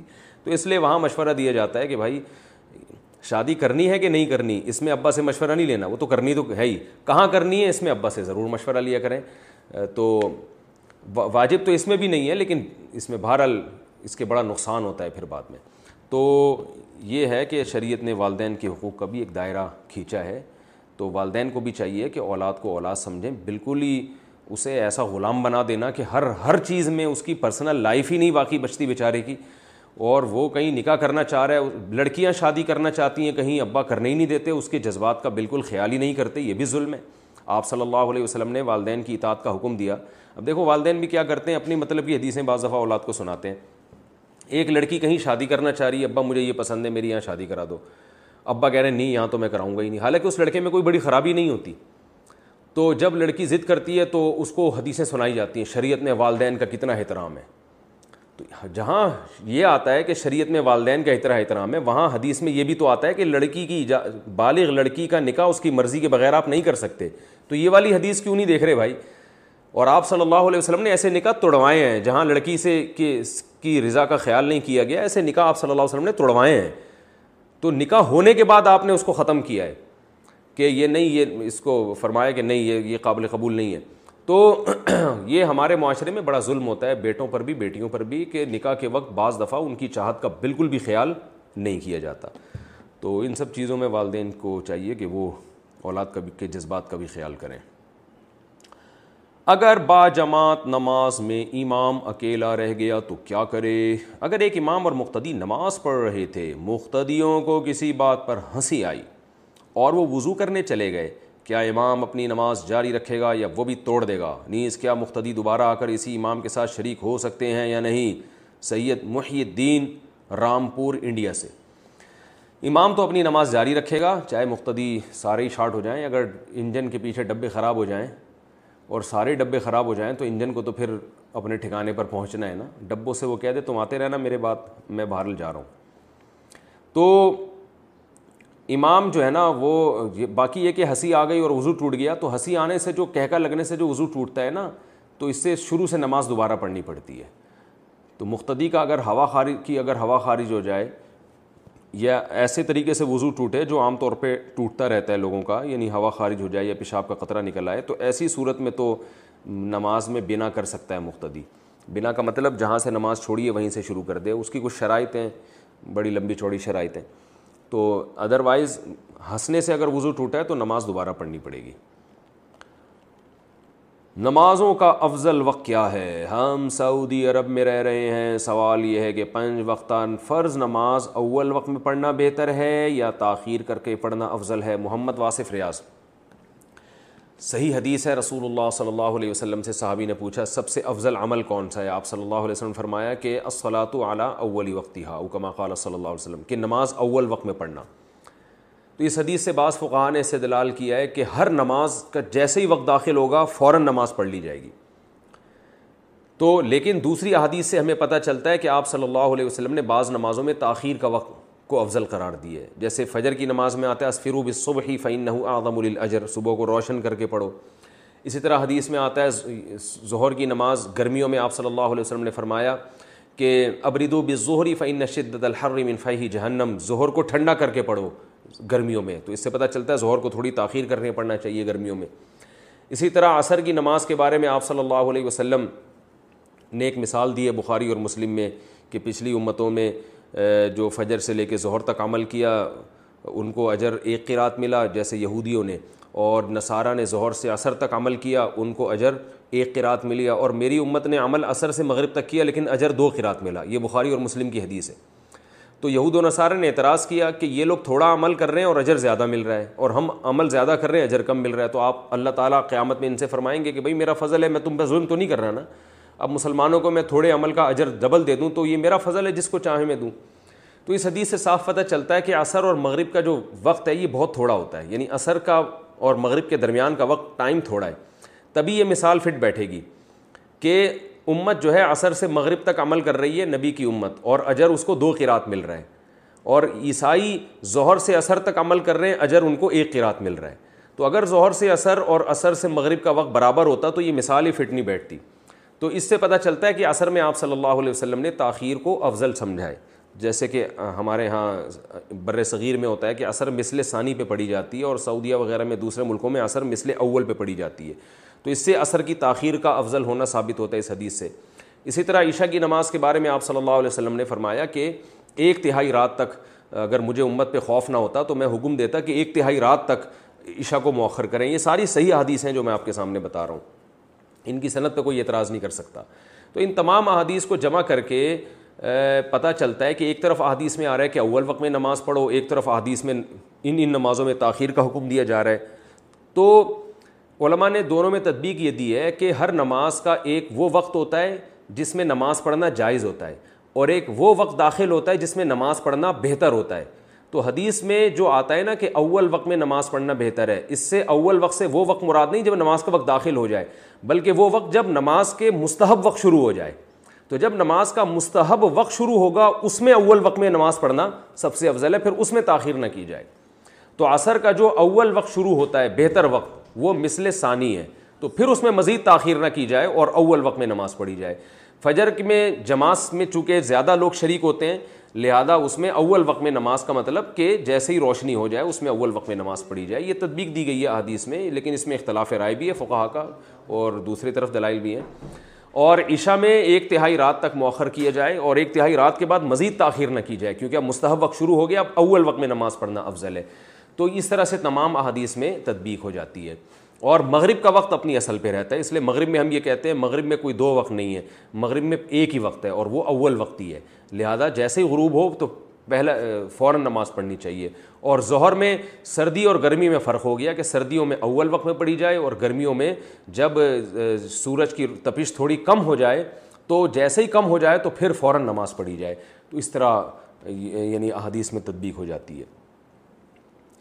شری معذور کے لیے امامت کا حکم، کیا شری معذور کے لیے گھر پر امامت کرانا جائز ہے؟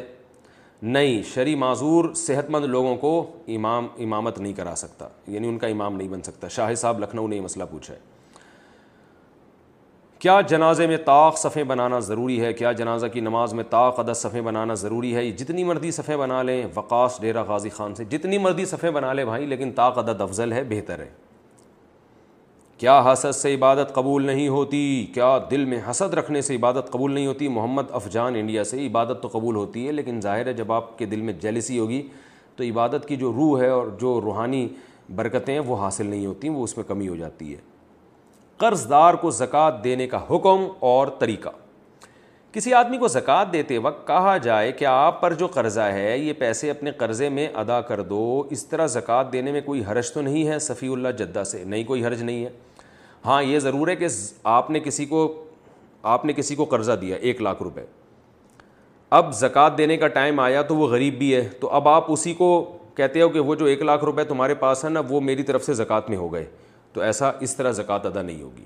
اس کا طریقہ یہ ہے کہ اگر وہ غریب ہے تو آپ ایک لاکھ روپے اس کے ہاتھ میں پکڑائیں، بولیں بھائی، دل میں نیت کریں کہ یہ زکوٰۃ ہے۔ اور اس کے ہاتھ میں پکڑائیں۔ جب وہ اس کا مالک بن جائے یعنی ہینڈ اوور ہو جائے، قبضہ میں آ جائے، پھر آپ بولیں، واپس دو شابش اچھے بچوں کی طرح چھ مہینے سے میرے پیسے لے کے بیٹھے ہوئے ہو، واپس نہیں کر رہے، اب ایک لاکھ روپے لے کے کدھر نکل رہے ہو پتلی گلی سے؟ چلو واپس کرو۔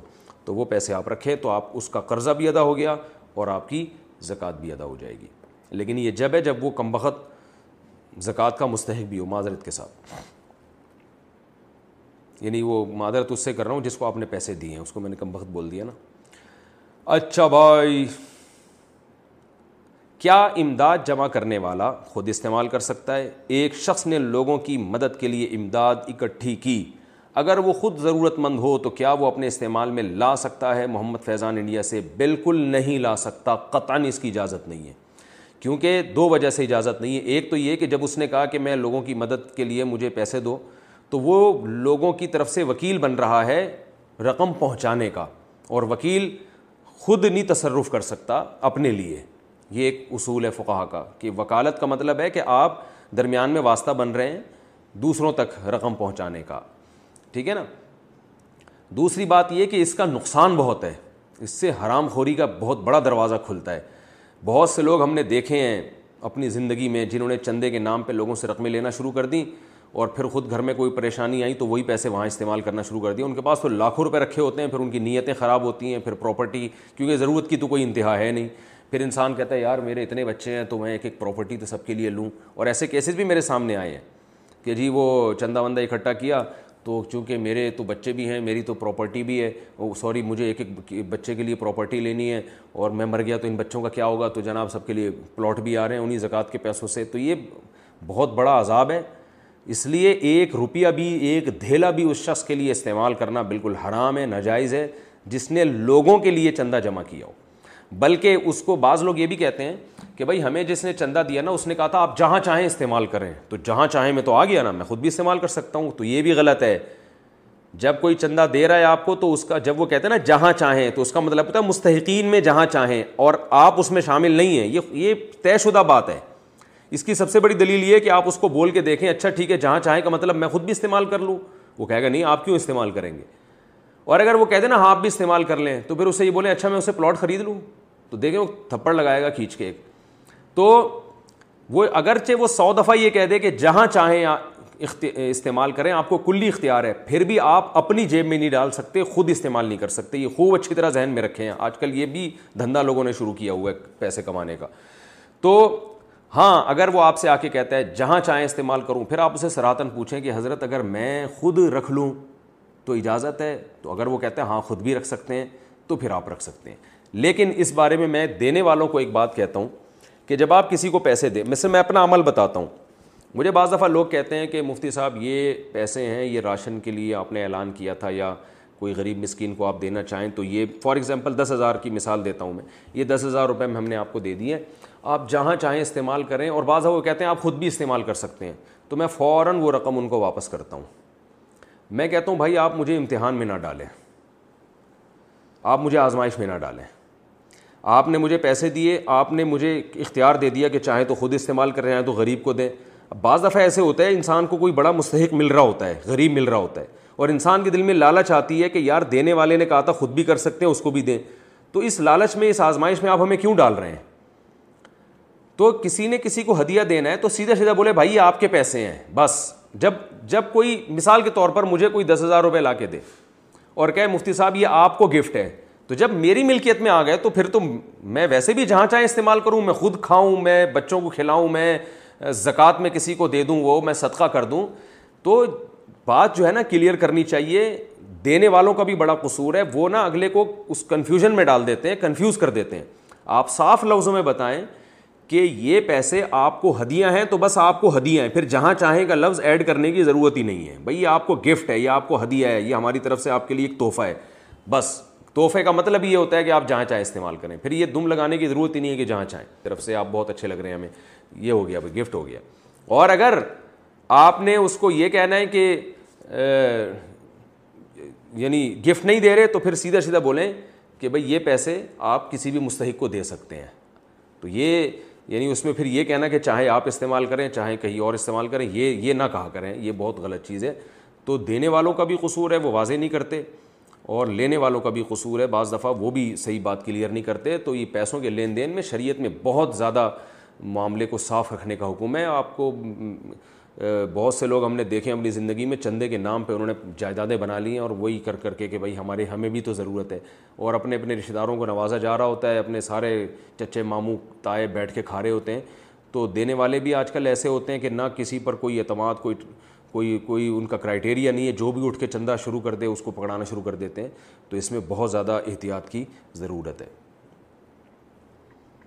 اچھا بھائی۔ نماز میں موبائل کی گھنٹی بند کرنے کا طریقہ۔ اگر نماز کے دوران موبائل کی گھنٹی بجے تو کتنی بار تک بند کر سکتے ہیں زبیر صاحب سرگودا سے؟ اگر بار بار بج رہی ہے تو ایک دفعہ بند کریں، دوبارہ بج رہی ہے تو موبائل ایک ہاتھ سے نکال کے سائلنٹ کر دیں اس کو۔ دونوں ہاتھ استعمال نہ کریں تاکہ کم سے کم حرکت ہو۔ غیر مسلم کے آخری رسومات میں شرکت کا حکم۔ حافظ عاصم دہلی سے۔ کیا کسی غیر مسلم کے مرنے کے بعد اس کی آخری رسومات میں شریک ہو سکتے ہیں؟ جو مذہبی رسومات ہیں نا غیر مسلموں کی۔ ان میں شریک نہیں ہو سکتے، چاہے وہ آخری ہوں یا درمیانی ہوں یا پہلی ہوں۔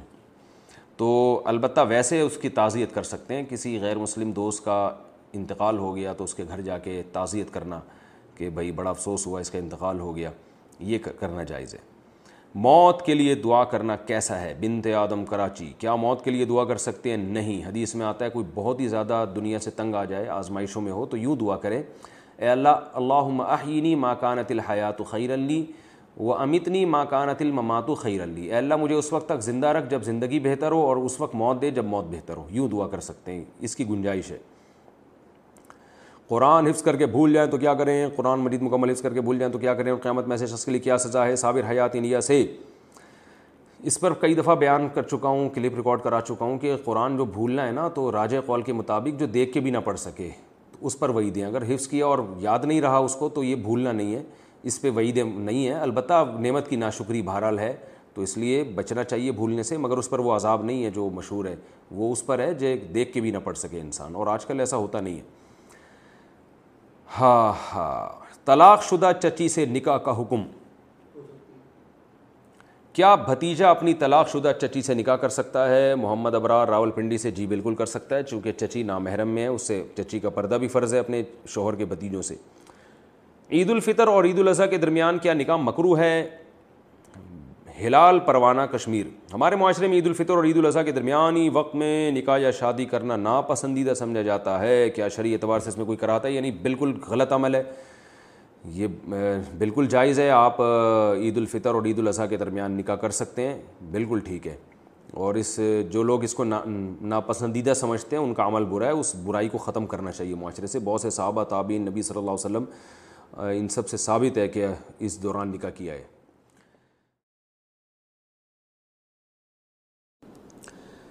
بسم اللہ الرحمن الرحیم۔ پہلا سوال ہے، نبیل صاحب، نبیل اعوان پوچھتے ہیں، کیا شوال کے مہینے میں نکاح کرنا مسنون ہے اور زیادہ فضیلت کا باعث ہے؟ کیا جمعہ کا دن ہونا بھی افضل ہے؟ دیکھیے شوال کے مہینے میں نکاح نبی صلی اللہ علیہ وسلم نے کیا ہے۔ امی عائشہ رضی اللہ تعالیٰ عنہ سے صحیح ہے مسلم کی حدیث کے مطابق۔ حضرت عائشہ فرماتی ہیں، شوال ہی میں میرا نکاح ہوا اور رخصتی بھی شوال ہی میں ہوئی تھی۔ تو لیکن یہ کہنا کہ شوال میں نکاح کرنا مسنون ہے، یہ تعبیر میرا خیال ہے درست نہیں ہے۔ کیونکہ سنت تو وہ عمل ہے جو نبی صلی اللہ علیہ وسلم نے دین سمجھ کے کیا ہو۔ یہ تو ایک اتفاق تھا کہ شوال میں ہو گیا، کچھ آپ کے نکاح محرم میں ہو گئے، کوئی سفر میں ہو گیا، کوئی ربی الاول میں ہو گیا۔ تو نکاح میں سنت یہ ہے کہ جب آسانی ہو اس وقت فوراً نکاح کر لیں آپ۔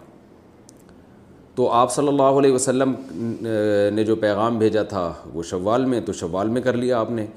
تو اگر وہ محرم میں آپ کے لیے میسر ہوتا تو آپ محرم میں کر لیتے، تو جب نکاح کا پیغام آپ کسی کو بھیجتے ہیں اور وہ قبول ہو جاتا ہے تو فوراً نکاح کر لیں، چاہے ربیع الاول ہو یا سفر ہو یا محرم ہو یا رمضان ہو۔ یہ سنت ہے کہ نکاح میں جلدی کی جائے، کسی خاص مہینے کا انتظار کرنا یہ سنت نہیں ہے۔ اسی طرح جمعے کا دن اگر کسی کے نکاح کا ہے تو اچھی بات ہے، مجمع زیادہ ہوتا ہے، مبارک دن ہے۔ لیکن اس میں بھی یہی ہے کہ آپ کا کی شادی ہفتے کو طے ہوئی تھی، بلا وجہ جمعے تک ڈیلے کر رہے ہیں۔ تو پھر یہ یونیک فضیلت نہیں کہا جائے گا اس کو۔ ویسے ہی کوئی کسی کے لیے آسانی جمعے کے دن ہے اور وہ پھر یہ نیت بھی کر لیتا ہے کہ برکت والا دن ہے تو انشاءاللہ ثواب ملے گا اس کو۔ لیکن بلا وجہ نکاح کو میں تاخیر کرنا، جمعہ یا ہفتہ یا اتوار یا پیر کی وجہ سے یہ ٹھیک نہیں ہے۔ ٹھیک نہ ہونے کا مطلب یہ بہتر نہیں ہے۔ قصر نماز کتنے کلو میٹر پر ہے؟ نمازیں قصر کرنے کے لیے کتنے کلو میٹر کی دوری طے کرنا ضروری ہے؟ ناصر حسین صاحب انڈیا سے۔ جناب ناصر حسین صاحب، آپ جب اپنے شہر کی آبادی سے باہر seventy seven point eight kilometre یعنی تقریباً سیونٹی ایٹ کلو میٹر آپ دور جانے کا ارادہ رکھتے ہیں تو شہر سے باہر نکلتے ہی قصر شروع ہو جائے گا۔ یعنی یہ نہیں کہ seventy eight, seventy seven point eight kilometre پہ پہنچیں گے تو قصر کرنا ہے۔ نا نا نا نا نا۔ شہر سے باہر seventy seven point eight kilometre دور جانے کا ارادہ ہو۔ یعنی اس سے اتنا یا اس سے زیادہ دور جانے کا ارادہ ہو تو آپ مسافر بن جائیں گے شہر سے باہر نکلتے ہی۔ چاہے اتنے کلو میٹر دور نہ بھی پہنچے آپ۔ یعنی میں کراچی سے اس کی مثال دیتا ہوں، کراچی سے حیدرآباد ڈیڑھ دو سو کلو میٹر ہے۔ تو جب آپ کراچی سے حیدرآباد جاتے ہیں تو ظاہر ہے seventy seven point eight kilometre سے زیادہ دور جا رہے ہیں۔ سیونٹی سیون پوائنٹ ایٹ یاد کرنا مشکل ہوتا ہے اٹھہتر کلو میٹر یاد رکھیں۔ تو آپ نے کیا کرنا ہے کہ جیسے ہی آپ کراچی کی آبادی سے آپ ہیں تو انڈیا کے، لیکن مثال میں کراچی کی دے رہا ہوں۔ تو آپ جیسے ہی کراچی کی آبادی سے باہر نکلیں گے یعنی کراچی کے مضافات بھی ختم ہو جائیں گے۔ تو پھر آپ سفر کی نماز شروع کر دیں گے۔ اور اگر اتنا اس سے کم دور جانے کا ارادہ ہے اٹھہتر کلو میٹر سے، تو پھر آپ شہر سے باہر نکل کے بھی سفر والی نماز نہیں پڑھیں گے۔ شوال کے چھ روزوں کا ثواب۔ نبیل صاحب انڈیا سے پوچھتے ہیں، کیا شوال کے چھ روزے رکھنے سے پورے سال کے روزوں کا ثواب ملتا ہے؟ جی ہاں حدیث میں آتا ہے۔ تو اس لیے شوال میں چھ روزے رکھنے چاہیے۔ اسی سے ملتا جلتا اگلا سوال ہے، عمر فاروق، کراچی سے شوال کے روزے اکٹھے رکھنا ضروری ہے؟ شوال کے روزے اکٹھے رکھنا ضروری ہے یا الگ الگ بھی رکھ سکتے ہیں؟ الگ الگ بھی رکھ سکتے ہیں، بلکہ بعض حضرات کے یہاں تو اکٹھے رکھنا مکرو ہے۔ لیکن بہرحال جمہور کے ہاں اکٹھے بھی جائز ہیں۔ تو لیکن بہتر یہی ہے کہ اکٹھے نہ رکھیں، پورے شوال میں اس کو تقسیم کر دیں۔ نماز میں سورہ فاتحہ چھوڑ دی تو تلافی کیسے ہوگی؟ محمد تنویر صاحب بہار سے پوچھتے ہیں کہ اگر میں نماز میں کھڑا ہوا اور سورہ فاتحہ کے بجائے دوسری صورت پڑھنا شروع کر دی تو یاد آنے پر کیا کرنا چاہیے؟ سورہ فاتحہ پڑھیں یا آخر میں سدا صحو کر لیں؟ بھائی، آپ نے سورہ فاتحہ کے بجائے پہلی رکت میں یا دوسری رکت میں دوسری صورت شروع کر دی تو جیسے ہی یاد آئے، آپ وہ صورت چھوڑ کے سورہ فاتحہ پڑھیں، پھر صورت ملائیں اور آخر میں سدا صحو بھی کریں، کیونکہ آپ نے ترتیب کو چینج کر دیا۔ ترتیب واجب ہے۔ پہلے فاتحہ پڑھی جائے گی، پھر صورت آپ نے ترتیب الٹ دی ہے، اس لیے آپ پر سدا صاحب واجب ہے۔ جمائی لینا سائنسی اعتبار سے مفید ہے، ارشد صاحب انڈیا سے۔ حدیث میں جمائی لینے سے منع کیا گیا ہے، جبکہ سائنسی ریسرچ ہے کہ جب ہم جمائی لیتے ہیں تو ہمارے دماغ کا ٹیمپریچر کول ہوتا ہے اور جمائی نہ لیں تو دماغ کا ٹیمپریچر گرم ہو جاتا ہے۔ اس صورت میں کیا کرنا چاہیے؟ کیا جمائی لینی چاہیے یا نہیں لینی چاہیے؟ جب جمائی آئے تو منہ پہ ہاتھ رکھنا چاہیے۔ بھائی، جمائی لینے سے ٹیمپریچر ڈائیوا ہو جاتا ہے، یہ کوئی اتنا بڑا مسئلہ نہیں ہے۔ جمائی جو منہ پھاڑ کے لیتے ہیں نا، اس سے سامنے والے کا ٹیمپریچر اگر وہ مہذب انسان ہے تو اس کا ٹیمپریچر دائیں بائیں ہو جاتا ہے۔ کیونکہ یہ انسان پر سوٹ نہیں کرتی۔ ایسے منہ پھاڑ پھاڑ کے لوگ جمائیاں لے رہے ہوتے ہیں۔ تو اس لیے جمائی کو حتی الامکان روکنا چاہیے۔ اس سے جو بعض ڈاکٹر کہتے ہیں کہ صحت کو طبی نقصان ہوتا ہے، لیکن وہ اتنا تھوڑا ہوتا ہے کہ وہ اس کی تلافی بھی ہو جاتی ہے خود بخود ہی۔ یعنی وہ کوئی ایسا نقصان نہیں ہے کہ جو، جس میں باقاعدہ کوئی کوئی صحت کو ایسا ناقابل تلافی نقصان پہنچتا ہو، وہ وہ نقصان خود بخود کور ہو جاتا ہے۔ تو اتنا بڑا مسئلہ نہیں ہے۔ پھر بھی جمائی آئی تو لینا جائز ہے، اس میں کوئی گناہ نہیں ہے۔ اور لیکن اعتدال کے ساتھ لی جائے اور باقی اسلام نے جو حکام دیے نا، اس میں اسلام صحت کے ساتھ تہذیب کو بھی تو دیکھتا ہے نا کہ آپ انسان پہلے ہیں، باقی چیزیں بعد میں تو ایک صاحب مجھے کہنے لگے کہ اسلام نے جو حکم دیا ہے کہ بیٹھ کے پانی پیو تو کھڑے ہو کر پانی پینے میں میڈیکل سائنس کہتی ہے کوئی نقصان ہی نہیں ہے، تو کیوں اسلام نے حکم دیا؟ میں نے کہا، بھائی اسلام جو ہے نا، صرف میڈیکل سائنس کو نہیں دیکھتا، تہذیب کو بھی دیکھتا ہے۔ میں نے ان سے کہی جو آپ نے کپڑے پہنے ہوئے ہیں، اگر نہ پہنے تو کوئی باڈی کو صحت کو نقصان ہے، ٹیمپریچر بھی صحیح ہو تو کوئی بلکہ بعض دفعہ پہننے میں نقصان ہوتا ہے، گرمی لگ رہی ہوتی ہے، پسینے چھوٹ رہے ہوتے ہیں، آپ کے گلوکوز جسم میں کم ہو جاتا ہے۔ تو میں نے کہا کیا آدمی جو ہے نا، وہ ننگا گھومنا معاذ اللہ بھرانا گھومنا شروع کر دے گا۔ تو بھائی، میڈیکل سائنس کے ساتھ ساتھ تہذیب بھی ہے۔ اسلام تہذیب بھی سکھاتا ہے۔ تو کپڑے پہننا صحت کے لیے ضروری نہ بھی ہو تو بھی پہنے جاتے ہیں، کہ صرف صحت ہی ہر چیز نہیں ہوتی، پہلے انسانیت ہے۔ آپ دیکھنے میں اچھے لگیں۔ تو جو عجیب عجیب سے منہ بنا بنا کے لوگ جمائیاں لے رہے ہوتے ہیں، آوازیں نکال رہے ہوتے ہیں، ہو سکتا ہے اس سے کو ٹیمپریچر مینٹین رکھنے میں مدد ملتی ہو لیکن جو مہذب آدمی جب آپ کی اس حرکت کو دیکھے گا تو اس کا بلڈ پریشر ہائی ہو سکتا ہے۔ تو اسلام نے سب کی صحت کا خیال کیا کہ جو آپ کے سامنے بیٹھا ہے وہ اس کی بھی صحت کا خیال کریں۔ اچھا بھائی ناپاک کارپیٹ پر جائے نماز، بچھا کر نماز پڑھنا۔ بنت بنت ذوالفقار لندن سے۔ اگر کارپیٹ ناپاک ہو اور وہ خشک ہو چکا ہو تو کیا اس کے اوپر مسلح بچھا کر نماز پڑھ سکتے ہیں؟ جی ہاں پڑھ سکتے ہیں۔ اگر نجاست کے گندگی کے اثرات مسلح کے اوپر محسوس نہیں ہو رہے تو پھر پڑھ سکتے ہیں۔ بستر پر ناپاکی کی جگہ معلوم نہ ہو تو کیا کریں؟ عبد الواسع راول پنڈی سے، اگر کوئی نجاست بستر پر خشک ہو جائے اور بعد میں اس کی جگہ پتہ نہ لگے کہ کس جگہ پر ہے تو اسے پاک کرنے کا طریقہ کیا ہوگا؟ یہ مسئلہ شاید پہلے بھی بتا چکا ہوں میں۔ اندازے سے جگہ دھو لیں آپ۔ بستر پہ ناپاکی لگ گئی، اب آپ بھول گئے کہاں ہیں؟ تو تھوڑا سا دماغ لڑائیں۔ بس جس طرف ذہن جا رہا ہو، ہلکا سا اسی وہ جگہ دھو لیں تو پورا بستر انشاءاللہ پاک سمجھا جائے گا۔ یہ مسئلہ فقہ نے بیان کیا اسی طریقے سے۔ اٹیچ باتھ روم میں وضو کرنا۔ کیا اٹیچ باتھ روم میں وضو کی دعائیں پڑھ سکتے ہیں؟ اٹیچ باتھ روم میں وضو کی دعائیں نہ پڑھیں تو اچھا ہے۔ ویسے بھی وضو میں کوئی لمبی چوڑی دعائیں نہیں ہیں، صرف ایک ہی دعا ہے۔ اللہ مغفر لی ذنبی و وسیع علی فی داری و لی فی رزقی۔ اس کے علاوہ جو لمبی چوڑی دعائیں ہیں نا، وضو میں ہاتھ دھوتے ہوئے یہ، منہ دھوتے ہوئے یہ، قلی کرتے ہوئے یہ کسی بھی مستند روایات سے، حدیث سے ثابت نہیں ہے رومن اردو میں قرآن لکھنا۔ کیا رومن میں قرآن لکھنا جائز ہے، مقصود احمد انڈیا سے نئی نئی نئی نئی نئی، جائز نہیں ہے۔ قرآن مجید کی آیات، جیسے قرآن توقیفی ہے، توقیفی کا مطلب اپنی طرف سے رد و بدل جائز نہیں ہے، تو قرآن کے رسم الخط میں بھی اپنی طرف سے تبدیلی نہیں کر سکتے۔ جمعہ کے خطبوں میں ہاتھ باندھنا، جمعہ کے پہلے خطبے میں ہاتھ باندھنا اور دوسرے میں اطیات کی طرح رکھنے کی شرح حیثیت کیا ہے؟ عابد علی صاحب بھاولپور سے۔ یہ ثابت عمل نہیں ہے۔ جمعے کے پہلے خطبے میں بعض لوگ ہاتھ باندھتے ہیں، دوسرے میں چھوڑ دیتے ہیں۔ اس کی کوئی حقیقت نہیں ہے۔ ایسے ہی تمیز سے بس دونوں خطبے ایک ہی طرح سے بیٹھ کے سننا چاہیے۔ سانپ، مور اور خنزیر جنت سے کیوں نکلے تھے؟ فیض دہلی سے۔ میں نے سنا ہے کہ سانپ اور مور کو اللہ تعالیٰ نے شیطان کی وجہ سے جنت سے نکال دیا تھا اور خنزیر کے بارے میں بھی یہی سنا ہے کہ اللہ تعالیٰ نے اسے آدم علیہ السلام اور حوا علیہ السلام کی گندگی دور کرنے کے لیے بنایا تھا۔ کیا یہ واقعہ درست ہے؟ جناب فیض صاحب، میرے پاس اس قسم کی ابھی تک کوئی رپورٹ نہیں ہے کہ مور جنت سے نکلا تھا اور شیطان، وہ تو ویسے ہی اللہ نے اپنے دربار سے ہی نکال دیا تھا اس کو۔ باقی سانپ جنت سے نکلا تھا، میرے پاس اس قسم کی ابھی تک کوئی رپورٹ نہیں ہے۔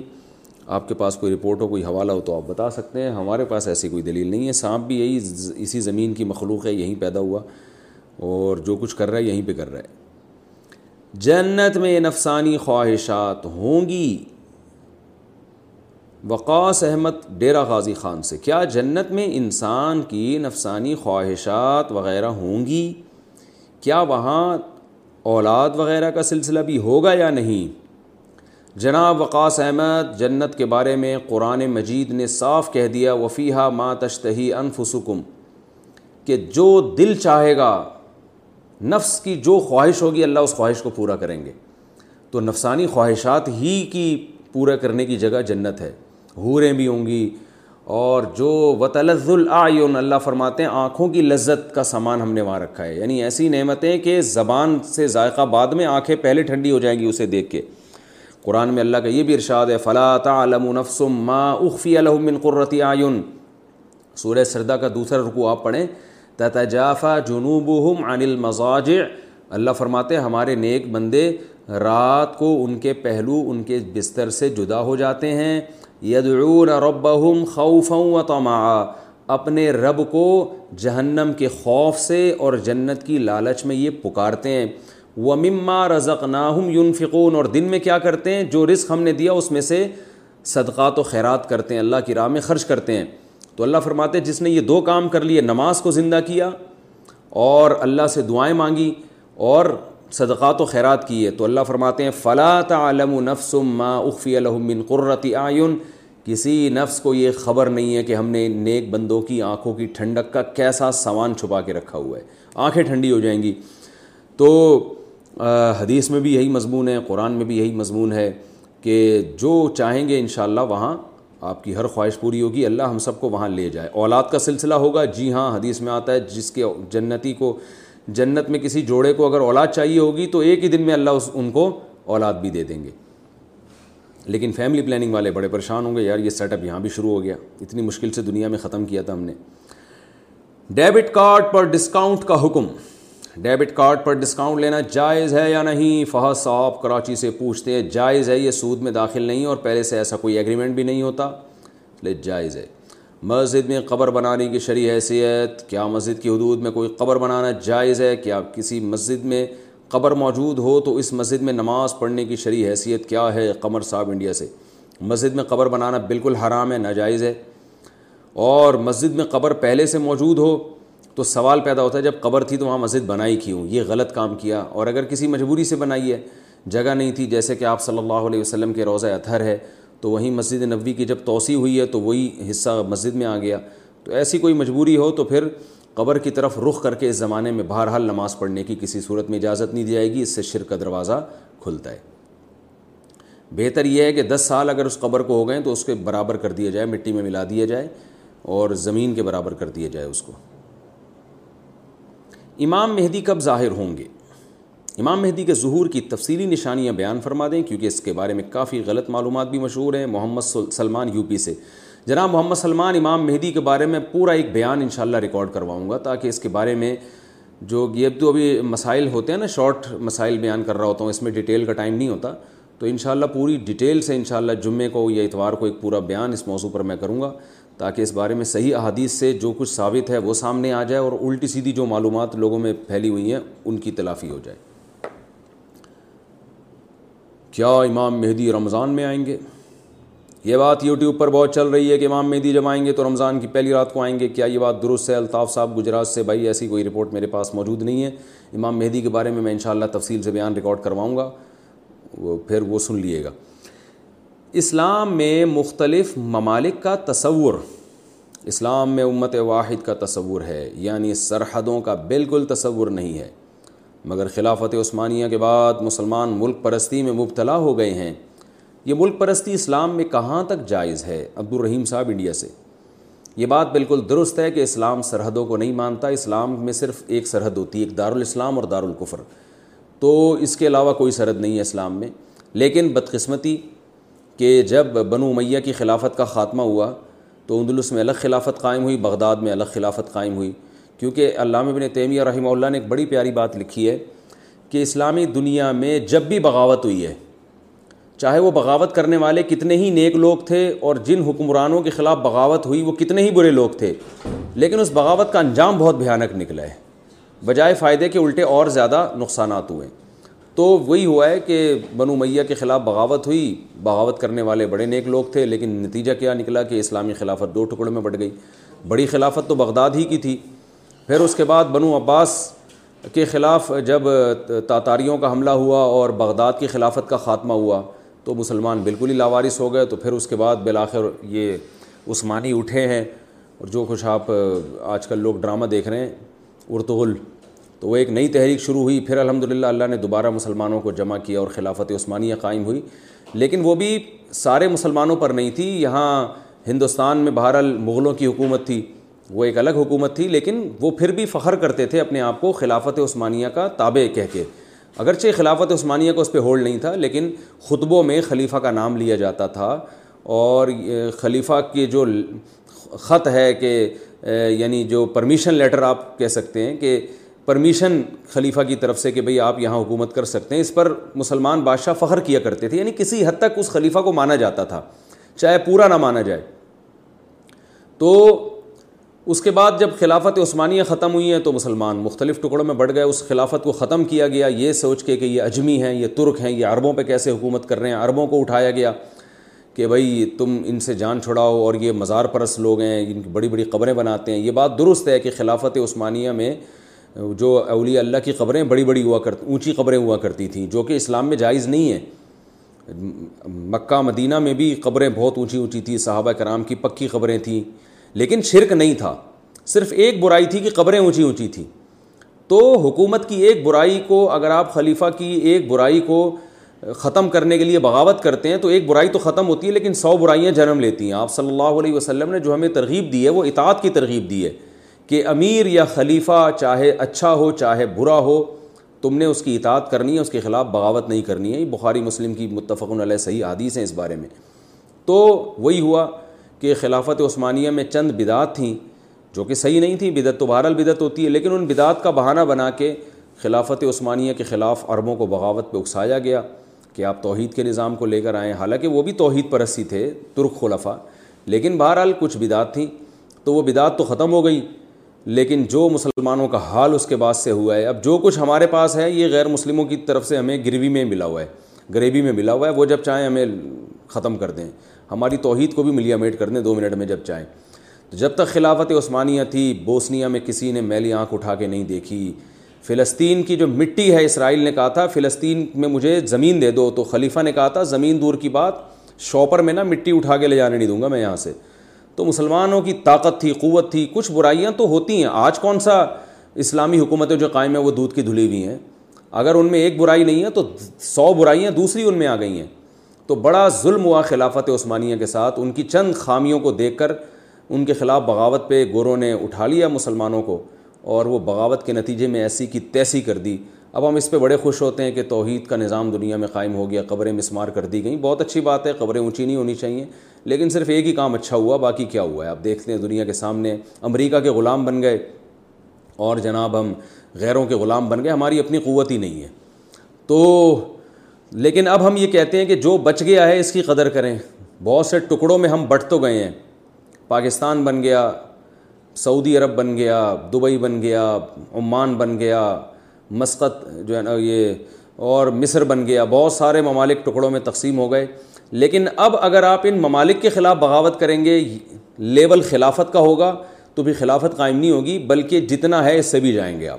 تو something is better than nothing کے اصول پر عمل کرتے ہوئے اب اسی پہ گزارا کریں اور اللہ سے امیدیں لگائیں کہ اللہ اپنی رحمت سے چاہے گا تو یہیں سے انشاءاللہ کوئی خیر پیدا فرمائے گا لیکن اس بیس پہ اسلامی ملکوں کے خلاف مسلح بغاوت کرنا یہ خوب ذہن میں رکھیں، اس سے خلافت نہیں قائم ہونے والی۔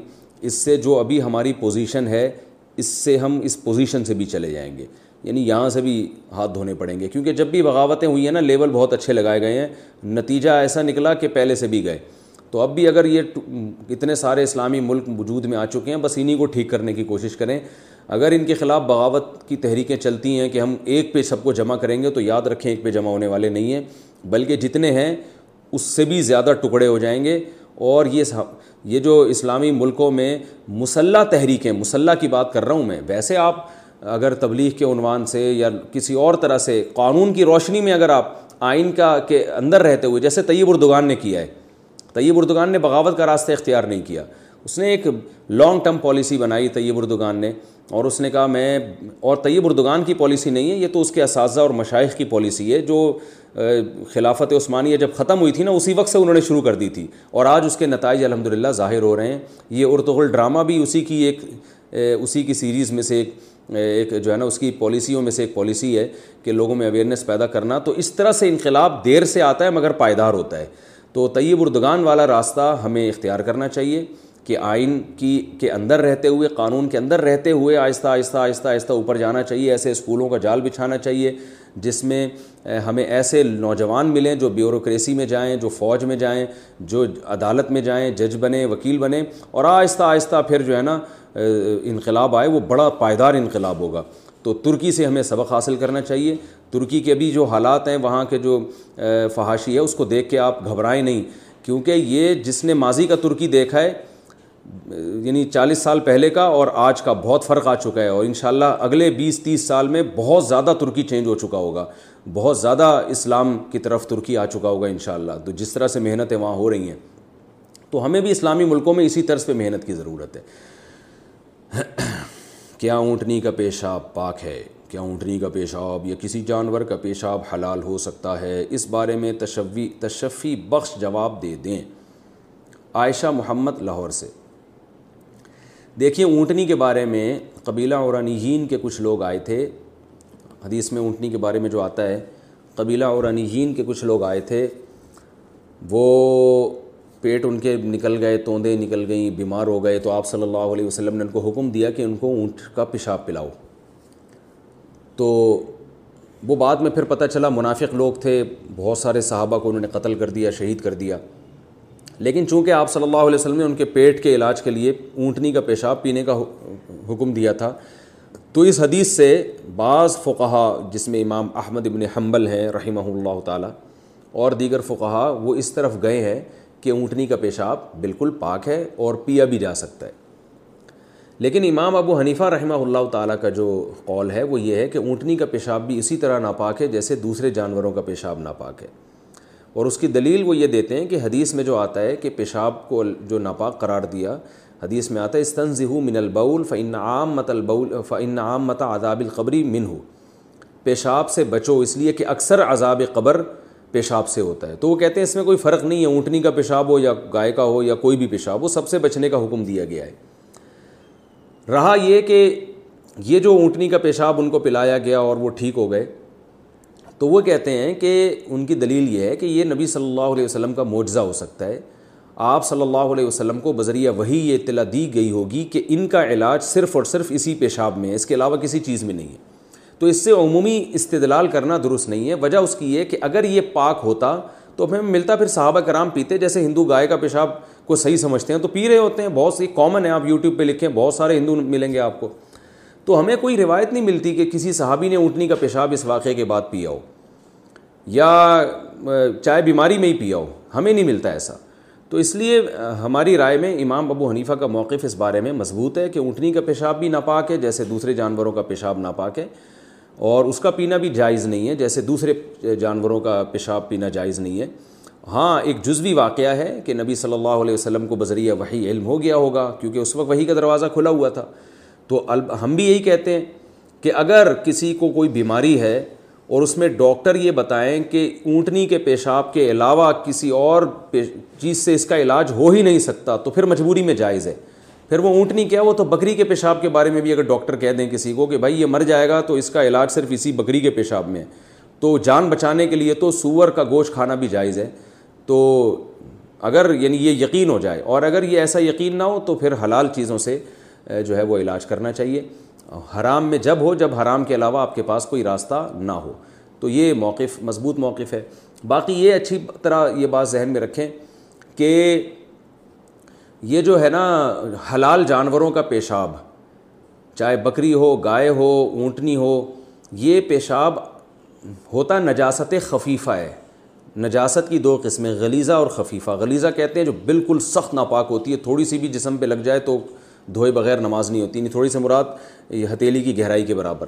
اور ایک نجاست خفیفہ ہوتی ہے کہ جو تھوڑی سی لگ جائے تو معاف ہے۔ تو یہ اونٹنی کا اور بکری کا اور یہ جو حلال جانوروں کا پیشاب ہے، یہ کم درجے کا ناپاک ہوتا ہے۔ تھوڑا سا اگر جسم پہ لگ جائے تو کپڑے ناپاک یعنی اس سینس میں نہیں ہوتے کہ آپ نماز اس میں پڑھ سکتے ہیں، لیکن بہتر ہے کہ اس کو دھو لیا جائے۔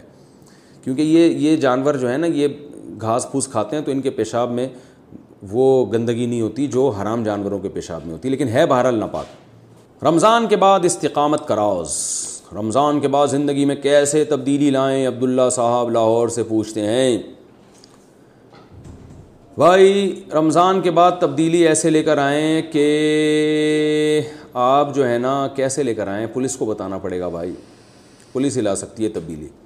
آپ نے ایسا کرنا ہے کہ رمضان کے بعد اپنے اوپر جرمانہ لگائیں کہ یار میں رمضان میں تحجد پڑھتا تھا، اب نہیں، جس دن تحجد چھوٹے گی، اس دن پیسے صدقہ کروں گا، کچھ پیسے۔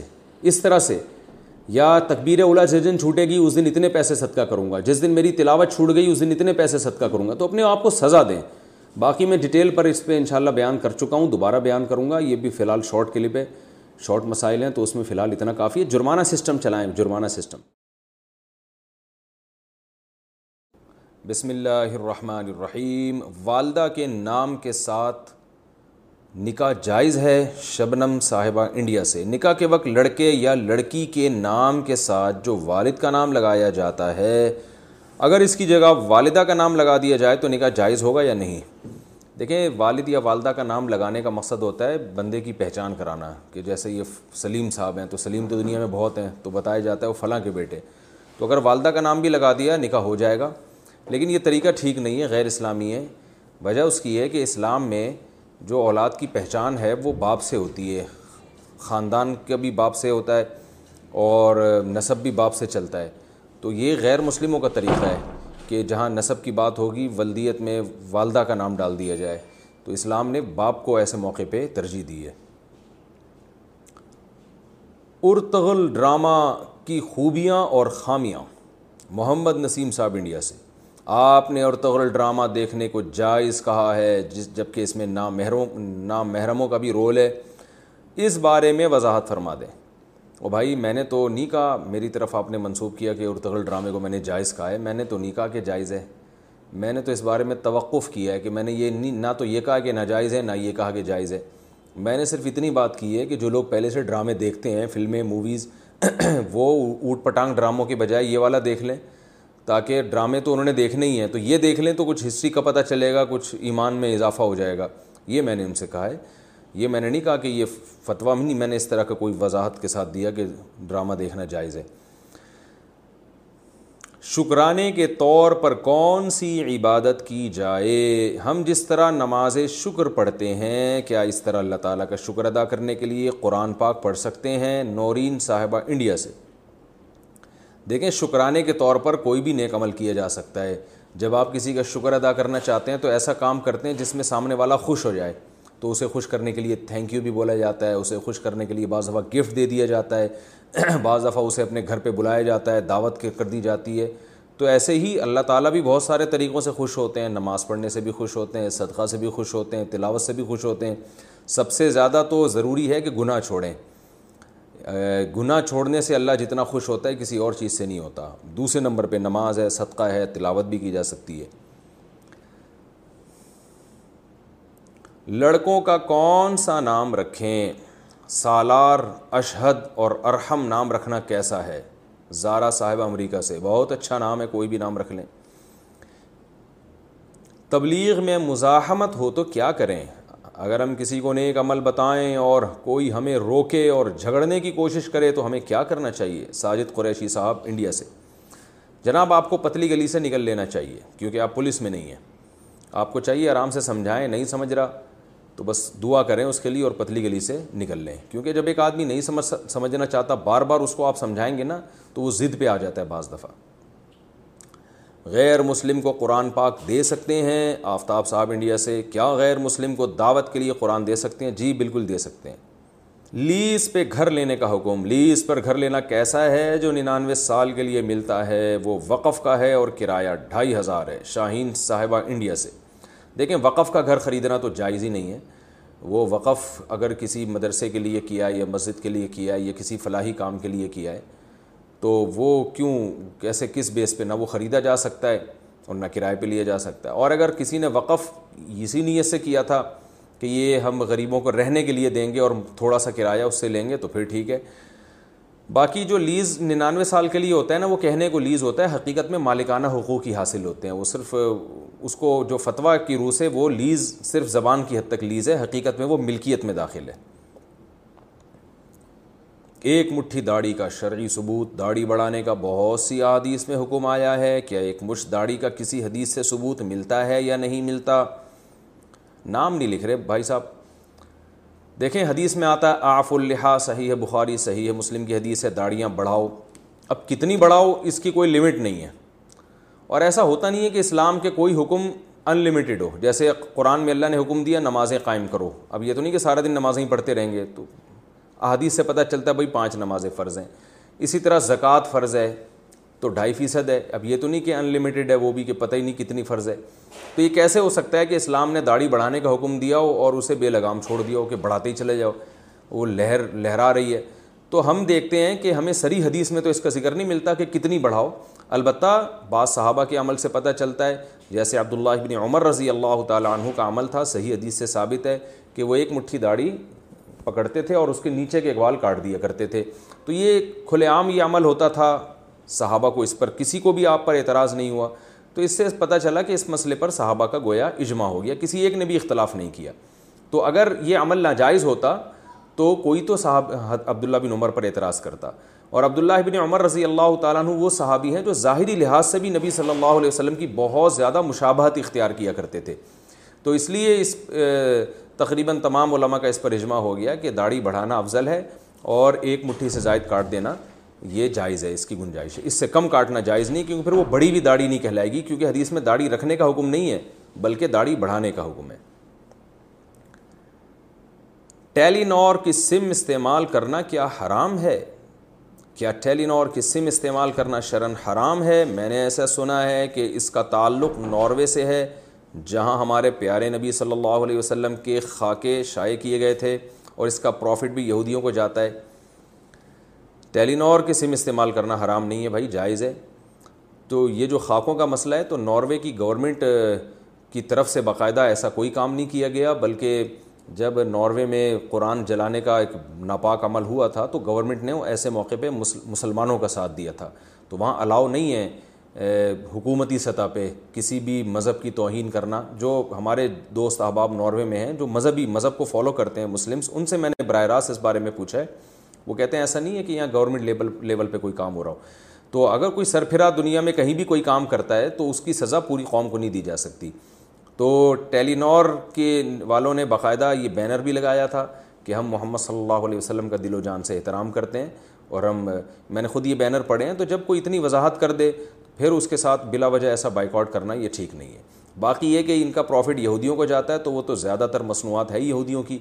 تو غیر مسلموں سے کاروبار اسلام میں بالکل جائز ہے۔ خود یہودیوں سے آپ صلی اللہ علیہ وسلم نے براہ راست کاروبار کیا ہے۔ حالانکہ یہودی اس وقت بھی اسلام دشمنی میں بہت آگے تھے، مگر بزنس اس کی وجہ سے حرام نہیں ہو جاتا۔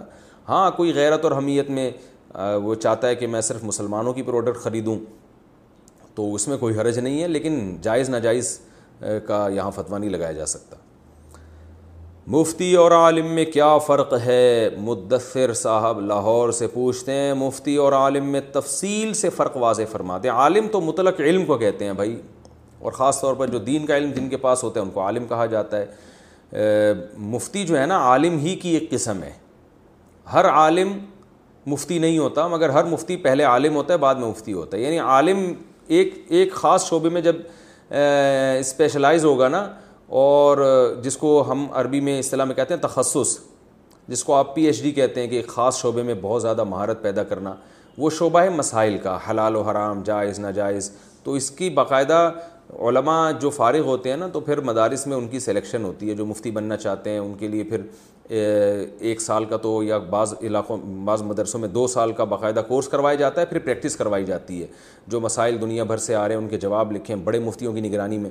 تو یہ دس سال تقریباً کم سے کم پریکٹس کرنے کے بعد اگر آپ کا دماغ ایسا ہے کہ واقعی آپ کے دماغ میں باریکی ہے اور بال کی کھال اتارنا بھی جانتے ہیں آپ اور صحیح اور غلط میں تجزیہ کرنا جانتے ہیں تو جس کے اندر یہ صلاحیت ہوتی ہے آٹھ دس سال کی پریکٹس سے پھر وہ مفتی بن جاتا ہے اور اگر یہ صلاحیت نہ ہو تو چالیس سال بھی وہ پریکٹس کرتے رہیں گے، وہ مفتی نہیں بنتے۔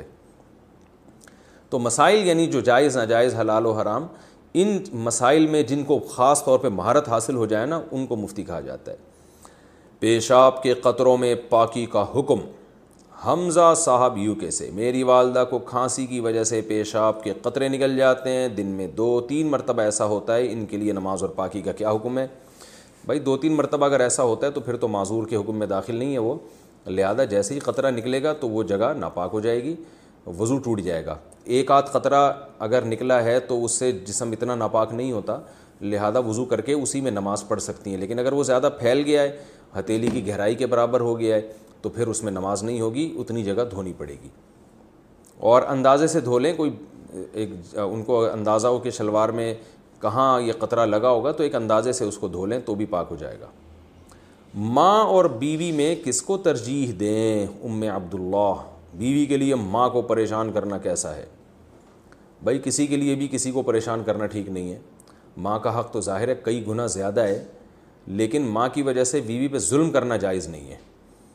یہ بڑی مصیبت والی بات ہوتی ہے شادی شدہ آدمی کے لیے کہ اس میں بیلنس کرنا کہ ظاہر ہے ماں کے مقابلے میں تو بیوی کی کوئی حیثیت نہیں ہے، لیکن یہ کہنا کہ بیوی کا درجہ چونکہ کم ہے، لہذا ماں کے کہنے پر بیوی پہ زیادتی شروع کر دے، اس کے واجب حقوق میں کوتاہی شروع کر دے، یہ بھی جائز نہیں ہے۔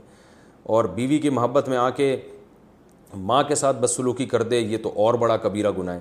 اس لیے دونوں کے حقوق ادا کیے جائیں گے۔ اب ایسا عمومی جواب تو یہی ہے، باقی اسپیسیفک کوئی خاص بات پوچھتے تو میں بتاتا کہ یہ کام ماں کے کہنے پر یہ کام جائز ہے یا نہیں، وہ تو جب تک کوئی خاص مسئلہ سامنے نہیں آئے گا تو جواب نہیں دیا جا سکتا۔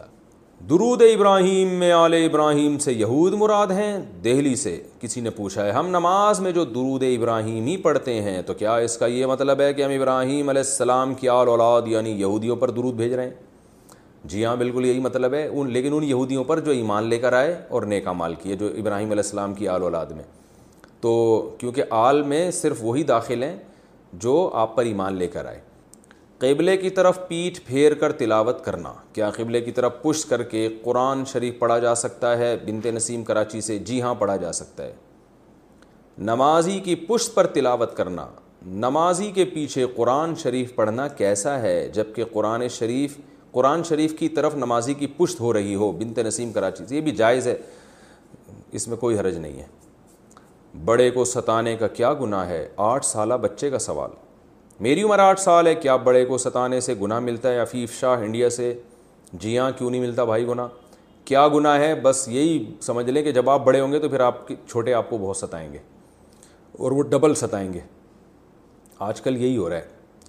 ساس کو زکوٰۃ دینے کی خاص صورت۔ کیا زکوٰۃ کی رقم ساس کو دے کر یہ کہنا کہ آپ اپنی خوشی سے اس میں سے تھوڑی سی رقم میرے شوہر کو ہدیہ کر دیں؟ کیا یہ کہنے سے زکوٰۃ ادا ہو جائے گی انڈیا سے؟ کسی نے پوچھا ہے، نام بھی نہیں لکھا، دیکھو۔ بھائی، ساس کو زکوٰۃ دینی ہو تو دے کے بس اس وقت دے دیں، پھر بعد میں کہہ دیں کہ آپ میرے شوہر کو بھی دے دیں۔ تو اچھا ہے، وہ اپنی مرضی سے دے دیں، لیکن جب ایسے الفاظ کہہ دیے جاتے ہیں نا، اپنی خوشی سے دے دیں، تو وہ نام خوشی کا ہوتا ہے، آپ بیچاری ساس دباؤ میں آ جائے گی کہ بہو نے پیسے دیے میں اس کے میاں کو نہیں دوں گی تو یہ کیا سوچے گی؟ اس لیے یہ الفاظ نہ کہیں۔ اشراق کی نماز کا صحیح طریقہ کیا ہے؟ اشراق کی نماز پڑھنے کا صحیح طریقہ کیا ہے؟ میں نے سنا ہے کہ فجر کی نماز پڑھ کر وہیں جائیں نماز پر، بیٹھ، بیٹھے ذکر کرتے رہیں۔ اور جب اشراق کا وقت ہو جائے تو اٹھ کر نماز پڑھ لیں۔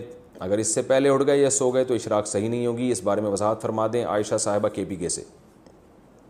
دیکھیے، اشراق کی نماز پڑھنے کا بہتر اور افضل طریقہ تو یہی ہے۔ حدیث میں یہی طریقہ آیا ہے کہ جہاں نماز پڑھی، وہیں بیٹھے رہیں، ذکر کرتے رہیں۔ جب وقت ہو تو دو نفل پڑھیں۔ یہ بہتر طریقہ ہے اور اس میں پورا حج اور عمرے کا ثواب ملتا ہے۔ لیکن اگر کسی نے اس طریقے پر عمل نہیں کیا، سو گیا یا اٹھ کے چلا گیا اور اشراق کے ٹائم پہ اشراق پڑھ لی، تو اشراق کی نماز پھر بھی ہو جائے گی، ثواب ملے گا۔ وہ الگ بات ہے کہ جو حج اور عمرے کا مکمل ثواب جو حدیث میں آتا ہے کہ وہیں بیٹھ کے جو ذکر کرے گا، وہ والا ثواب نہیں ملتا، لیکن اشراق کا جو ثواب ہے، وہ بہرحال مل جائے گا۔ اس لیے something is better than nothing مکمل عمل نہیں ہوتا، تو جتنا ہو رہا ہے، اتنا عمل کیا جائے۔ جی اجتماعی اور جہری ذکر کی شرعی حیثیت۔ شیخ کے پیچھے بیٹھ کر اجتماعی طور پر جہری ذکر کرنا کیسا ہے؟ شیخ سعود انڈیا سے۔ یاد رکھیے، قرآن مجید میں اللہ تعالیٰ کا ارشاد ہے، ادعو ربکم تضرعا و خفیہ اپنے رب کو پکارو چپکے سے اور آجزی کے ساتھ۔ اور نبی صلی اللہ علیہ وسلم کے دور میں ایک صحابی، صحابہ کرام زور زور سے اونچی آواز سے اللہ اکبر کہہ رہے تھے، تو آپ نے فرمایا کہ تم کسی بہرے کو نہیں سنا رہے، تم ایسی ذات کو سنا رہے ہو جو سننے والا، دیکھنے والا ہے۔ لہذا اپنی آوازوں کو پس کرو۔ اور ایسے واقعات بھی ہمیں ملتے ہیں کہ مسجد میں حلقہ لگا کے کچھ لوگ بلند آواز سے ذکر کر رہے تھے، صحابی رسول نے ان پہ کنکر مار کے ان کو بھگایا اور فرمایا کہ نبی صلی اللہ علیہ وسلم کے دور میں ہم نے یہ چیز نہیں دیکھی۔ تو ذکر میں اصل یہ ہے کہ آہستہ آواز سے کیا جائے، انفرادی کیا جائے، اصل یہی ہے۔ تو البتہ بطور تربیت کے، بطور سنت کے نہیں، خوب ذہن میں رکھیں۔ بطور تربیت کے ذکر کی عادت ڈالنے کے لیے اگر کوئی شیخ اپنے مریدوں کو جمع کرے اور ان سے زور سے ذکر کروائے تاکہ ان کو ذکر کی عادت پڑے اور دل میں یعنی دھیان جو ہے وہ برقرار رکھنے کے لیے تو وقتی طور پر اگر یہ عمل کروایا جائے اور اس کو سنت نہ سمجھا جائے تو یہ جائز ہے۔ یہ ٹریننگ کا حصہ ہے، تربیت کا حصہ ہے۔ تو لیکن بعض علماء اس کو بھی غلط کہتے ہیں کہتے ہیں کہ بھئی جتنا نبی صلی اللہ علیہ وسلم سے ثابت ہے اسی حساب سے کروا لیا جائے۔ بہرحال یہ کہ اختلافی چیز ہے۔ تو جب بہت بڑے بڑے علماء کا کسی مسئلے میں اختلاف ہوتا ہے تو اس میں پھر اس عمل کو بدت نہیں کہا جاتا۔ تو اگر کوئی شیخ اپنے مریدوں کو تربیت دینے کے لیے، ذکر سکھانے کے لیے جمع کریں اور ان سے زور سے ذکر کروائیں، تو یہ تربیت کی حد تک یہ جائز ہے، اس میں کوئی گناہ نہیں ہے۔ اس کی مثال ایسے ہے، جیسے اجتماعی قرآن خوانی بدت عمل ہے۔ آپ لوگوں کو جمع کریں، سارے جمع ہو کے یہ والے یہ والی صورت پڑھیں۔ لیکن آپ اپنے گھر میں بچوں کو اگر جمع کرتے ہیں، صبح صبح معمول ہے کہ بھائی سب صبح اٹھ کے تلاوت کریں گے۔ اور سب کو آپ نے بٹھا دیا کہ چلو سارے صبح اٹھ کے تلاوت کرو۔ تو کیونکہ بچے ظاہر ہے بکھرے ہوئے ہوتے ہیں ایک ٹائم پہ ان کو جمع کر کے، ان کو تاکہ تلاوت کی عادت پڑے زندگی بھر۔ تو یہ عمل تربیت کے طور پر بالکل ٹھیک ہوگا۔ تو ایسے ہی ذکر بھی کروایا جا سکتا ہے، تلاوت بھی کروائی جا سکتی ہے۔ تو بطور تربیت کے، بطور ٹریننگ کے، بطور سنت کے نہیں، سنت سے یہ ثابت نہیں ہے۔ جو لوگ اجتماعی ذکر کے حلقوں کو سنت کہتے ہیں اور دلیل وہ حدیث پیش کرتے ہیں کہ نبی صلی اللہ علیہ وسلم نے فرمایا کہ فرشتے دیکھتے ہیں کہ جہاں اللہ کا ذکر ہو رہا ہے اجتماعی طور پر وہاں تانتا بنا کے آسمان تک چلے جاتے ہیں۔ اس طرح کی جتنی روایتیں ہیں تو دیکھیں تمام حدیثوں کو جمع کر کے فیصلہ کیا جاتا ہے۔ تو ان تمام روایتوں کا مقصد ہے تعلیم و تعلم کی محفل۔ جیسے اصحاب صفحہ جو تھے نا، وہ تعلیم و تعلم کی محفلیں ہوا کرتی تھیں، جن میں صحابہ کرام بیٹھتے تھے۔ جیسے درس قرآن کی محفل ہے واض و نصیحت کی محفل ہے، اس کو ذکر کے حلقوں سے تعبیر کیا گیا ہے۔ اور آپس میں مسائل سیکھنے کے حلقے۔ وجہ اس کی یہ کہ یہ جو آج کل ذکر کے حلقے ہیں، جس طرح سب گول دائرہ بنا کے یا مل کے زور زور سے ذکر کرتے ہیں، اگر یہ عمل سنت ہوتا اور حدیثوں کا یہ مطلب ہوتا کہ یہ والے حلقے مراد ہوتے تو صحابہ میں اس کی کوئی ایک مثال تو ملتی۔ صحابہ میں اس کی ایک بھی مثال ہمیں، ہمارے سامنے موجود نہیں ہے۔ تو اس لیے لوگوں کو اجتماعی ذکر کے لیے اعلان کر کے جمع کرنا اور جو ہے وہ زور زور سے ان سے ذکر کروانا اور اجتماعی حیت میں اور اس عمل کو سنت سمجھنا، یہ بالکل غلط ہے۔ اس کی شریعت میں اجازت نہیں ہے۔ شیخ اپنے مریدوں کو ٹریننگ کی حیثیت سے، جیسے باپ اپنے اولاد کو تربیت کی حیثیت سے دن میں ایک ٹائم پہ جمع کرے، گھر میں کہ سارے بچے جمع ہو جائیں اور یہ تسبیح پڑھیں اور ان کا دھیان بٹا رہے، اس کے لیے زور سے کروا دیں۔ تو یہ جیسے باپ کے لیے بطور تربیت کے، اولاد کی تربیت کے طور پہ جائز ہے، تو ایسے ہی شیخ کے لیے اپنے مریدوں کی تربیت کے طور پہ بھی یہ عمل جائز ہے۔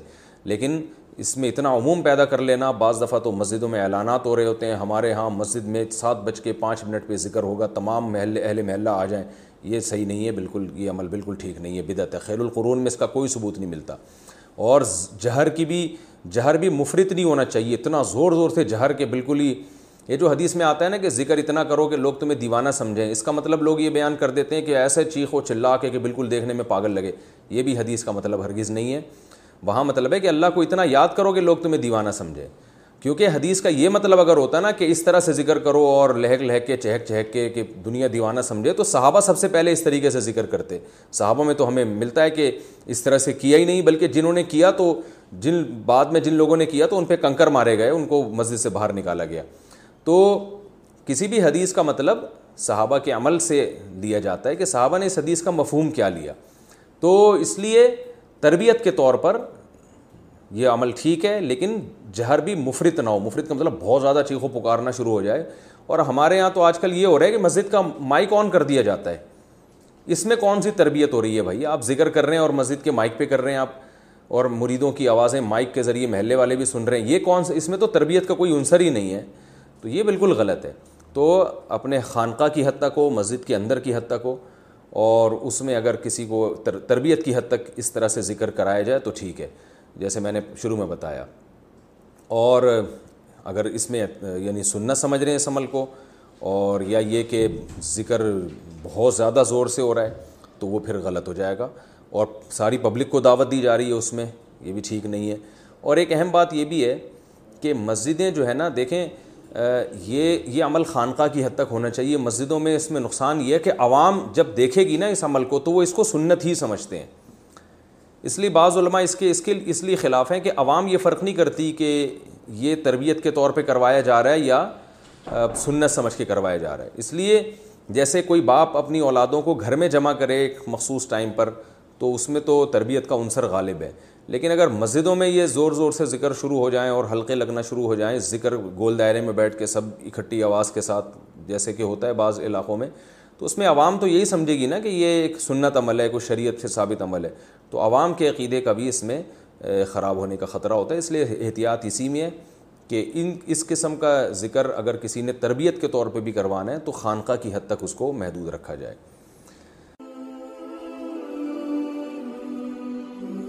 Ask Mufti Tariq Masood Say hello to a new era of mental health care.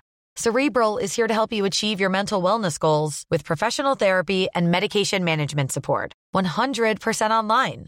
You'll experience the all-new Cerebral Way, an innovative approach to mental wellness designed around you.